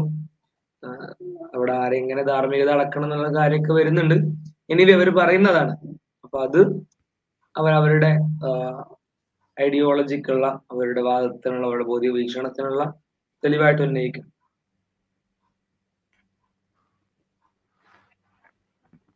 ഇതിലെന്താ വെച്ചാൽ ഇത് ഈ മൊറാലിറ്റി ഇങ്ങനെ കൂടി കൂടി കൂടി വരികയാണ് എന്നുള്ളത് അവരുടെ ഒരു അസേർഷനാണ് ഒരു പ്രസ്താവന ഇറക്കുകയാണ്. അതിനെന്താ തെളിവ്? ആദ്യം മൊറാലിറ്റി മൊറാലിറ്റിക്ക് എന്താ തെളിവ് എന്താണ് മൊറാലിറ്റി ഈ മൊറാലിറ്റി എന്ന് പറഞ്ഞ സംഗതി നാച്ചുറലിസത്തിൽ എക്സ്പെക്റ്റഡ് ആണോ? മൊറാലിറ്റിയുടെ ഒരു മൊറാലിറ്റി എന്നുള്ളത് ഒന്നാമത് മൊറാലിറ്റി എന്നുള്ള സംഗതി തന്നെ നാച്ചുറലിസത്തിൽ എക്സ്പെക്റ്റഡ് അല്ല. രണ്ടാമത് ഈ മൊറാലിറ്റിക്ക് പിന്നെ മൊറാലിറ്റി കൂടി വരിക എന്ന് പറയാനുള്ള ക്രൈറ്റീരിയ എന്താണ്? ആ ക്രൈറ്റീരിയ എവിടുന്ന് വന്നതാണ്? അതായത് അവർ യഥാർത്ഥത്തിൽ ഒരു സർക്കുലർ റീസണിങ് പോലെയാണ് ഇത് വരുന്നത്. അതായത് അവർ മൊറാലിറ്റിക്ക് ഒരു ക്രൈറ്റീരിയ മിസ്റ്റേക്ക് അവരുടെ വാദത്തിൽ നിന്ന് അതായത് നാച്ചുറലിസത്തിന്റെ അടിസ്ഥാനത്തിൽ മൊറാലിറ്റിക്ക് ഒരു ക്രൈറ്റീരിയ കൊടുക്കുകയാണ് ഒരു ക്രൈറ്റീരിയ ഉണ്ടാക്കിയെടുക്കുകയാണ് നാച്ചുറൽ നാച്ചുറലിസം വെച്ചിട്ട് ഒരു ക്രൈറ്റീരിയ ഉണ്ടാക്കി ഉണ്ടാക്കിയെടുക്കുകയാണ് എന്നിട്ട് ആ ക്രൈറ്റീരിയ വെച്ചിട്ട് പറയാണ് മൊറാലിറ്റി പ്രോഗ്രസ് ചെയ്യുന്നുണ്ട് എന്നുള്ളത്. എന്നിട്ട് ആ ക്രൈറ്റീരിയ വെച്ചിട്ട് നാച്ചുറലിസത്തിനെ സപ്പോർട്ട് ചെയ്യുന്ന ഒരു എവിഡൻസ് ആക്കി എടുക്കുകയാണ് ചെയ്യുന്നത്. കാരണം അവർക്ക് ഇൻഡിപെൻഡന്റ് ആയിട്ട് മൊറാലിറ്റി എങ്ങനെയാണ് അവർ തെളിയിക്കുക? മൊറാലിറ്റി മോറൽ ഈ ഒരു സ്റ്റേറ്റ്മെന്റ് അസേർഷന് അവർക്ക് തെളിയിക്കാൻ കഴിയില്ല എന്നുള്ളതാണ്. ഫ്രീ വിൽ ഇല്ലാതെ എങ്ങനെ മൊറാലിറ്റി ഉണ്ടാവുന്നതും ഒരു ക്വസ്റ്റ്യൻ ആണ്. ചോയ്സ് ഇല്ലാതെ എവിടെയാണ് മൊറാലിറ്റി വരിക? അതെ അതെ. എല്ലാം ഒരു പ്രീകോസ് ആയിട്ട് കണ്ടിന്യൂസ് ചെയ്ത് പോകുമ്പോഴത്തേക്കും നമ്മൾ ചെയ്യുന്ന കാര്യങ്ങൾ അവർ ചെയ്യുന്ന കാര്യങ്ങളെല്ലാം അതിന്റെ ആ ഒരു പ്രീകോസ് എന്നുള്ളത് മാത്രം ഐഡന്റിഫൈ ചെയ്താൽ മതിയല്ലോ. അത് മോറൽ ആണോ നന്മയാണോ തിന്മയാണോ എന്നൊന്നും അവിടെ ഫ്രീ വില്ലും ചോയ്സ് ഇല്ലാത്തത് കൊണ്ട് തന്നെ വരുന്നില്ല എന്നുള്ളതാണ് നാച്ചുറൽ എന്നിട്ട് പിന്നെ എന്തുകൊണ്ടാണ് ഇവർ പ്രോഗ്രസീവിസം എന്നുള്ളത് അതായത് പ്രോഗ്രസീവിസം എന്നുള്ളത് തന്നെ ഒരു നമുക്ക് അവർക്ക് സബ്സ്റ്റാൻഷിയേറ്റ് ചെയ്യാൻ പറ്റാത്തൊരു ക്ലൈമാണ് എങ്ങനെയാണ് പ്രോഗ്രസീവ് ഉണ്ടാകുക നല്ലത് ചീത്ത എന്നുള്ളതിനകത്ത് നല്ലത് തിരഞ്ഞെടുക്കുമ്പോഴാണല്ലോ പ്രോഗ്രസീവ് ഉണ്ടാവുക നമുക്ക് പറയാം. തിരഞ്ഞെടുപ്പില്ല ഫ്രീ വിൽ ഇല്ല. പിന്നെ എങ്ങനെയാണ് പ്രോഗ്രസ് എന്ന് പറയാൻ പറ്റുക? അതെ ഇത് പിന്നെ പറഞ്ഞ മാതിരി സർക്കുലർ റീസണിങ് പോലെയാണ് വരുന്നത്. കാരണം ഈ ആദ്യം നമ്മൾ അവരെ മൊറാലിറ്റിയുടെ അവരുടെ സ്റ്റാൻഡേർഡ് നമ്മൾ അംഗീകരിച്ചു കൊടുക്കണം ആദ്യം. എന്നെങ്കിലല്ലേ ഈ മോറൽ പ്രോഗ്രസ് പറയാൻ കഴിയുള്ളൂ. അപ്പൊ അവരുടെ സ്റ്റാൻഡ് അംഗീ മൊറാലിറ്റിയുടെ അവരുടെ അവർ കൊടുക്കുന്ന ഒരു സ്റ്റാൻഡ് നമ്മൾ അംഗീകരിച്ചു കൊടുക്കണം. അത് അതും അസർഷൻ മാത്രമാണ് ഇതാണ് മൊറാലിറ്റി എന്ന് പറഞ്ഞ അവർ സാധനം കൊണ്ടുവന്നാൽ അത് പ്രത്യേകിച്ച് തെളിവൊന്നുമില്ല. അത് അവരുടെ ഒരു അസർഷനാണ് അത് നമ്മൾ സമ്മതിച്ചു കൊടുക്കണം. എന്നിട്ട് അതിന്റെ പേര് അതിന്റെ ബേസിൽ നമ്മൾ മൊറാലിറ്റി പ്രോഗ്രസ് ചെയ്യുന്നു സമ്മതിച്ചു കൊടുക്കണം. അത് ഒരുപാട് കമ്മിറ്റ്മെന്റ്സ് ആണ് അവർ എടുക്കുന്നത് ഇതിൽ വേറൊരു കാര്യം. നാച്ചുറലിസ്റ്റ് നാച്ചുറലിസ്റ്റുകളുടെ ഇടയിൽ തന്നെ മൊറാലിറ്റി ആക്സെപ്റ്റ് ചെയ്യുന്നവരും ചെയ്യാത്തവരൊക്കെ ഉണ്ടാവും. പക്ഷെ തീസത്തിൽ മൊറാലിറ്റി ഒരു നെസസറി ആയിട്ടുള്ള സംഭവമാണ്. മൊറാലിറ്റി എല്ലാവരും ആക്സെപ്റ്റ് ചെയ്യുന്നുണ്ട്. അപ്പൊ മൊറാലിറ്റി ആക്സെപ്റ്റ് ചെയ്യുകയാണെങ്കിൽ ആളുടെ മുമ്പിൽ ഒന്നുകിൽ തീയിസ്റ്റ് ആയിട്ട് പിന്നെ വേറെ ഓപ്ഷൻ ഇല്ല. മൊറാലിറ്റി ആക്സെപ്റ്റ് ചെയ്യണം. നാച്ചുറലിസ്റ്റ് ആയാലോ വേണമെങ്കിൽ അക്സെപ്റ്റ് ചെയ്യാം വേണമെങ്കിൽ അക്സെപ്റ്റ് ചെയ്യണ്ട. അപ്പൊ ഇവർ മൊറാലിറ്റി എടുത്തിട്ട് നാച്ചുറലിസം ആണ് ശരി എന്ന് പറയുമ്പോൾ അത് ഇവർക്ക് എത്ര എക്സ്പ്ലെയിൻ ചെയ്യേണ്ടി വരും? ഞങ്ങൾ നാച്ചുറലിസ്റ്റുകൾ രണ്ട് തരണ്ട് മൊറാലിറ്റി ആക്സെപ്റ്റ് ചെയ്യുന്നവരുണ്ട് ചെയ്യാത്തവരുണ്ട്. ചെയ്യുന്ന കൂട്ടത്തിലാണ് ഞങ്ങളുള്ളത്. അതിന് പ്രൂഫും വേറെ കാര്യങ്ങളോ വേറെ എന്താ പറയാ അതിനുള്ള ബേസും കാര്യങ്ങളൊന്നും ഉണ്ടാവില്ല ഗ്രൗണ്ടിങ് ഒന്നും ഉണ്ടാവില്ല. അപ്പൊ സത്യത്തിൽ ഇവരാണ് കിടന്ന് മറിഞ്ഞ് ഇതാക്കണത്. ഈ പക്ഷെ മൊറാലിറ്റിയുടെ കേസിൽ ഒരു സുഖം എന്താണെന്ന് വെച്ചാൽ ആൾക്കാരത് പെട്ടെന്ന് അവർക്കത് പെട്ടെന്ന് അപ്പീൽ ചെയ്യാൻ പറ്റും. പെട്ടെന്ന് അവർക്കത് ഇമോഷണലി ഒക്കെ പ്രസന്റ് ചെയ്യുമ്പോൾ ആൾക്കാർക്ക് പെട്ടെന്ന് ആക്സെപ്റ്റ് ചെയ്യാൻ പറ്റും. അപ്പൊ അതുകൊണ്ട് മൊറ മൊറാലിറ്റിയുമായി ബന്ധപ്പെട്ടുള്ള ഈവിടുമായി ബന്ധപ്പെട്ടുള്ള ആർഗ്യുമെന്റ് ഇവർക്ക് ഒഴിവാക്കാൻ പറ്റില്ല. ഒഴിവാക്കി ഒരുപാട് നഷ്ടം വരും. എന്നാലേ അത് ഇവർക്ക് ഗ്രൗണ്ട് ചെയ്യാനോ ഇവർക്ക് അതിനെ ബേസ് ചെയ്യാനോ ഒന്നും ഇല്ല എന്നുള്ള ഒരു സാധനം മറച്ചു വെക്കാൻ വേണ്ടിയിട്ട് ഇവർ കുറെ ശ്രമിക്കേണ്ടി വരും പിന്നെ വേറൊരു കാര്യം എന്ന് വെച്ചാൽ ഇപ്പൊ എവല്യൂഷൻ ഇവരെ എവല്യൂഷൻ ആണ് ഇവരുടെ ബേസ് ആയിട്ട് എടുക്കുമ്പോഴത്തേക്ക് നാച്ചുറൽ സത്തിന്റെ മൊറാലിറ്റി എന്തിനാണ് എന്നുള്ളൊരു ക്വസ്റ്റ്യൻ ഇവിടെ വരുന്നുണ്ട്. അപ്പോൾ സർവൈവൽ ഓഫ് ദ ഫിറ്റസ്റ്റ് എന്ന് പറയുമ്പോഴത്തേക്ക് അതൊരു മൊറാലിറ്റി ഗ്രൗണ്ട് ചെയ്തിട്ടുള്ള ഒരു ആക്ഷനേ അല്ല ഒരിക്കലും. നമുക്ക് അതിജീവിക്കുക എന്നുള്ളത് മാത്രമാണ് അവിടെ വരിക. അവിടെ മോറലാണോ നന്മയാണോ തിന്മയാണോ എന്ന് ചിന്തിക്കേണ്ട കാര്യമേ വരുന്നില്ല. അപ്പം എവല്യൂഷൻ ഇവർ അംഗീകരിക്കുന്നു അല്ലെങ്കിൽ അതിനൊരു ബേസ് ആക്കി എടുക്കുന്നു. എവല്യൂഷൻ ശരിയാണോ തെറ്റാണോ എന്നുള്ളതല്ല ഞാൻ പറയുന്നത്. അതിനൊരു ബേസ് ആയിട്ട് എടുക്കുന്നു എന്ന് പറയുമ്പോൾ തന്നെ ഇവർ ഈ സോഷ്യൽ ഡാർവനിസം യൂജനിസം പോലുള്ള കാര്യങ്ങളെ തെറ്റാണ് എന്ന് ഒരിക്കലും ഇവർക്ക് വാദിക്കാൻ പറ്റാതാവുകയാണ് അവിടെ ചെയ്യുന്നത്. അപ്പം മൊറാലിറ്റി എന്ന് ഇവർ പറഞ്ഞുകൊണ്ട് പറയുന്ന കാര്യങ്ങളൊക്കെ തന്നെ കോൺട്രഡിക്ഷനിലേക്ക് തന്നെയാണ് പോകുന്നത്.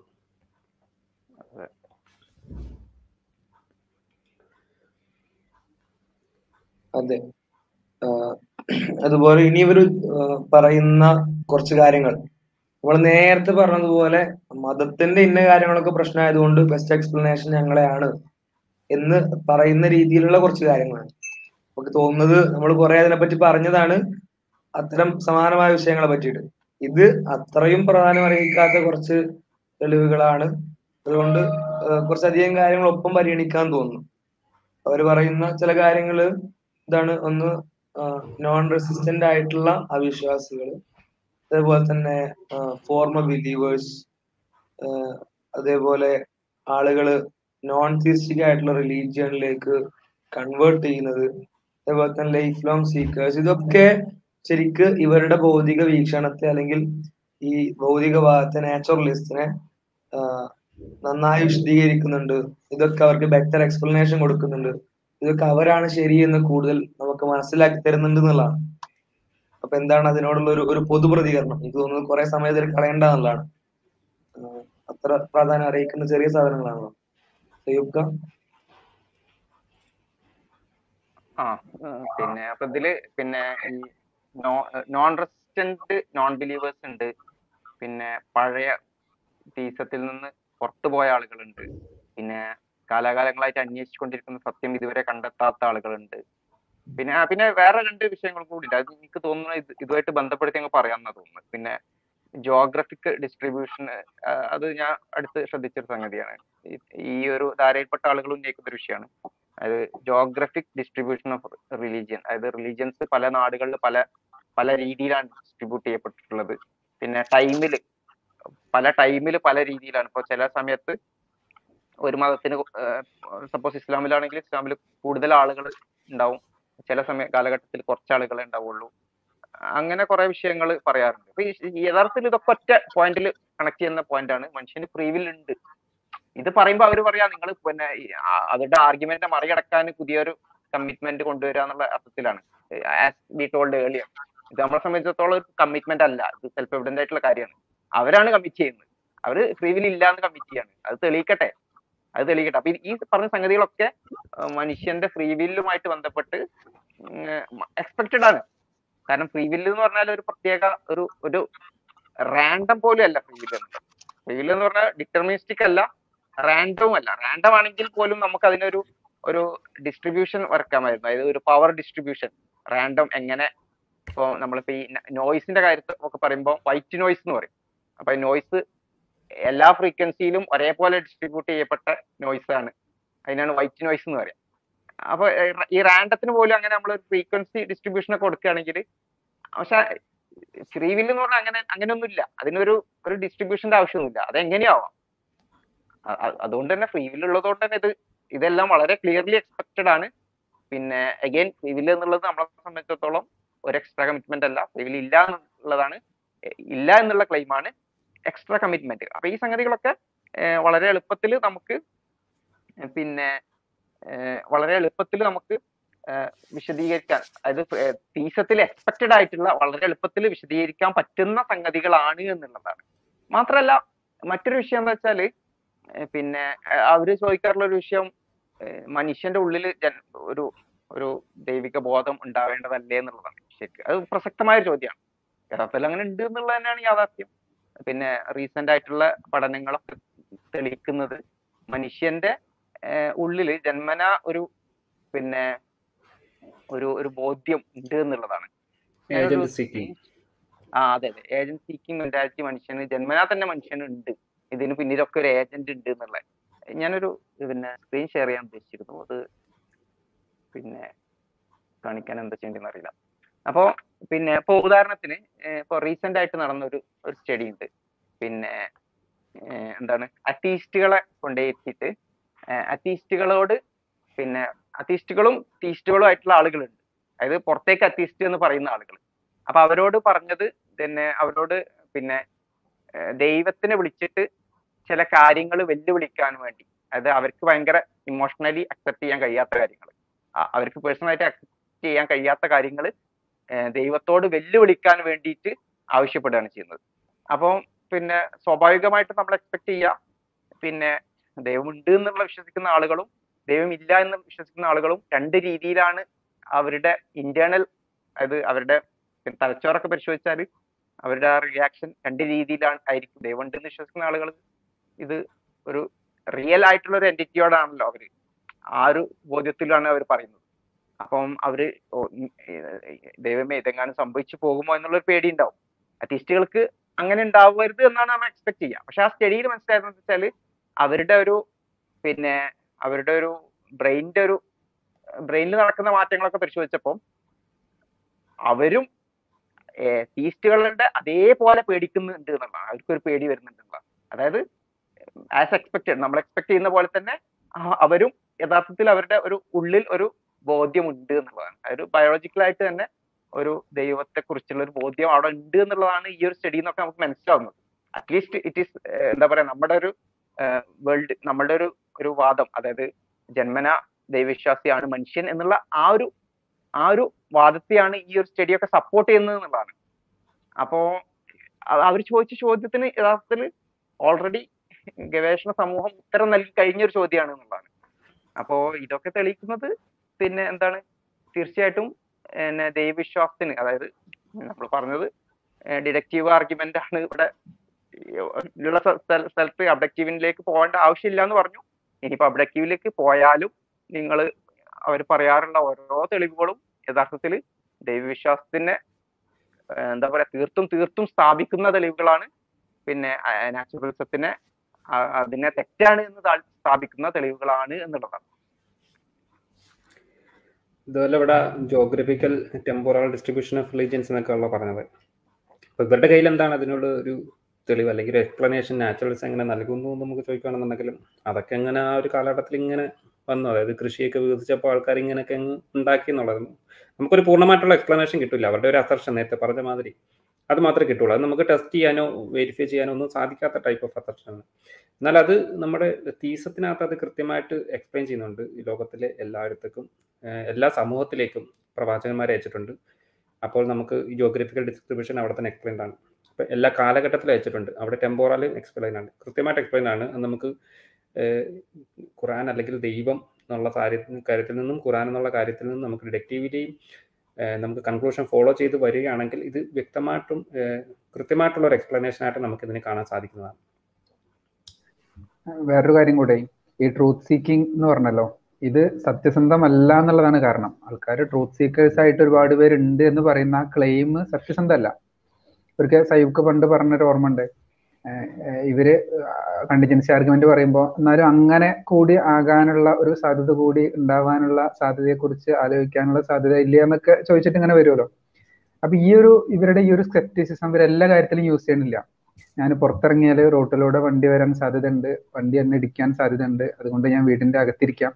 വീടിന്റെ അകത്ത് തന്നെ ഇരുന്നാൽ ചിലപ്പോൾ ബിൽഡിംഗ് ഇടിഞ്ഞു പൊളിഞ്ഞു പോകാൻ സാധ്യത ഉണ്ട് അതുകൊണ്ട് ഞാൻ പുറത്തു പോകണം. അങ്ങനെ ആലോചിച്ചിട്ട് ഇവർ ജീവിതം മുഴുവൻ ഇതാക്കണില്ല. ഫുഡ് കഴിക്കുമ്പോൾ അരി കൃഷി ചെയ്ത് വേറെ ആരോ ആണല്ലോ അതിൽ വല്ല വിഷാംശം ഉണ്ടാവുമോ പാക്കിങ്ങിന്റെ സമയത്ത് വല്ല വിഷാംശം ഉണ്ടായിട്ടുണ്ടാവോ? അങ്ങനെയൊന്നും ആലോചിച്ചിട്ട് ഇവർ ജീവിതത്തിന്റെ ബാക്കി കാര്യങ്ങളിലൊന്നും ഇത് ഉപയോഗിക്കണില്ല. അപ്പൊ ഈ സ്കെപ്റ്റിസിസം അവർ ഉപയോഗിക്കുന്നത് എന്താണ്? സത്യസന്ധ ആണെങ്കിൽ ബാക്കിയുള്ളവരൊക്കെ യൂസ് ചെയ്യണം. ഇനി ട്രൂത്ത് ഇപ്പൊ നമ്മൾ തന്നെ ഇവർക്ക് തെളിവൊന്നും കിട്ടിയില്ല എന്ന് തന്നെ വിചാരിക്കും. ഒരു പ്രൂഫും തീസത്തിന് കിട്ടിയില്ല. എങ്കിലും ഇവർ തീസ്റ്റ് ആവണം എന്തുകൊണ്ട്? ഇപ്പൊ നമ്മൾ കശ്മീരിലേക്ക് ഒരു ട്രിപ്പ് പോവാണ്. അപ്പോൾ അവിടെ എത്തിക്കഴിഞ്ഞാൽ ഫുഡ് കിട്ടുമോ എന്നുള്ള കാര്യത്തിൽ നമുക്കൊരു ഉറപ്പില്ല.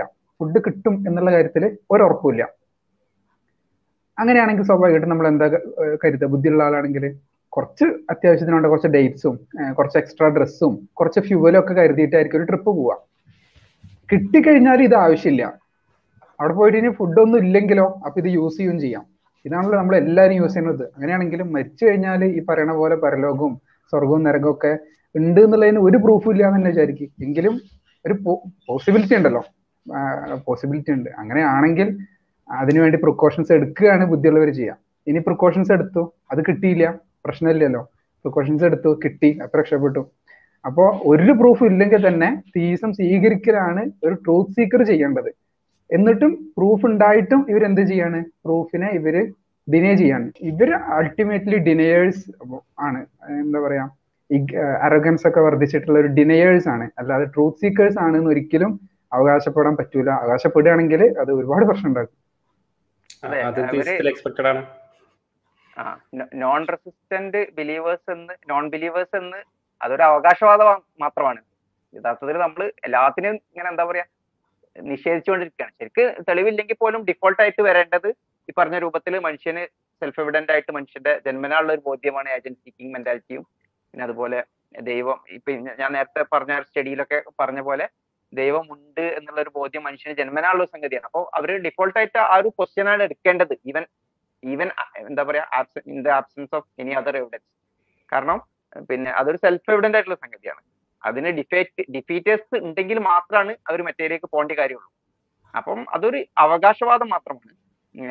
ഞാൻ ഞാൻ നോൺ റെസിസ്റ്റന്റ് നോൺ ബിലീവർ ആണ് എന്നുള്ളതൊക്കെ പിന്നെ പിന്നെ മറ്റൊരു വിഷയം എന്താ വെച്ചാൽ ഈ ലൈഫ് ലോങ് സീക്കേഴ്സ് എന്ന് പറഞ്ഞു കഴിഞ്ഞാൽ പിന്നെ കുറെ കാര്യങ്ങൾ ഈ പറഞ്ഞ രൂപത്തിൽ പിന്നെ ലോജിക്കലിയും പിന്നെ സെൽഫ് എവിഡന്റ് ആയിട്ട് അത് ജന്മനാ തന്നെ മനുഷ്യനുള്ള ബോധ്യങ്ങളൊക്കെ ഉണ്ട് കുറെ കാര്യങ്ങൾ ഒക്കെ ഉണ്ട് സംഭവിച്ചു പിന്നെ ഈ മറ്റൊരു കാര്യം ടീസത്തിൽ എക്സ്പെക്ടഡ് ആയ ഒരു കാര്യം തന്നെയാണ്. അതായത് ഒരാളിപ്പോ പിന്നെ അയാൾ പരമാവധി അന്വേഷിച്ചിട്ടും അയാൾക്ക് ഇപ്പൊ ഇസ്ലാമിനെ കുറിച്ചാണെങ്കിൽ ഇസ്ലാമിനെ എത്താൻ കഴിഞ്ഞില്ല. എങ്കിൽ അയാളുടെ വിധിയൊക്കെ ഇസ്ലാമിൽ നമ്മൾ വേറെ തന്നെ ചർച്ച ചെയ്യുന്നുണ്ട്. അത് നമ്മൾ നേരത്തെ പറഞ്ഞാണല്ലോ ഇന്റൻഷൻ എന്നുള്ളത് ഒരു അടിസ്ഥാനപരമായിട്ടുള്ള കാര്യം. ജഡ്ജ് ചെയ്യാനുള്ളത് ആയതുകൊണ്ട് തന്നെ അത് ദൈവം ഇന്റൻഷൻ അനുസരിച്ചിട്ടേ ശിക്ഷിക്കുകയുള്ളൂ എന്നാണ് നമ്മുടെ ഒരു വാദം തന്നെ തീരത്തിനകത്തുള്ളത് അതുകൊണ്ട് തന്നെ അങ്ങനത്തെ ഒരു പ്രശ്നമുണ്ട് എന്ന് വെച്ചിട്ട് തന്നെ അതൊരു പ്രശ്നമേ അല്ല. അതെ ഡിനേ ചെയ്യണമെങ്കിൽ ഡിനേ ഡിനേർ ആവണമെങ്കിൽ ട്രൂത്ത് ആളുടെ മുമ്പിൽ വരണം. ട്രൂത്ത് വരാതെ ഡിനേയിൽ പോസിബിൾ അല്ലല്ലോ. ഓക്കെ വളരെ കുറച്ച് സമയം മതി ഇത്തരം കാര്യങ്ങൾ ഡിസ്കസ് ചെയ്യാനുള്ളതുകൊണ്ട് തന്നെ. അഞ്ചാറെണ്ണം അവരുടെ വാദങ്ങൾ നമ്മൾ ഈ ചെറിയ സമയത്തിനുള്ളിൽ വിശദീകരിച്ചു. അല്ലെങ്കിൽ അതിലെ പ്രശ്നം എന്താണെന്ന് ചൂണ്ടിക്കാണിച്ചു. എല്ലാത്തിനും ഏകദേശം ഒരേ പ്രശ്നങ്ങളാണെന്നുള്ളതുകൊണ്ട് തന്നെ ഒരുപാടൊന്നും വിശദീകരിക്കേണ്ട ആവശ്യം ഉണ്ടായിട്ടില്ല. ഇനി അവർ പറയുന്ന വേറൊരു കാര്യം. പത്തി പത്ത് ഇരുപത്തി മൂന്നെണ്ണപ്പം നമ്മൾ പറഞ്ഞു കഴിഞ്ഞു. ഇനി അവർ പറയുന്ന ഒരു കാര്യം ദൈവത്തിന്റെ മനുഷ്യന്റെ ജീവിത ലക്ഷ്യവുമായി ബന്ധപ്പെട്ട് ദൈവത്തിന്റെ നിശബ്ദത. ദൈവം അതിനെ പറ്റി ഒന്നും പറയുന്നില്ല. എന്നാണ് അവർ പറയുന്നത് ദൈവം മനുഷ്യന്റെ പർപ്പസിനെ പറ്റി സൈലന്റ് ആണ്. ആ സൈലൻസ് അതിനുള്ള അവരുടെ നിരീശ്വരവാദത്തിനുള്ള അവരുടെ ഭൗതികവാദത്തിനുള്ള തെളിവാണെന്നുള്ളതാണ്. എനിക്ക് തോന്നുന്നത് അവർ അങ്ങനെ ഒരിക്കലും പറയാൻ സാധ്യതയില്ല. കാരണം നമ്മൾ ടെസ്റ്റ് ആണ് എന്നുള്ള ഒരു സാധനമൊക്കെ പറയുന്നുണ്ടല്ലോ. ലൈഫ് ഒരു ടെസ്റ്റ് ആണ്. അപ്പോൾ മനുഷ്യന്റെ പർപ്പസ് വർഷിപ്പ് ചെയ്യാന്നുള്ള എനിക്ക് തോന്നുന്നത് അവർ പറയാൻ സാധ്യതയുള്ളത് ഒരു സെക്കൻഡ് എനിക്ക് വേണത് അവർ പറയാൻ സാധ്യതയുള്ളത് ഗോഡിന്റെ പർപ്പസിനെ കുറിച്ച് ഗോഡ് സൈലന്റ് ആണെന്നായിരിക്കും. ഞാൻ എന്തിനാണ് മനുഷ്യനെ ടെസ്റ്റ് ചെയ്യുന്നത് എന്നതിനെ കുറിച്ച് ചിലപ്പോ ഗോഡ് സൈലന്റ് ആണ് എന്നുള്ള കാര്യമാണ്. ഇത് നമ്മൾ നേരത്തെ പറഞ്ഞതിലേക്ക് മടങ്ങും. ഗോഡ് ഇൻഡിപെൻഡന്റ് ആണ്. ഗോഡിന് എന്തും ചെയ്യാം എന്നുള്ളതിലേക്ക് നമ്മുടെ ഇതിലൊക്കെ എക്സ്പെക്റ്റഡ് ആണ്. മാത്രമല്ല ഗോഡ് സെൽഫ് സഫീഷ്യന്റ് ആണ്. വേറെ നമ്മുടെ വേർഷിപ്പിന്റെ ഒന്നും ആവശ്യമില്ല എന്നൊക്കെയുള്ള ഇതിൽ ഇത് സത്യത്തിൽ ഈ ഈ എക്സ്പെക്ടേഷൻസ് ആണല്ലോ ഇവരിട്ട് കളിക്കുന്ന ഒരു സംഭവം. നമുക്ക് മൂന്നേ മൂന്ന് വിശ്വാസങ്ങളിലെല്ലാം കാര്യത്തെ ഉൾപ്പെടുത്താൻ പറ്റും. അന്ന് ദൈവവിശ്വാസം പ്രവാചകത്വ വിശ്വാസം പരലോക വിശ്വാസം തൗഹീദ് റിസാലത്ത് ആഹർത്ത് എന്ന് പറയും. അപ്പൊ ഈ മൂന്നും ഈ മൂന്നും മാത്രം കൂടി എടുത്തു കഴിഞ്ഞാൽ ഇതിനെല്ലാത്തിനും എക്സ്പ്ലനേഷൻ ആണ് ബെറ്റർ എക്സ്പ്ലനേഷൻ ആണ്. ഇപ്പൊ നേരത്തെ ജോഗ്രഫിക്കൽ ആയിട്ടുള്ള ഡിസ്ട്രിബ്യൂഷനെ കുറിച്ചൊക്കെ പറഞ്ഞു. അത് പ്രവാചകത്വത്തിന്റെ നെസസിറ്റിയാണ് പ്രൂവ് ചെയ്യണത്. ഓരോ നാട്ടിലും വ്യത്യസ്ത ആൾക്ക് വിശ്വാസം ഉണ്ടെങ്കിൽ അപ്പൊ ഓരോ നാട്ടിലും ഓരോ കാലത്തും വ്യത്യസ്ത പ്രവാചകരെ നിയോഗിക്കപ്പെടണം എന്നൊരു നെസസിറ്റിയാണ് ഇത് ഇതാക്കണത്. അപ്പൊ ഇത് നമ്മൾ എടുക്കണ ഒരു വിശ്വാസമാണ്. അപ്പൊ ബെറ്റർ എക്സ്പ്ലെയിൻ ചെയ്യുന്നത്. ഈ ഓരോ സ്ഥലത്തും വ്യത്യസ്ത രീതിയിലുള്ള വിശ്വാസങ്ങൾ ഉണ്ടാവാനുള്ള ഒരു സാധ്യതയെ നമ്മുടെ അസംഷനാണ് ഏറ്റവും കൂടുതൽ എക്സ്പ്ലെയിൻ ചെയ്യുന്നത്. കാരണം എന്തുകൊണ്ട്? അതുകൊണ്ടാണ് ഓരോ കാലത്തും ഓരോ സ്ഥലത്തേക്കും വ്യത്യസ്ത പ്രവാചകരെ അയച്ചത്.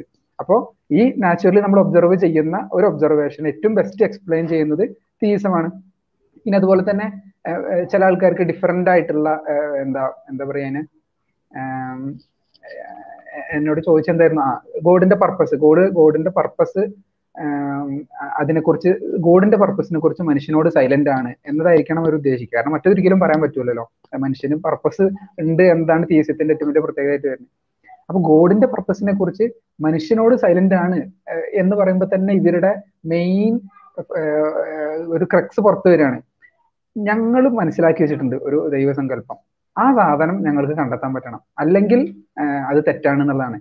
അപ്പൊ ഇവർ പറയണത് ഗോഡ് ഇവരിനെ ബോധ്യപ്പെടുത്തണം. എന്തിനാണ് ഞാൻ ഞാൻ നിങ്ങളെ സൃഷ്ടിച്ചത് കൊണ്ട് എന്റെ ആവശ്യം എന്താണ് എന്ന് നിങ്ങളെ ബോധ്യപ്പെടുത്തണം.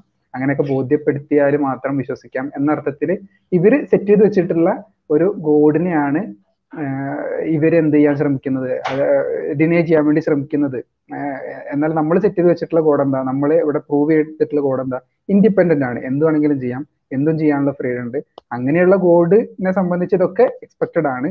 പ്ലസ് നമ്മുടെ പ്രവാചകത്വവും നമ്മുടെ പരലോകവും ഇപ്പൊ പരലോകം ചേരുമ്പോൾ പ്രോബ്ലം ഓഫ് കാര്യം ഇവിടെ ഒരു സഫറിംഗ് ഉണ്ടെങ്കിൽ അതിന് ക്ഷമിച്ചു കഴിഞ്ഞാൽ അതിനുള്ള റിവാർഡ് ആൾക്കുണ്ട്. അപ്പൊ ഇതൊക്കെ ചേരുന്നതോടുകൂടി ഇതിനെല്ലാം ബെറ്റർ എക്സ്പ്ലെയിൻ ചെയ്യുന്നത് തീസമാണ് എന്നതിലേക്ക് നമുക്ക് ഈസി ആയിട്ട് കൺക്ലൂഡ് ചെയ്യാൻ പറ്റും. അതിനകത്ത് ഒരു കാര്യം കൂടെ പറയാനുള്ളത്. ഇപ്പം ഇപ്പം ഗോഡിന്റെ പർപ്പസ് അല്ല നമ്മുടെ പർപ്പസ് ആണെങ്കിൽ തന്നെയും ദൈവം പർപ്പസ് തരുന്നുണ്ടല്ലോ നമുക്ക്. ഖുറാനകത്തൂടെ തരുന്നുണ്ട് സർ. ദൈവത്തോട് കൂടുതൽ അടുത്തിരിക്കുക. അതിനുള്ള സാഹചര്യങ്ങളുണ്ട്. നിങ്ങൾ അതിനുള്ള നന്മ ചെയ്യുക. നന്മ ചെയ്യുന്നവർക്ക് അതിന്റെ റിവാർഡ് ലഭിക്കും എന്നുള്ളതാണ് നമുക്ക് ഈ ഒരു സ്റ്റേജിലുള്ള പർപ്പസ് ആയിട്ട് നമുക്ക് തന്നിട്ടുള്ളത്. അതായത് നമുക്കൊരു ഓരോ സ്റ്റേജ് ആയിട്ടാണ് ഖുറാൻ ഡിസ്ക്രൈബ് ചെയ്യുന്നത്. നമ്മൾ ഇനി അടുത്ത സ്റ്റേജ് എന്ന് പറയുമ്പോഴത്തേക്ക് പരലോകം എന്നുള്ളതാണ്. അപ്പം ഇവർ പറയുന്നത് പരലോകത്തിന്റെ എൻഡിൽ എന്താണെന്നുള്ളതും ഇപ്പൊ തന്നെ തരണം എന്നുള്ളതാണ് ഇവരുടെ ഒരു ആർഗ്യുമെന്റ് മനസ്സിലായോ? എന്നാൽ മാത്രമാണ് പർപ്പസ് കംപ്ലീറ്റ് ആവുള്ളൂ എന്നുള്ളത്. ഇവരുടെ എക്സ്പ്ലനേഷൻ തന്നെ കംപ്ലീറ്റ്നെസ് ഇല്ല. ഇവർ പറയുന്നത് നമ്മൾ ഇങ്ങനെയൊക്കെ എങ്ങനെയൊക്കെയോ വന്നു മോളിക്യൂൾസ് ആറ്റംസ് കൂടി ചേർന്നു എന്നൊക്കെയുള്ള ഒരു എക്സ്പ്ലനേഷൻ ആണ് ഇവർക്കുള്ളത്. അപ്പം നമ്മൾ പർപ്പസ് പറയുമ്പോഴത്തേക്ക് ഇപ്പം നമ്മൾ പത്താം ക്ലാസ് വരെ പഠിക്കുമ്പോഴത്തേക്ക് നമ്മൾ ഡിഫറൻഷിയേഷനും ഇന്റഗ്രേഷനും ഒന്നും പഠിച്ചിട്ടില്ല.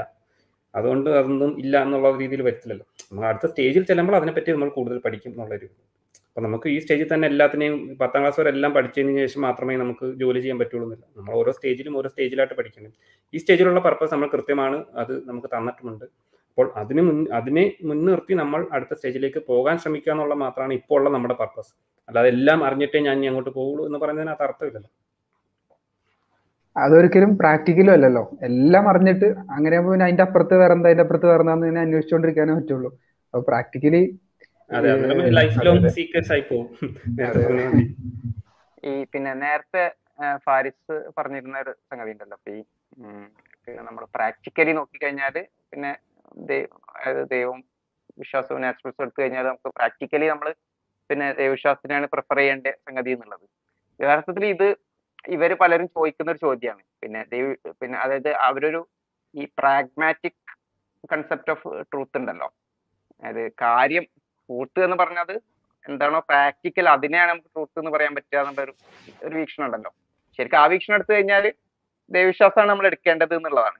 മാത്രമല്ല ഈവൻ പിന്നെ ഈ ലോകത്ത് പോലും അതാണ് പ്രാക്ടിക്കൽ എന്നുള്ളതാണ്. കാരണം മനുഷ്യനെ അടിസ്ഥാനപരമായിട്ട് മനുഷ്യനെ ഏറ്റവും ബേസിക് ആയിട്ട് മനുഷ്യന് വേണ്ടി എന്താണ്?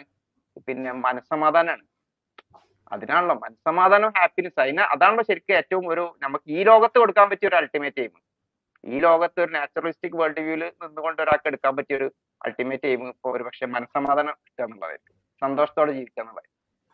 അത് നമുക്ക് എംപിരിക്കൽ എവിഡൻസ് തന്നെ ഉണ്ടല്ലോ. പിന്നെ ദൈവവിശ്വാസികൾക്കാണ് കൂടുതൽ എന്താ പറയാ ഈ മെന്റൽ പ്രോബ്ലംസ് കുറവുള്ളത് ഡിപ്രഷൻ കുറവുള്ളത് ദൈവവിശ്വാസി ഡിപ്രഷൻ ആത്മഹത്യ കുറവുള്ള ദൈവവിശ്വാസികൾക്കാണ്. അപ്പൊ ഇങ്ങനത്തെ കാര്യങ്ങളൊക്കെ അവിടെ ഉണ്ട് പ്രാക്ടിക്കൽ പ്രാക്ടിക്കൽ അതായത് ഒരു പ്രാഗ്മാറ്റിക് തിയറി ഓഫ് ട്രൂത്ത് രൂപത്തിൽ വീക്ഷിച്ചു കഴിഞ്ഞാലും ഈ ലോകത്തും ഗുണം ഇതാണ്. പരലോകത്തേക്കും നേരത്തെ ഫാരിസ് പറഞ്ഞ പോലെ പരലോകത്തേക്കും ഗുണം ദൈവവിശ്വാസം തന്നെയാണ്. അപ്പം അത് എടുക്കണം എന്നല്ല. അത് ട്രൂത്ത് അങ്ങനെ പ്രാഗ്മാറ്റിക് നോക്കേണ്ട കാര്യം എന്നല്ല നമ്മൾ പറയുന്നത്. പക്ഷെ അതേസമയം അതെടുത്താൽ പോലും അപ്പോഴും ദൈവവിശ്വാസമാണ് തൂങ്ങി നിൽക്കുന്നത്. എന്താ പറയാ മുൻതൂക്കം ഉള്ളത് എന്നുള്ളതാണ്. അതാണ് മറ്റേത്. അപ്പോഴും അങ്ങനെ നോക്കിക്കഴിഞ്ഞാൽ പോലും നാച്ചുറലിസത്തിന്റെ ഒരു പ്രോബബിലിറ്റി പിന്നെ വളരെ വളരെ വളരെ വളരെ അത്തറ്റിക്കലി ലോ ആണ് എന്നുള്ളതാണ്. ഈ ഒരു അബ്ജക്റ്റീവ് രൂപത്തിൽ നമ്മളതിനെ കണ്ടാൽ. മറ്റേ എന്തായാലും അത് ഡിഡക്റ്റീവ്ലി ഡിസ്പ്രൂവൺ ആണ് എന്നുള്ളത് വേറെ വിഷയം. അതവിടെ നിൽക്കുന്നുണ്ട്. ഇതിനെ ഇതിനെപ്പറ്റി നമ്മളൊരു പ്രോഗ്രാം ചെയ്തിട്ടുണ്ടെന്നാണ്. അതെ നമ്മൾ ഈ ഡിപ്രഷനും മേത്തീസുമായിട്ട് ബന്ധപ്പെട്ട. അത് നമ്മുടെ ചാനലിനകത്ത് സെർച്ച് ചെയ്താൽ കാണാവുന്നതാണ്. ഡീറ്റെയിൽഡ് ആയിട്ട് ഒരു പ്രോഗ്രാം രണ്ട് മണിക്കൂറോളം ഒക്കെ നമ്മൾ സ്റ്റഡികളൊക്കെ പ്രസന്റ് ചെയ്തിട്ടുള്ള ഒരു പ്രോഗ്രാം ഉണ്ടായിരുന്നു. പിന്നെ ഈ ഏത്തിയസത്തിന്റെ ഏത്തിയസത്തിന്റെ സത്യത്തിൽ അതിന് പ്രൂഫ് ഇല്ല എന്ന് മാത്രമല്ല അതുകൊണ്ടൊരു യൂസും ഇല്ലല്ലോ. അപ്പൊ ഇവർ തന്നെ പലപ്പോഴും മൊറാലിറ്റിക്കൊക്കെ വേണ്ടി പറയൽ യൂസ്ഫുൾ ആയ കാര്യങ്ങൾ മനുഷ്യന്മാർക്ക് ഉപകാരമുള്ളതിനെ കുറിച്ച് സംസാരിക്കാം എന്നൊക്കെയാണ് ഇവർ ആൾക്കാരുടെ ഇമോഷനെ എടുക്കാൻ വേണ്ടി പറയാം. സത്യത്തിൽ ഏത്തീസം കൊണ്ട് എന്തെങ്കിലും ഒരു യൂസ് ഇല്ല. ഏത്തീസം കൊണ്ട് എന്തൊക്കെ മാക്സിമം ലോസ് മാത്രമേ ഉള്ളൂ. ചില ആൾക്കാർ നൈലിസ്റ്റിക് ആയി മാറാം. അത് സമൂഹത്തിന് പ്രശ്നമാണ്. ആൾക്കാരെ പെസിമിസ്റ്റിക് ആയിട്ട് മാറാം. കാരണം ഒരു വലിയ അസുഖം വന്നു. ഇനിയിപ്പോ ഒന്നുമില്ല. മരിച്ചു കഴിഞ്ഞാൽ ഇതിന് ഒരു റിവാർഡോ ഒന്നുമില്ല. അപ്പൊ ആൾക്കാർ പെസിമിസ്റ്റിക് ആയും നൈലിസ്റ്റിക് ആയിട്ടൊക്കെ മാറുന്ന അരകന്റെ ആയിട്ടൊക്കെ മാറ്റുക എന്ന ഒരുപാട് ദോഷങ്ങൾക്കപ്പുറം യാതൊരു യൂസും ഇല്ലാത്തൊരു സാധനമാണ് എത്തീസ് എന്ന് പറയുന്നത്. പ്രൂഫ് ഇല്ല എന്നുള്ള കാര്യം സമ്മതിച്ചു. അതുകൊണ്ടാണ് ഇപ്പൊ അബ്ഡക്ഷനിലേക്കൊക്കെ പോയിട്ട് ഇവരുണ്ടും അറിയണേ അപ്പോൾ ഒരു കാര്യത്തെ നമ്മൾ സ്വീകരിക്കണമെങ്കിൽ അതിനൊന്നുകിൽ ഒരു യൂസ് വേണം അല്ലെങ്കിൽ ഒരു പ്രൂഫ് വേണം. ഇത് രണ്ടുമില്ല എന്നാ ദൈവവിശ്വാസത്തിന് അത് റിയൽ മോണത്തീസം ആകണമെന്നോ ഒന്നുമില്ല. കേവലം ഒരു ഹയർ പവറിലും ഒരു ഹയർ പർപ്പസ് ലൈഫിന് ഒരു ഹയർ മീനിങ് ഉണ്ട് എന്ന് വിശ്വസിക്കുമ്പോൾ തന്നെ ആൾക്കാർക്ക് ഒരുപാട് മനസ്സിന് സന്തോഷം ഉണ്ടാവുന്നുണ്ട്. അപ്പൊ ഇതിൽ നിന്നൊക്കെ മനസ്സിലാവുന്ന കാര്യം എന്താ? അപ്പൊ ഈ- ഈ- ഇത് യൂസ്ഫുൾ ആണ്. സംതിങ് ഈസ് യൂസ്ഫുൾ ഇതിൽ എന്തൊക്കെയോ യൂസ്ഫുൾ ആയ ഒരു അംശം ഇതിലുണ്ട് എന്നുള്ളതാണ്.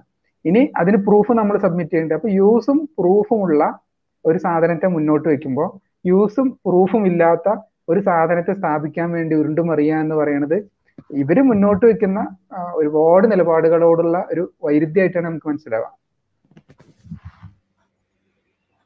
അതെ അതെ. വൈരുദ്ധ്യങ്ങളുടെ ഒരു കലവറ എന്ന് വേണമെങ്കിൽ ഇവരുടെ വാദങ്ങൾ വിളിക്കാം.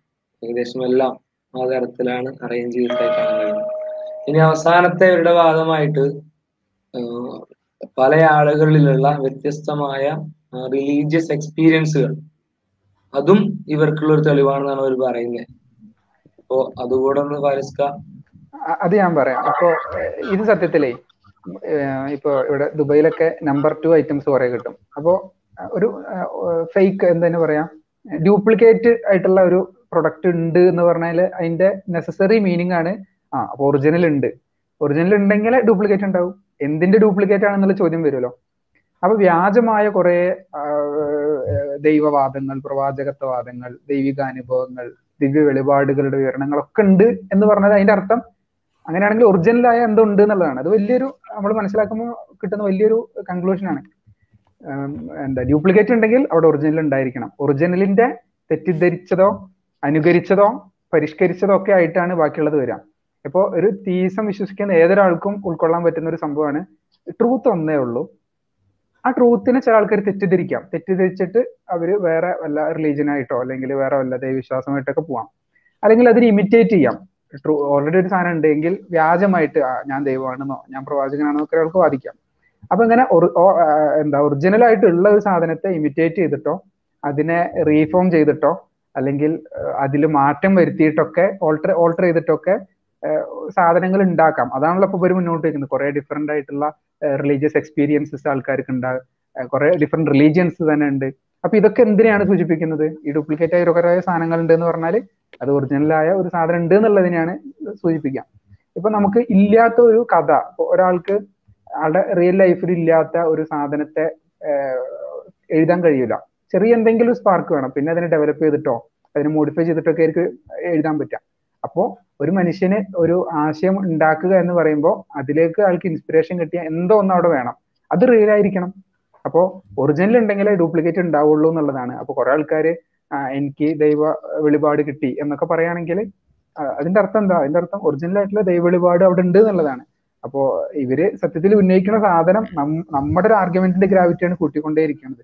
എല്ലാ കേസിലും അങ്ങനെ തന്നെ. നമ്മൾ പരിശോധിക്കുമ്പോഴൊക്കെ എല്ലാം അങ്ങനെ മനസ്സിലാവും. അതെ.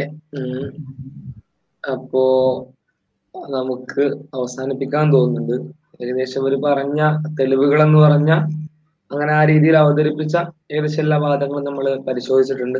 ഏകദേശം എല്ലാം തീർത്തും അണ്ടർ ആവറേജ് എന്നൊക്കെ വേണമെങ്കിൽ പറയാവുന്ന തീരെ സ്റ്റാൻഡേർഡ് ഇല്ലാത്ത ഒരിക്കലും ഒരു തെളിവ് എന്താണ് തെളിവ് എന്നോ എന്താണ് എവിഡൻസ് എന്താണ് പ്രൂഫ് എന്ന് പോലും മനസ്സിലാക്കാതെയുള്ള അവതരണങ്ങളാണ് എന്നാണ് പലപ്പോഴും ഇത് പരിശോധിക്കുമ്പോൾ തോന്നിപ്പോകുക യഥാർത്ഥത്തിൽ ഒന്ന് വളരെ പ്രധാനമായി ഇതുവരെ പറയാറുള്ള ദൈവമില്ല എന്ന് പറയുന്ന ഇവരുടെ സ്ഥാനത്തിന് ഇവർക്ക് തെളിവ് കൊണ്ടുവരാൻ കഴിയില്ല എന്ന് പറയുന്ന നമ്മൾ ഒരുപാട് പറയാറുള്ള കാര്യം ഇവിടെ വീണ്ടും ആവർത്തിക്കാണ്.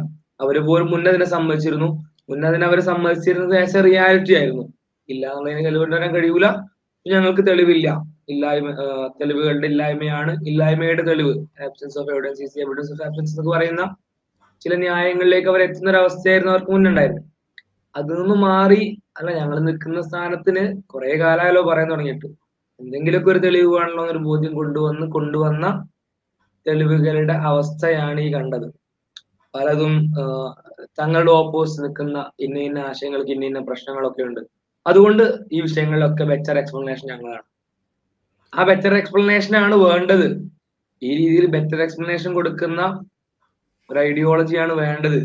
എന്ന് പറയാൻ വേണ്ടിയിട്ട് ഞാൻ സൂചിപ്പിച്ചതുപോലെ ഒരു വിഷയത്തിൽ ഏറ്റവും നല്ല കൺക്ലൂഷൻ ഉണ്ടാക്കുന്ന ഡിഡക്റ്റീവ് ആർഗ്യുമെന്റുകളെ പോലും ഒഴിവാക്കിക്കൊണ്ട് അതിനെ തടഞ്ഞുകൊണ്ട് അതിനെ കണ്ണടഞ്ഞു കണ്ണടച്ചുകൊണ്ട് ഒബ്ജക്റ്റീവ് ആണ് സ്വീകരിക്കേണ്ടത് എന്ന് പറയുന്ന ഒരു പ്രിസപ്പോസിറ്റം വെച്ച് അതിന്റെ പുറത്ത് ഇത്തരം ആർഗ്യുമെന്റുകൾ രൂപീകരിക്കുന്നതിന്റെ രൂപപ്പെടുത്തുന്നതിന്റെ ഒരു നിസ്സഹായാവസ്ഥയാണ് അവിടെ കാണാൻ കഴിയുന്നത്. എന്തോ ആഡ് ചെയ്യാനുണ്ടോ? ആ അതായത് കൺക്ലൂഷൻ എന്നുള്ള രീതിയിൽ പറയാൻ എന്റെ ഭാഗത്തു നിന്നുള്ളത് പറയാന്ന് വെച്ചിട്ടാണ്.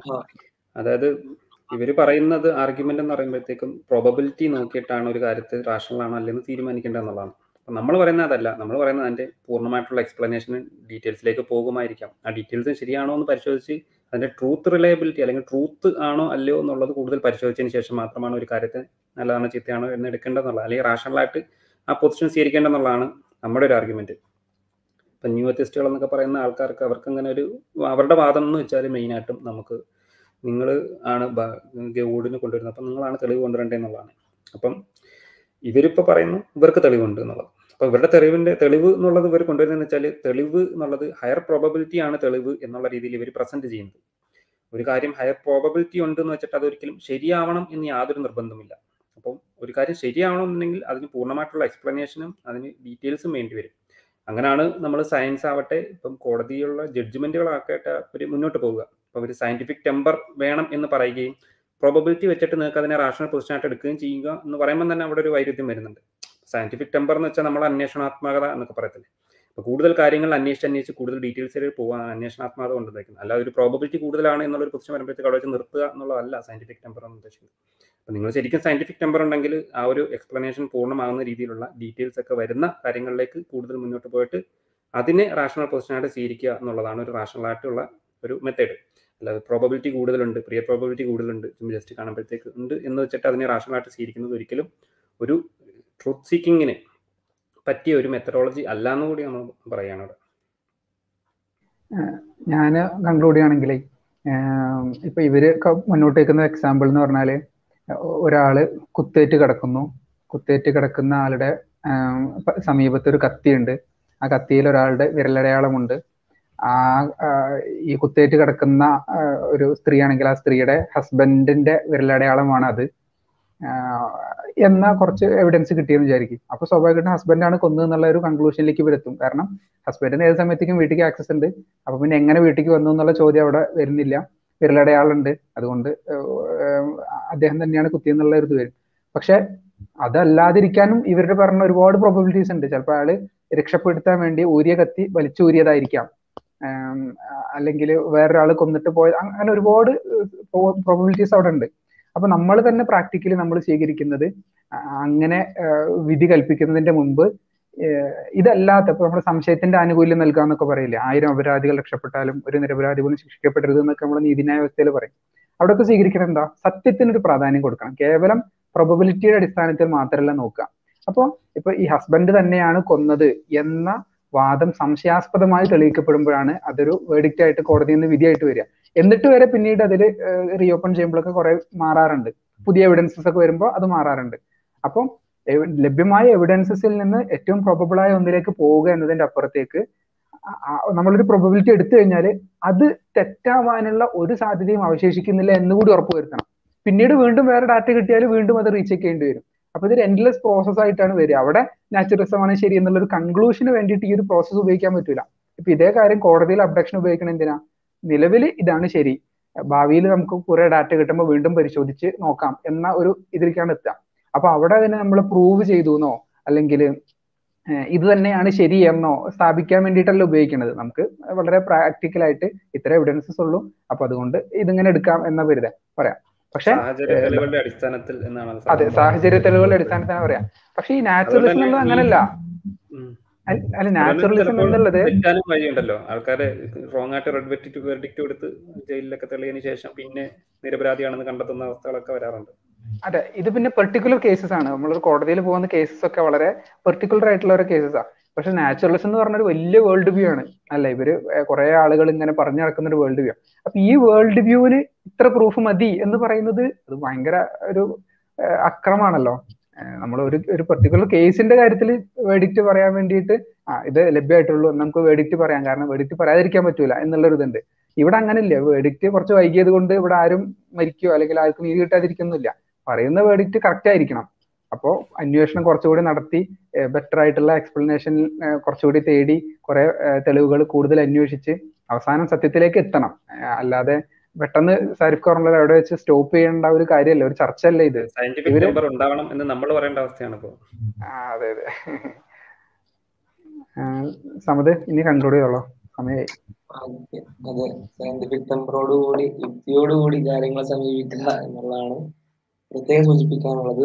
പിന്നെ ഈ എണ്ണ ഒക്കെ പറഞ്ഞുകൊണ്ട് ഞങ്ങളുടെ അടുത്ത് കുറേ സാധനങ്ങളുണ്ട് എന്ന രീതിയിൽ തെറ്റിദ്ധരിപ്പിക്കുന്ന അല്ലെങ്കിൽ ആ ഒരു പുകമുറക്കുള്ളിൽ സ്വയം ന്യായീകരിക്കാൻ ശ്രമിക്കുന്ന ഒരവസ്ഥ അതൊക്കെ വളരെ അപഹാസ്യമാണ് പ്രഹസനങ്ങളാണ് എന്ന് ഓർമ്മിപ്പിക്കുകയാണ് ഈ ഫ്ലാറ്റ് എർത്ത് സൊസൈറ്റിനൊക്കെയാണ് ഓർമ്മ വരിക. അവരുടെ ഇത്തരം വീഡിയോകളൊക്കെ കാണുമ്പോൾ.